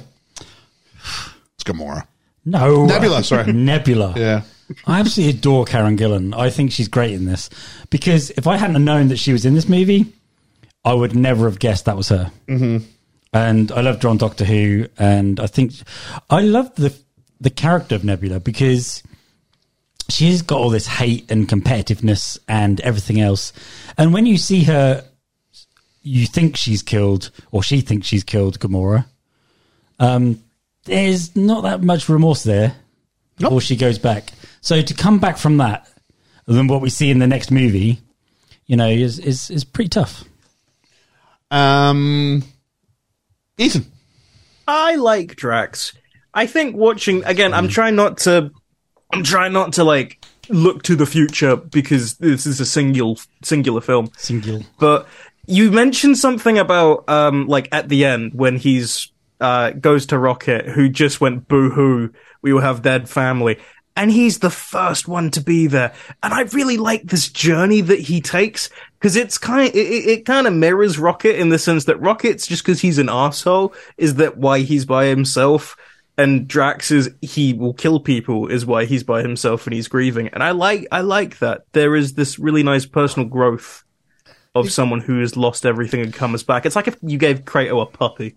He goes from a man so full of rage, he's almost waiting for his turn to die. And if he kills, Yeah. if he kills um, Ronan, then great. And if he doesn't, then he'll be with his wife and kid again. So. To actually the idea about opening yourself to the idea about having friends because friends are important because it means that you're you're you're walking forward. friends give Hmm. you play-doh And it means you care about your own life. It's the fact that you care about tomorrow and you care about someone else and you care about something besides your vengeance. There's something else you're emotionally invested in. So that scene where he's like, "You are my friend. You are my friend." Uh, don't know about about, about the, the green horror reference, but uh, Imagine what that must It have is been what like it is. um, for Drax, right? He spent all that time going, as soon as I get to um, Ronan, I'm going to kill him. And then all of a sudden he's like a twig to him. How must that must have felt Oh, great. for Drax? Do we- we've seen it once before. you know what I mean? That must have been My name is Inigo Montoya. you killed my father. prepared to die Prepare to die.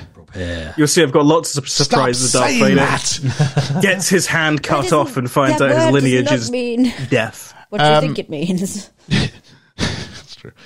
Uh, that'd be great. So if you had to cast it, I'm going to do this now. If you had to cast it in the 80s, I'm could- gonna, i can't do could- this Could you move the cast of Princess Bride and do and do this with it? oh okay yeah yeah, yeah. So so Oh, he would Wesley be perfect to Star Lord. Wesley could be Star Lord really easily. Yeah. I I think Drax probably has to be Andre. Andre, i'll do yeah. Hmm. a giant yeah I think uh, Mandy Patinkin gets to be Rocket. yeah uh, Groot would be hard because it's just kind of random, whatever, whoever. I am Groot. Uh, you could have. Uh, Who's um? Oh God, what's his face? Billy the, the Crystal? inconceivable guy. Yeah. Oh, what, sh- what? oh, but Billy Crystal Wallace would be a Shawn? really Not Sean- good Not Sean rocket. Wallace. No, yeah. Wallace Shawn.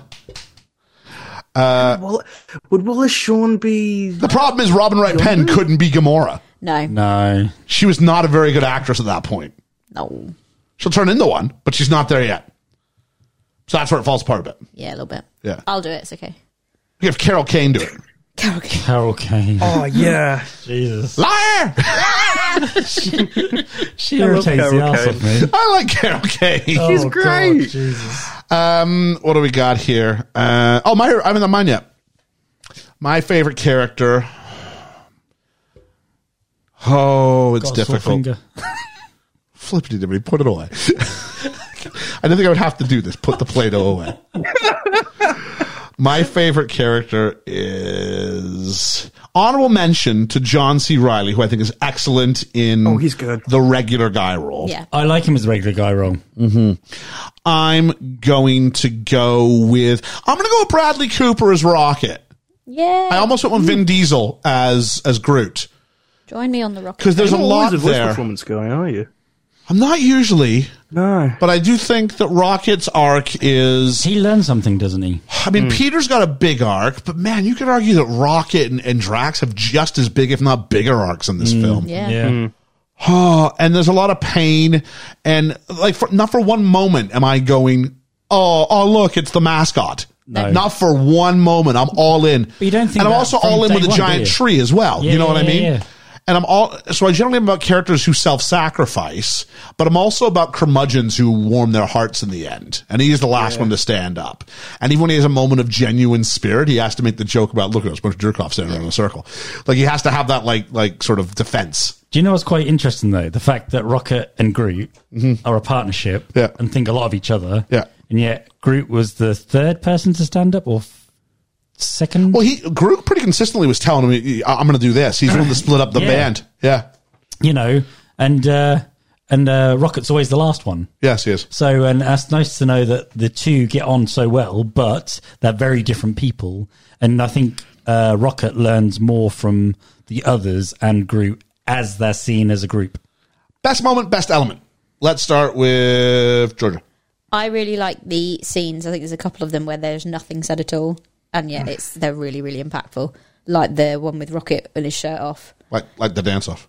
and the dance off, and the one where um, I was making a joke. Drax scratches. So was I. I was just Oh, okay. Scratches um, Rocket's head. I think No, that's those really those lovely. those, those scenes. in a film that's so quippy and full of jokes and full of dialogue, there are moments where they just cut it back and it's- it works. It's really well. remarkable that this little go back to the raccoon again. Is it remarkable that this little raccoon is the one who you have to steal these moments of vulnerability, and you're like, It's incredible. oh, the big the big tough guy's letting his guard down. You're like, it's a raccoon. Yeah, yeah, yeah. Jeez. So okay, absolutely. Yeah. Uh, Ethan. Um, I like the visuals. The color palette in this is really, really nice, especially for the Marvel films that we would have had at this point. They're so grey and dull. There you go, And I Julian. like the, I like the brightness. There's that. There's the scene where it's um, Peter and Gamora when she's doing like the your pelvic sorcery, and he's telling her about foot and the the the outlook of space and the what was it called? The uh, not the vistas. The The celestial Whatever. head. no, it's just like the the Oh, the the, stars the, and ne- stuff. the, the nebulas of it. Like, uh, Yeah. yeah. there we go. That, that's what I was like. It's a name. The nebula like just outside is so beautiful. The lighting looks really nice. Um, and it's the cosmic side of it. It just it, it helps this feel. It helps this comic book film feel comic booky without it feeling wrong. If that makes sense. Liam. For me, it's an awesome soundtrack. soundtrack is brilliant, and I It's a love contender. how they can juggle the sadness with the funniness all in the one scene, and how they can like they're supposed to have this dramatic bit where um, they're going to face off with Ronan, and he's dancing, and he, you're thinking, what the what the, was the fu- I'm like you. What that was the, my experience. Yeah. What the actual? Yeah. You know. And he goes, "I'm just, I'm just distracting you." And he goes, "Throw it to Gamora." She goes, "All right, I'll, I'll take it back." Oh. Does And this you're like- not feel like lazy writing though? I felt like that was bad improv. Yeah. Do you know what I mean? Um, but no, the more tender bits I, I liked um, with the funniness, but the soundtrack amazing. Uh, me. You,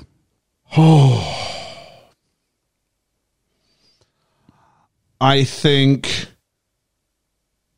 Yeah, I'm going to go with this. I like the fact that this film feels different from other Marvel films. I think every Marvel film should feel different. Part of the problem is I don't know if they feel different enough. It's very quippy, but this can be the quippy one, I guess, or the thing like, you know, the one that's a little bit too far that way. Okay, fine, this can be that thing. But the fact that it's in space, the fact that you have this this James Gunn curated soundtrack, the fact that it almost feels before Ragnarok was, this feels like a love letter to the seventies and the eighties. yeah, it does, yeah. and so I think it's it, it- and it takes this group and builds a group dynamic, uh, and it gets you to actually be invested in in the group. And so the fact that it's something you know, I am group, the fact that it feels different to everything that came before it, and then hopefully would would come to feel different as you went forward with it. I think there's something in that. So I guess the fact that it's it's its own unique little thing. And maybe the fact we haven't seen a lot of James Gunn stuff yet, so maybe we didn't realize that. Because you look at Suicide Squad, like you can see a lot of fingerprints. All okay, he's got a style. This is the first thing about style that we saw. The so way- the James Gunness of it, I guess, is my vote. Mm-hmm. I think what I like about this as well is they're an ensemble. They're not one particular star. Yep. Where if you watch, you know, um, Hulk, it's Hulk the s- This like this, this film could have been called Star Lord, I guess. It could have been, Yeah. but but it's Mm. the not. is legendary it? Star Lord or It, something. yeah. it's I know it's his story, but they're very much a group. Yep. Um, where you know Captain America can go off and do things himself. You know Hulk can go off and do things himself. Thor can have their own. You know Iron Man. They're all individuals. Where we with- know each other. he's a friend from work. That's brilliant. I love that. That made me laugh first time I heard that. But with this, they're very much. I don't think they could stand on their own, but together they stand as a. Yeah, movie. th- th- they made something I didn't know about. That's the interesting part is that it was Yeah. brand new IP for a lot of people. Yeah. And yet they stuck it and this idea it's going to be in space, which is, I mean, this is, maybe this is it. This is so much more an important movie for where, like, this is the Infinity Stone launch. Where can you put? Where This can is, you put a this is the movie? proper hard launch. Here's the Infinity Stones. Thanos wants them. and he's going to get each and every one. He's going to individually. try to get each and every one of them. He's the most powerful being in the universe. Yeah. He's hiring people to go get them for him. This is going to be us for the next 10 films. Yeah.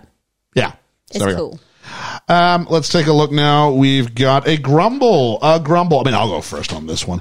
It's it's just the lack of regard for the stakes in the third act, where yeah, we're gonna have these. And again, it's they decide they want to be really really funny and quippy, and that's I guess cool. But man, you know what am I doing? Oh, dance off, bro. Yeah. To Ronan the Destroyer. Yeah. Like, all right, I guess. Um, so my issue was.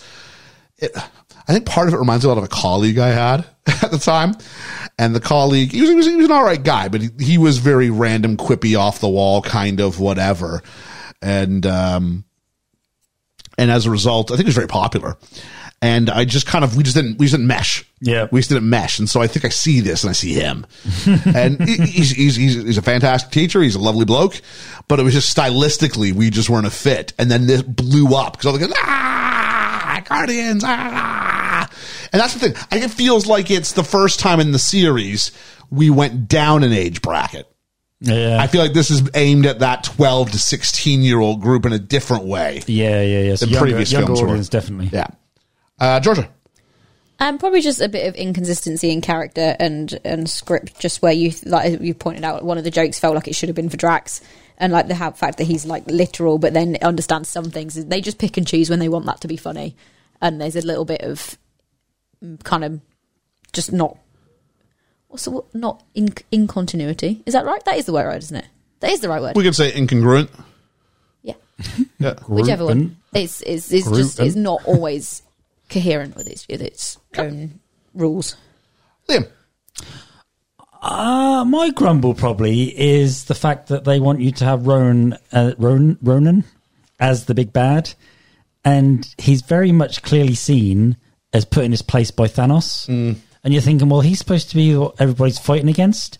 So much of the film is not about him. It just seems weird. Yeah. It just seems wrong because then I go, well, at the end of the day, you can have your ass kicked by Thanos anyway. I mean, Yeah. you, you pretty much cowered away from him. Like you get Nebula spends a lot of time talking about Thanos. G- Gamora spends a lot of time talking about Thanos. Yeah. like He's yeah, not- he's he don't he's feel the big he's not the bad. big bad in his own movie. You're No. 100 percent right. Yeah, it Yeah, was wrong.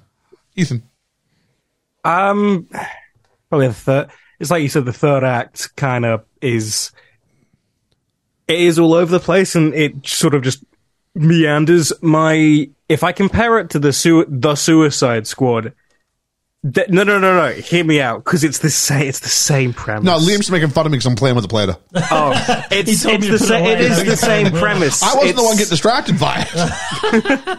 it's that thing of like um oh we have this big world ending thing happening in this one city but their like levity that they use with it with the rats there m- is better and it kind of makes it a bit more lighthearted than dan- dance off dance off sort of tonal shift because that's like a it works as an arc as well there but this it kind of is a sudden like third act break Yep. Yeah, I agree with that. Like that first bit when he's doing it by himself. Yeah, you're you're bored. You're by yourself. You're walking through a cave. You have to do whatever you want to do to keep yourself occupied. Yep. It's different if when you know Jamon Hansu shows up. If he was like, let's do ten push-ups. it's like, wait, why are we doing this? Because I'm because I'm the random guy in the MCU. Oh no, they do that to Jamon Honsu in What If because they're like, what if Black Panther T'Challa was Star Lord? And he's like, oh my goodness, it's Star Lord. You're Star Lord. I want your autograph. I don't. I won't. I won't hurt you anymore. And it's really annoying to see. All right. Uh, best role ever. Anybody's best role ever. My favourite fried rodent. Is this Chris Pratt's best? I think so. I th- I think Chris Pratt has a better voice performance in Onward. I'm sure he's better in like Well, he's very any good in other Onward. film. Onward is really good, but I think he's better in the second one. I think I think he's very good in Infinity War. Yeah. I hate him, but I think he's very good in Infinity War. It's difficult. To You- you detach understand him the in Infinity War. character, isn't it? Like I think Star Lord Peter Quill is Chris Pratt's best character. yeah, if you want to go through, definitely better than the Jurassic World or any of that stuff. Oh, yeah. or it's me, Mario. I enjoyed that film. I'm sorry to admit, I really not liked seen it. yeah. Um, Um, Zoe Saldana's probably better in Avatar. Oh, she's so good in Avatar too. Not seen it. Liam has. He was raving about it. yeah. Honestly, I will. right? I Best lo- film- I love best that ever. film. I don't even know why we're doing this podcast. Is that is that the best film ever? is it? Avatar 2 is the quintessential best movie ever. No, when I tell you I loved that film, I had such a good time with it. Oh, dreadful. But I, I like the first one, so like th- there's that. I have to So, say, yeah. I think the second one is probably that fraction better than the first. But no, Zel- Zeldana's really good in the second one. to put it back Um, on track. That's about it for me. Batista's better in. You know what? I Batista's like good him in, in this, Dune. but I th- I think he's Batista's really good in this, yeah he is. That's but he's also really good in uh, glass onion. Glass Onion. Yeah. Yeah, it's Good good. in Glass Onion. He's good in Blade Runner. He's great in Dune. Haven't seen Dune. Haven't seen Blade Runner. Um, uh, Vin Diesel. I mean, for everything he is here. I mean, I, I'd much rather watch. Pacifier. I'd much rather watch the Fast and Furious. Yeah, me too. I'd rather Yeah. watch the passive. And I think you're right earlier on when you were saying about the whole uh, fallout with Dwayne Johnson. Yeah, Actually, the more you hear about Vin Diesel, he doesn't seem a bad guy. doesn't seem a bad guy. You look at that recent Zachary Levi drama with Dwayne Johnson, and I'm I'm re- I'm yeah. I'm like that hierarchy in the DCU was never gonna change. No, Truth comes out in the end. it does. Yeah. And Uh, I'm not even a big Zachary Leevy guy, but like No, me either. I Zachary agree with that. Levi's Mm. um, Flynn, isn't he? Flynn Rider. Shazam, Shazam. Yeah. Flynn Rider. yeah, Uh, is that uh, if you have to tell me? I, I don't know. Ta- Tangled, Flynn and Tangled. Yeah. Okay, that's fine. Ethan seems to know, so Yeah. I will give him that Yeah. because he seems sure, sure of himself. You don't. You don't have to cite your sources on that. one. uh, you can be your own source. IMDb 2009. You can be your own source. Um, Ten. or else we got there. Uh, we've got. Uh, oh, it's that time. Ooh. Nope, that's not that one. Never wanna hurt my age. What's my age again? What's my age again? Age game, age game. Only people with faces, please. Let's all play the age game. oh no, I chose Groot. Here we go. Uh, so first we have uh, it's a me, Chris Pratt. it's a me. Chris Prada, I think he is. How many years ago is this? This is nine years ago. I think he is 29. Mm, 28. 31. Liam is the closest because he's thirty-four. Wow. Wow. I know. That was very Owen Wilson. Wow, he and I are almost he and I are the same age. Okay. Yeah. Well, I was watching a. My mum was watching some show recently from like 2006, and he's in there. And I'm like, oh, that's a baby face, Chris Pratt. Like Yeah. that. Yeah. Uh, next, we have Zoe Saldana. 28. You said 28? Yeah. It's around there. Yep. 27. Oh, oh, I'm sorry, Georgia, 29. That goes to Ian, but she's 35. She's a year older than Pratt. She's older than Pratt. She Yeah. looks good, doesn't she? I remember thinking she was older than I thought. Oh, I think we must have done this when we did Avatar, and I went, wow, she's older than I would have thought. yeah. I don't. I don't think we did her age for Avatar because she was just fully CGI. Oh, that's a good point. Maybe then, Yeah. for pi- maybe pirates? I don't know. It's a long, I, My- don't know, I don't yeah. even know if the age game was a thing back then. no, probably not. I don't think it w- might. Maybe. Anyway, uh, next we have Dave Bautista. 45. Yeah, thereabouts. 47. Oh, I think you're close. I'm going to go 48. That's George's. He's 45, 44 even. Oh, wow. Okay. Yeah. Uh, next, we have Lee Pace, Ronan uh, the Oh, Accuser. jeez. Good Oh. luck there. You can't tell. Uh, uh, I don't even know who Lee Pace is. 48. No, he's not that. 34. 30. I'm giving that to Liam because he's 33. There you go. And then finally, Michael Rooker. I feel that, that one's easier than Lee Pace, I feel. Oh, Michael Rooker. he's yonder. Yondu. 50. 54. Oh, you're thereabouts. I was going to say 53. Still can. Yeah, 53. Oh, it's a tie. It's, uh, it's Ian because he's 58. Wow. So overall, it's a tie between Thought we're Liam and going there, Ian and this then I week. said, no, I'm gonna- I'm gonna- I'm gonna hide you back. All right, I do that well. Jeez, Yeah. That's unlike Good old you. tiebreaker. I'm okay. I've been okay lately, actually. you have. I think Yeah. Did you did you win last week or did Megas win? I last week? tied can't Meg's remember. last. I'm just, I'm, Yeah, I'm, yeah. I'm just on a run of tying. Yeah. Yeah. You're Let's like do a half, Arsenal actually. now. Yeah. yeah, just just ties. You know what? I thought you guys were actually gonna gonna make it. No, and now I, I I'm- knew we weren't. I knew we weren't. So I there we go. had faith. I, w- I was I was gunning for the Gunners this this season. I, I had hope for you guys. I'm gunning for sub four hours. Uh, the good, the Yeah. bad, and the Ebes, Georgia. the good, the bad, and the Ebes. 92% on Rotten Tomatoes. Wow. Yeah, we have got Kenneth Turin from the Los Angeles Times. He said, Blessed with a loose, anarchic B picture soul that encourages you to enjoy yourself even when you're not quite sure what's going on, The Scruffy Guardians is irreverent in a way that can bring the first Star Wars to mind. What's remarkable about that, if I can jump on a little second, is the idea that we all did see it as a B movie, and yet it sets up the big, storyline. Yeah. Yeah. They snuck it in there when we because we all th- and the pressure's off. It's a B movie. You're like, hey, no one's expecting anything. Nope. Okay, And Uh, then we've got Richard Corliss from the Time magazine who says, The lightly derisive live action cartoon tone robs the movie of any majesty, even of the comic book type, and the many violent deaths of their suitable gravity. He didn't like it much. he take. I mean, I mean, I know I've been a bit hard on it. He's taking it a bit seriously, isn't it? Yeah. Just a bit, innit? Yeah. Mm. Um, and then He we stole his Infinity Stone. uh, and then we've got Peter Jarvis from the Rolling Stone, which I haven't any Ebes this week because no Ebes. No Ebes. No Ebes. So we have Peter Jarvis with it. Peter Travers. Travers. Sorry, that makes a lot more sense. That's his name. Rolling Stone. Uh, he says, Guardians of the Galaxy does the impossible. Through dazzle and dumb luck, it turns the cliches of the comic book films on their idiot heads and hits you like an exhilarating blast of fun, fun, fun. Thanks, PD. yeah. Get it because he's PD, but he's also PT. PT. there we are, Peter Travers. Barnum. I think so, we we need something. If he's gonna be our backup, Ebes. Yeah. And he's he he's can- not always back up He's Ebes, though. not always, but we can see kind of who's that. But if, you know what? It's Sub. not, it's not going to kill me to have a second uh, to have a second sort of nickname for a critic Yeah. He, because th- there's a few that show up f- qu- quite frequently. Peter Travers is showing up a lot. Uh, Kenneth Sheeran from the Los Angeles, Times, you, you Oh, you reference him a often lot.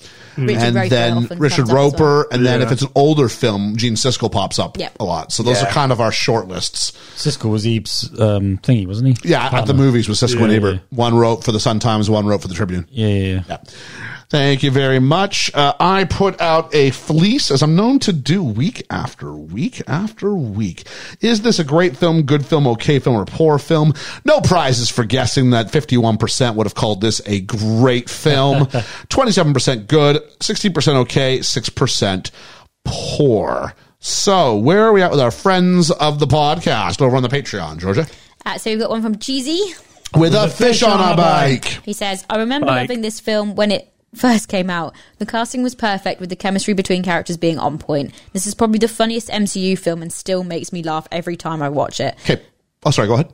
The world being building is done really well, and the film as a whole has a great pace. For me, the star of the show is Drax. He has the best lines, and I laugh every time. This MCU film, full of humor and a banging soundtrack, probably led to the inception of other films in this universe.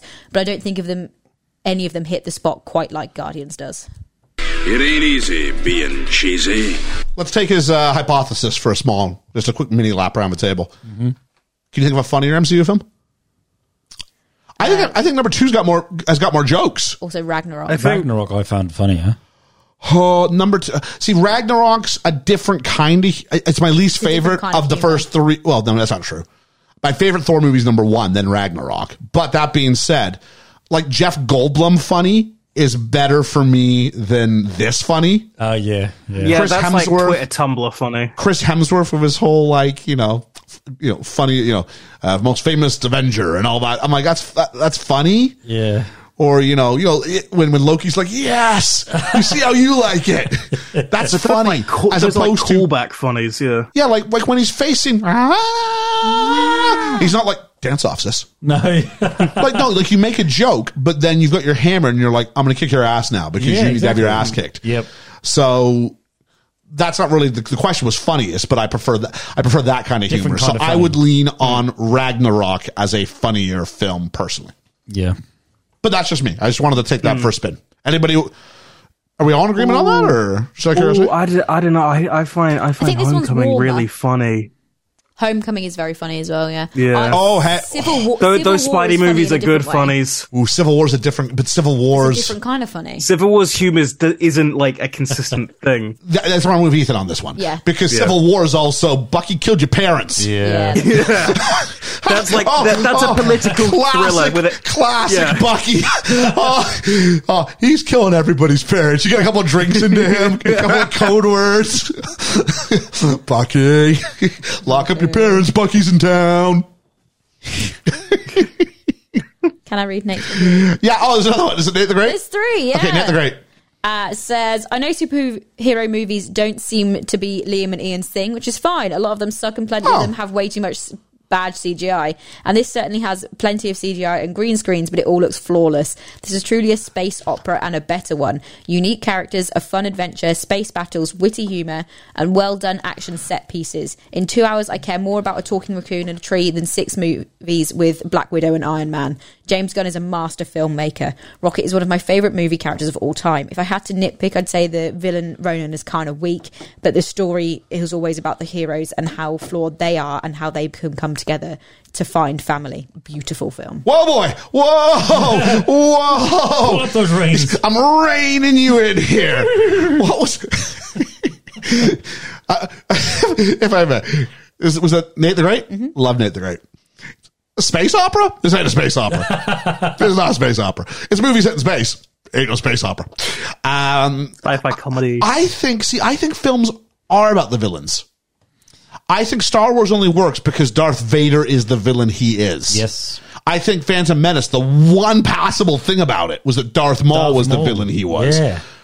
A hero's only a hero when they have an excellent villain to overthrow. The yin and the yang. Whether in the first or in the second. I mean, some of them it is a little bit, you know, Obadiah Stane, not not not a great villain, but that was more of a Tony Stark movie than an Iron Man movie. Yeah. If Yeah, you yeah, pick up yeah, what I'm throwing down. Yes, I do. But you take, we said Spider Man Homecoming. Like Peter Parker's made all the better because the vulture's amazing. Yeah. Oh, he's good. He's good. Yeah. So I don't. know. And the master filmmaker bit. Oh, he's a master of a very specific type of film. I a specific set of skills. What's something else he's okay? So he's done this. What else? Um, Litho. Yeah, c- come on, like seriously, all right. Uh, Like, Su- Super's good. I like Super.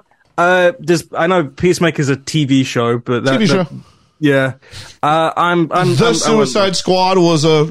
I think the Suicide Squad. It was, was a good. C plus. I had a really good time. enjoyed it, yeah. And also, I will say this, and this is I'm not trying to rag on Nate because we we- they're all the Nate.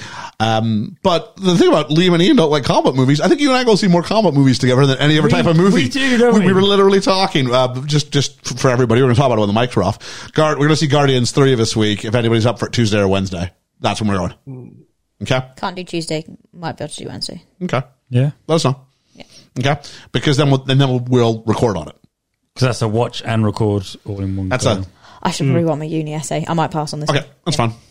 So yeah, we'll see. So uh, that'll be that. But anyway, thanks a lot for the comments. Yeah, absolutely. I mean, obviously, you, you you and I definitely disagree. Something I don't dislike it, but you, you I'm not. You're very excited about this movie, and I'm very much not emotionally attached to this. Mm. Well, Movie. I think this is the end, isn't it? This is. oh, I'm talking about I'm talking about Nate the Great Talbot. This time. Oh, okay. Uh, no, this coming movie. I mean, I'm I'm interested in where they're going to leave it. Mm. Yeah. Georgia, Uh, finally, we've got Dwayne Smith. Dwayne Smith. He says, like a lot of people, I hadn't heard of the Guardians of the Galaxy when it was announced. I liked the look of the trailer, but not enough to see it at the cinema. Settling down to watch it at home, I was intrigued, but not mega hyped. Well, I loved it. It has a Star Wars feel, but more grown up. It's funny, and the characters are well written, and the dialogue is natural. It's well paced and a good story. Drax is hilarious. I love Rocket's wisecracking little quips, but the bit with the artificial leg is so brilliant, and you wouldn't believe it's Bradley Cooper. It's also unbelievable how many ways Vin Diesel can say "I am Groot" and bring genuine emotion. Peter brings an excellent '80s soundtrack too. This film is great start to finish. is this the opposite of the Phantom Menace? In that people had such low expectations, Yes. that you're blown away by Yes. it when it comes up. I felt the same way when I watched Kingsman. Yeah. The first Kingsman, I had nothing going in, and Me either. then I watched it and went, "Oh shoot, this is really good." Yep. So I just wonder about that. Yeah. Yeah. I, Uh, I'm, I'm exactly the same. Thank you, gentlemen, for your viewpoints, and, and and what a wonderful community we have. yeah. Yeah. Yeah. So if you want to know how you Thank get you for involved, engaging.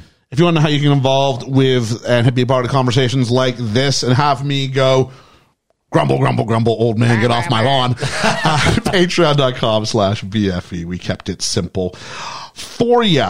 Uh, if I can take a look at the, um, fledgling fandom.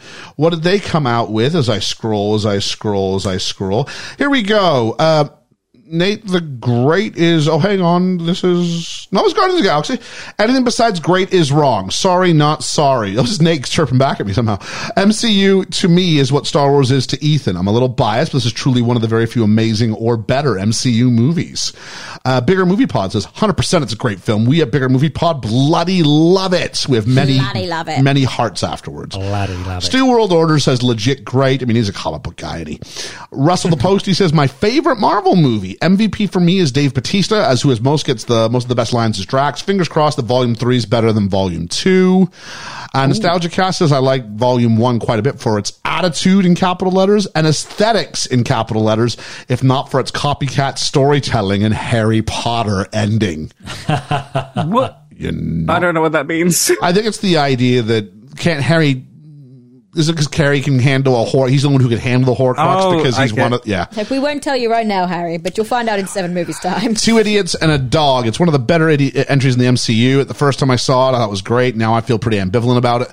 The cast is good, even if I don't like Pratt much anymore, and it's fun with good pacing. But at the end of the day, it's just another MCU flick. Sorry, it's it's another MCU flick. I don't want to word the word ad. Uh, Mikey, Mr. Mikey Wood, also known as Sir Gives a Damn, but we call him. Right. There we go. Uh, it's really a ton of fun. Um, considering how well it took a t- third tier or lower, honestly, Marvel property and made it beloved. It's to be respected. The only downside, mileage may vary, is that the style influenced nearly every Marvel thing that came afterwards. And finally, Movie Chaser got a hold of us and said, uh, it's Guardians of the Galaxy Volume 3 is the start of the decline. I got news for you. The decline started a long time ago, dude. But I'm glad to say that, uh, Guardians of the Galaxy Volume 3, I think he means one here, is one. Uh, okay, I can't make out what he's saying here. Is it a review of Volume 3 by accident? He's trying to add three in alongside one and two.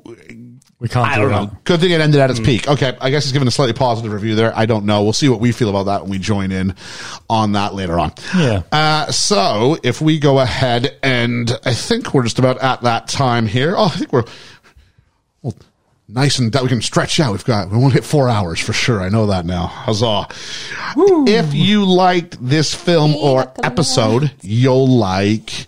Uh, we've done Thor Ragnarok and we've done Iron Man on this pod, both worth checking out. We previously had a pod called Talk of the Mickey where we did a lot of Disney films and a, that was a lot of Marvel films. So go check those out. We did them in sequential order all the way up to, I think the Avengers was going to be our next one. Yeah. Yeah, we got up to Captain America 1, and then I think we stopped it. Uh, no, the next one on top is Jungle Book. I know that 'cause- I know that 'cause it was my pick. Dwayne Smith reminds me every now and then. So at some point, I will have to put the Jungle animated Jungle Book, uh, the the 1967 version of it, on the paw, like for us Because to do there's here. somebody out there who's listened to Talking to the Mickey. Going, and waiting where is it? for- It's still charts. We're still charting. That's amazing. I was going to say, I remember there was like a good year. I and a think half we're in, where like, it kept Turkey and- I think we're in Turkey yeah, and Italy Japan still. Oh, is- yeah, I remember Japan. It was like number three. For like a good year after we yeah, finished. Yeah, we yeah. were in the top five p- pod there. Um, so there we go. And now it's time for our ratings. Our ratings. Where are you gonna go with this one? Oh, let's start with Georgia. Um, I like this film a lot. It makes me feel warm and fuzzy. Um, when I knew I needed to watch it back again, I was kind of like, oh, I can't really be bothered. It's Guardians, it's a Marvel film, blah, blah, blah, blah. And then I started watching it and went, oh, this is why people like it. It is fun. It made me laugh. It was nice and warm. I like the colour in it. Um, and I like the soundtrack a lot. Um, and I like that the characters are a bit weird, they're a bit goofy, they're a bit, they're not, they're not all good people and they but they try to be and I like that. Um so I am going to give this film 8 out of 10. Yeah, that's it. 8 out of 10 different colored goos to All right. wash in. I forgot about those. All right. Uh, let's go with Liam. when I first watched this, I really, really, really liked it. My second watch, I slightly don't like it as much as I did when I first watched it. Only slightly. Is this only your second watch? My second watch, Okay. yeah. Um, I still love the soundtrack. Soundtrack is phenomenal. Um, I still love Karen Gillan in this, and she'll go on to do more with two and three. Um, I think together as a collective, I mean, they're a great group of um, ensemble cast to be playing opposite each other. They all bring something different to it. Um, I'm going to go with a retrospective eight uh, Nebula body parts out of ten. Okay, there we go. Yeah. Eight Nebula body parts. I'm guessing the ones that have been like mechanically yeah, enhanced. mechanically enhanced. Yeah. There we go. Out she gets of split later on, 10. doesn't she? Uh, let's go to the high mark of the four of us. Let's go to Ethan. oh really no i'm i this this film's fun it's a fun film it's done well uh its third act wanes and i've i've gone into detail about that i think I he's agree a- with that. The, the third Yeah. act's a slog. This is a longer movie. Than, this is a longer movie than you think. It feels Mm. It longer. feels long. Yeah. Like I went and got like lunch halfway through this. Sorry, I'm talking through Ethan's Hmm. verdict. I do Oh apologize. no, it's it's o- it's okay because it's it, it's an agreeable thing. I stopped to eat food as well at, at a point during the third act. I like it. It's fun, and I'm trying to like subtract my own personal experiences of like I I I like the character of Star Lord and I like Guardians because I have this kind. I, I wasn't abducted by aliens, but I had a parent die of cancer when I was young. I didn't really know my father. And to try and connect with said dead parent, I would listen to all the music that they like would in, uh, l- make me listen to, and I found it as a way as, as a connection, and that's great. But that this isn't that film. That's more like a subjective take that I that I bring later on. That's not what this film tells. So with all that in mind, removing that like tiny little connection there, it's a fine film. Uh, so I'm going seven and a half Jackson Pollock jokes out of ten. I, I was stop short. There. I was like, do I, was censor like, myself or not? Yeah. I appreciate that. Uh, pizza, isn't it? Yeah, I like pizza. Yeah. I like It's pizza. like wood fired. I like You know I'm, what? I'm This being is- compared to like wood fire pizza. This, yeah. is, this is good quality pizza. A pizza that you eat and you're like, oh, I'm actually really surprised. The ingredients here are a lot stronger than I thought they'd be. Yeah. Yeah. I Yeah. thought I thought I was getting like trash quality corporate pizza, and you've actually you've actually bought Yeah. some decent ingredients to go into this pizza. Um, and there's nothing wrong with that. And that's not saying a Marvel film can't be higher. But no, there are Marvel films I, I would rate really, really high. Um, but I think any film that ends with dance off, bro. I'm distracting you, butt nugget or whatever it was you called him. Yeah. I'm like, all right, you just like you, you took like. You've just had it in your do we hands. do we do like an organic ending? No, let's just write ourselves out of it. There we go, Yeah. done. And they save it a little bit with the hold my hand, hold my hand. I'm like, okay, I appreciate a little bit of whole, what we call whole text coherence there, and a setup that happened in the first five minutes that pays off in the last five minutes. Those are all right, but actually, it's weird. The characters whose growth I'm more interested in are the side characters Mm-hmm. and not the main character. And I think that might be part of the deal. Is uh, whereas Ethan feels an affinity to Star Lord, I don't. I don't, and I like Chris Pratt. Yeah, he's my favorite on on Community, not Community. Yeah, he's my favorite on Parks, and Parks Rec. and Rec. Uh, Generally, if I see him, I wanted to like him before he became overexposed and was everywhere. Yeah. uh, but there's that. It, it, it's it's a good amount of fun. I'm going to give this eight months. It came out sooner in Sweden than it did in the U.S. market. out Wow. of ten, yeah, yeah. Like this is this is a, this this is a good movie. It is a good movie. Hmm. I sat there going, I was no- I was way in between. uh, when I first came out, I probably thought I was going to go, oh, seven, seven and a half. And then I watched it Oh, when really? I, as high points, I was thinking eight and a half. And I went, what do I do with, because I've always been quite open that the, um, my benchmark is eight and a half. That's my gateway to the, to the elite grades. Yep. Mm. And that's Back to the Future. Yep. I always got to weigh it against that. And I go, no, there's no way this isn't anywhere near as crafted as Back to the Future. Yeah, yeah, yeah. Especially when you get to the ending and it, it's just like, like I said, dance off, bro. You know what I mean? Like that's not, that's not how the ending should go. Nope. So, but I had fun, Same. but I think there's a cap on fun. And so this is where I always go. Remember, it's not favorite film ever. It's best film ever. And it's, Yeah. it's, it's a good film. Uh, does it rank in my top five Marvel films? I don't think so. But, um, there is that. So, uh, it's, a, it's an interesting conversation to have. And I, I understand why people like it so much. I do get that. There's a lot of Yeah. stuff in there that's like designed for this underground, like the music, the, the ragtag group of characters. There's always someone somebody could relate to. It's like the Spice Yeah, Girls, everyone, isn't it? everyone's got their one. Absolutely. That one, yeah. Absolutely, absolutely. Um, so there we have with that. Now all we need to do is find out the Patreon. Uh, I don't think anybody's the voice of the people. I think they're going to destroy us. I mean, I think we're, we're sitting around. We had three eights and seven and a half. I think the Patreon's going to come in easily above se- eight and a half, probably around eight point eight. It's going to be my guess. Ooh. Well, you are Mm-hmm. pretty much damn on right. It comes out at nine. There we are. Wow. Yeah, we had a ten in there. So, ugh, who tended? I felt I felt I was going to be one of the more positives as well. Was it Nate the Great? Uh, Was- I think so. Yeah. Yeah.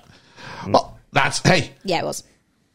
you join your membership, you get to mix your votes. You do indeed. It comes out at 8.1, which is one of the higher ones that we've done. Uh, lower than Scott Pilgrim. Oh, that's it. Let's do some name games here. What's better, this or Scott Pilgrim? Ooh. I prefer this. Over I prefer Scott- this. Yeah, yeah, Yeah. Over Scott Pilgrim. But we uh, Scott Pilgrim was rated higher. I think Scott Pilgrim was a better made conceptual. Just for the record, film. Georgia, you gave you gave Scott Pilgrim nine. You gave this eight. Oh. It's Just, just I think so- Scott Pilgrim is obviously better, but it's enjoyed- it's. I'm comparing stylized film to stylized film. It's really difficult. for So- me. Oh, here's an interesting one. This or There Will Be Blood. oh, there will be blood without a doubt. I, I fell in love with that film. I had more fun with this film. yeah. I'd rather so back to the, I'd rather watch this film again. Yeah. But There Will Be Blood's a better film. Yeah, It is. Yeah, I, I'm I- still thinking yeah. about there will be blood every so often. I know, but it's just hard for me to go, I enjoyed this or I didn't enjoy that. You know what my main takeaway from this was? I rewatching Guardians was going, that Superman movie James Gunn's doing is going to be pretty good. That that was that was just going, yeah, it'll probably be fun. let me just name one more and we'll get out of here on this. There will be blood. Not there will be blood. This or up in the air. Oh, I loved it. Oh, I, lo- I fell in love again. You're you're giving me films that I love Yes. and keep thinking about.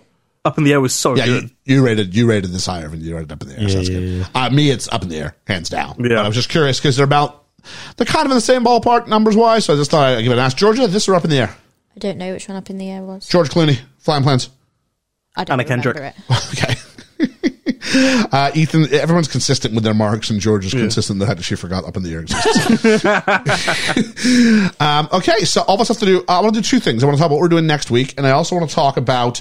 I want to talk about the plan for the next, um, the next uh, media madness. Ooh. I want to pitch a couple of ideas and see, see what people think. Okay, yeah, because I want to save. I want to save. I want to save You're gonna have to tell us later. I Yeah, okay. I there's, did- one, I didn't- I didn't there's, think there's about one, that. there's one I want to say for the summer because we'll need two hours.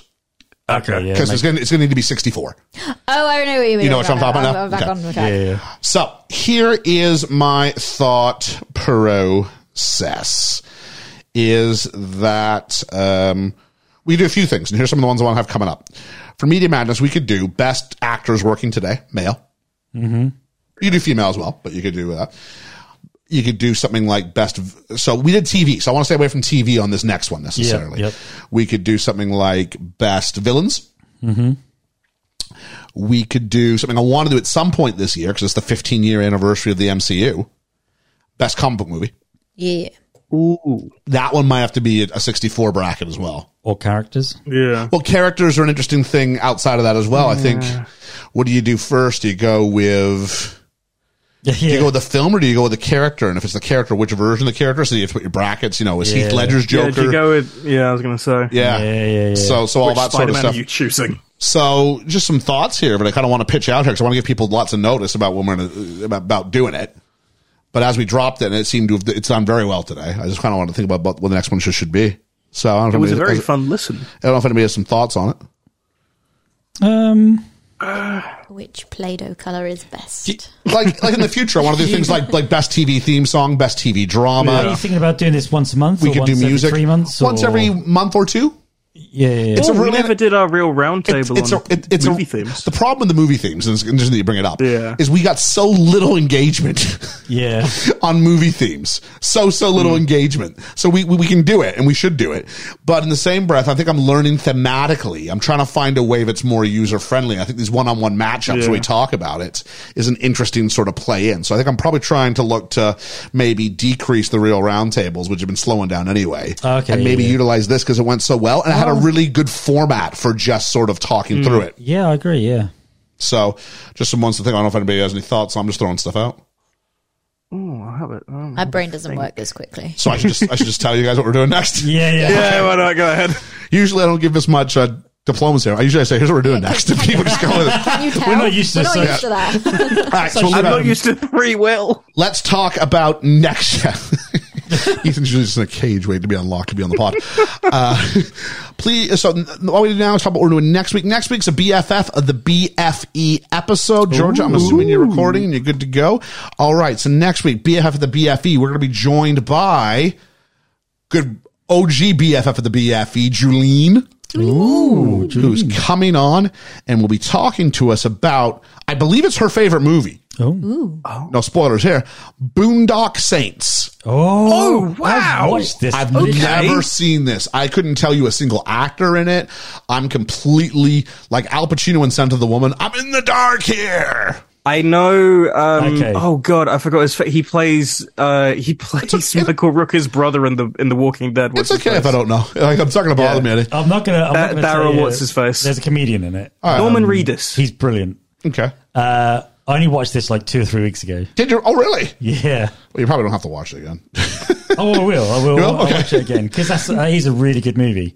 Because there's a, a spin off of this as well. I think uh, another another Boondock Saints movie um, that came out years later. Because this is 90s, I think. yeah, it's old.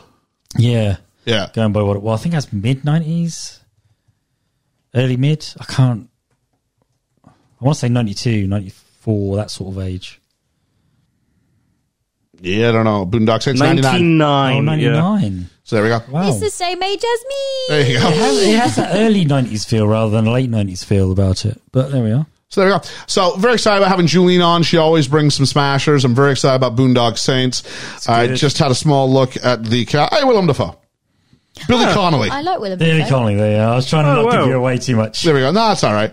It's all right. Ah, about Boston. It'll be like having Reverend Bruce back on. The streets of Boston. Yeah. Boston. The town 2.0. No, no Mark Wahlberg in sight. No Mark Wahlberg in sight. So there you go. So please join us next week. I won't be doing any context corner, no research. We're going to zoom through it as we tackle the Boondock Saints with BFF at the E, BFE, Julene.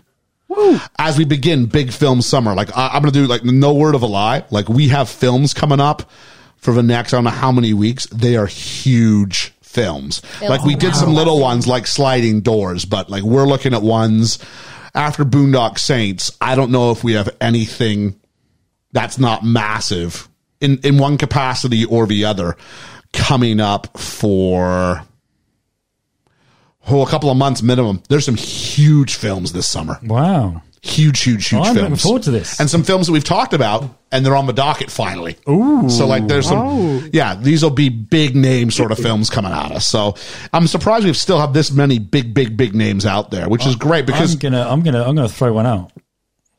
I'm gonna watch your face reaction. Okay. Pulp Fiction. Yes! I'm just smiling. That's all I'm doing. I was looking at the cat. Like I- I Ian would- did not I would- move. I would okay. I'm gonna honestly say this. I don't know. Okay, I don't know.